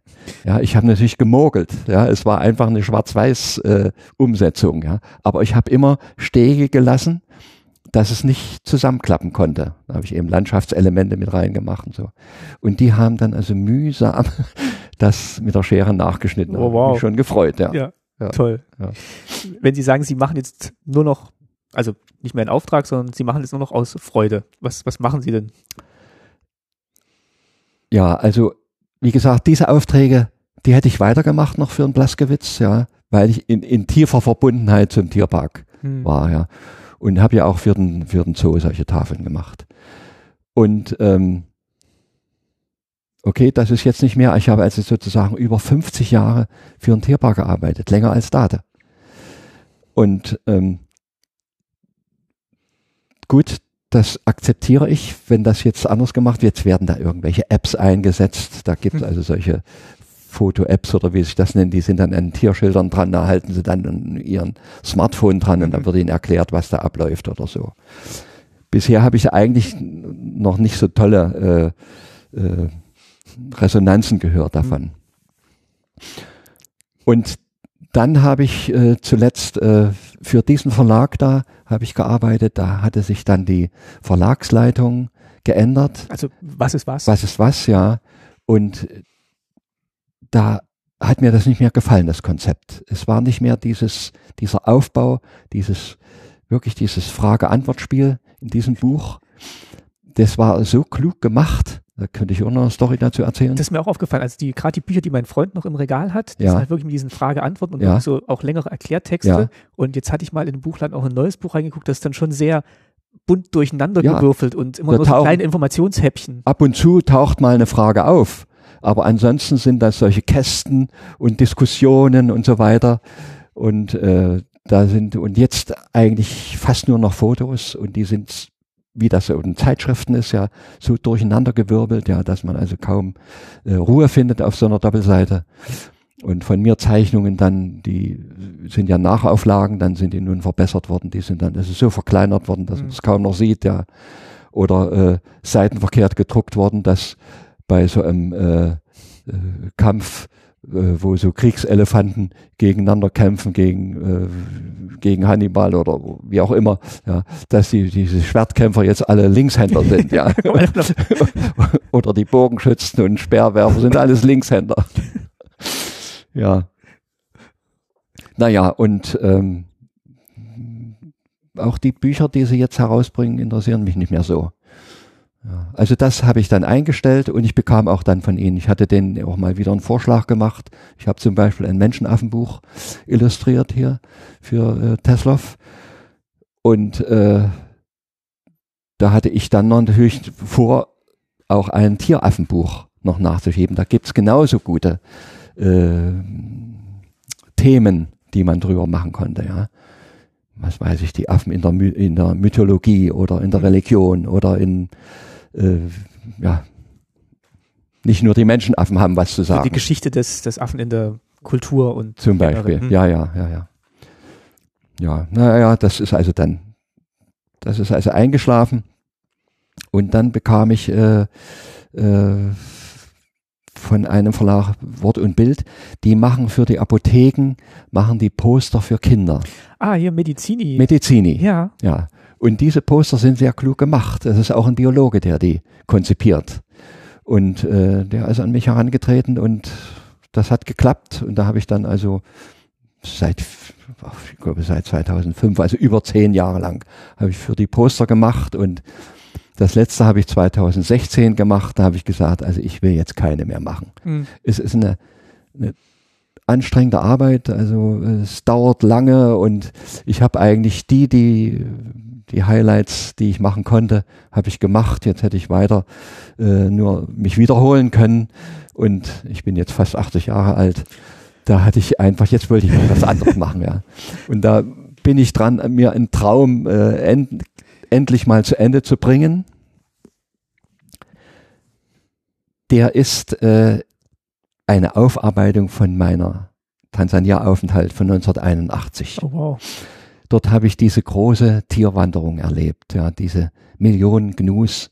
Ich habe natürlich keine Millionen Gnus gesehen. Die Ja, mit dem Flugzeug drüber geflogen sind. ja da habe ich natürlich die, aber am Auch- Boden eben auch. auch. auch hm. Ja, in solchen Massen und äh, die bewegen sich äh, also wie von einer, ja, von einer Kraft gesteuert, die sie gar nicht, denen haben sie nichts entgegenzusetzen. Das habe ich nicht erlebt, wie die sich zu Tode stürzen, wenn sie da über diesen Mara-Fluss äh, wollen. Ja, dort, äh, das ist ja selbstmörderisch, was dort passiert. Aber so, wenn sie in Bewegung sind, laufen die nicht gegeneinander, die ist dann alles. Nee, die, die stürzen sich da irgendwie Hänge runter und, und stürzen da ins Wasser. Da unten liegen die großen Krokodile, die liegen dort ge mit gebrochenen Gliedern da und werden da äh, abgefressen. Das sehen die oben, aber die machen weiter. Also es ist eine, eine Massenpsychose, die da stattfindet.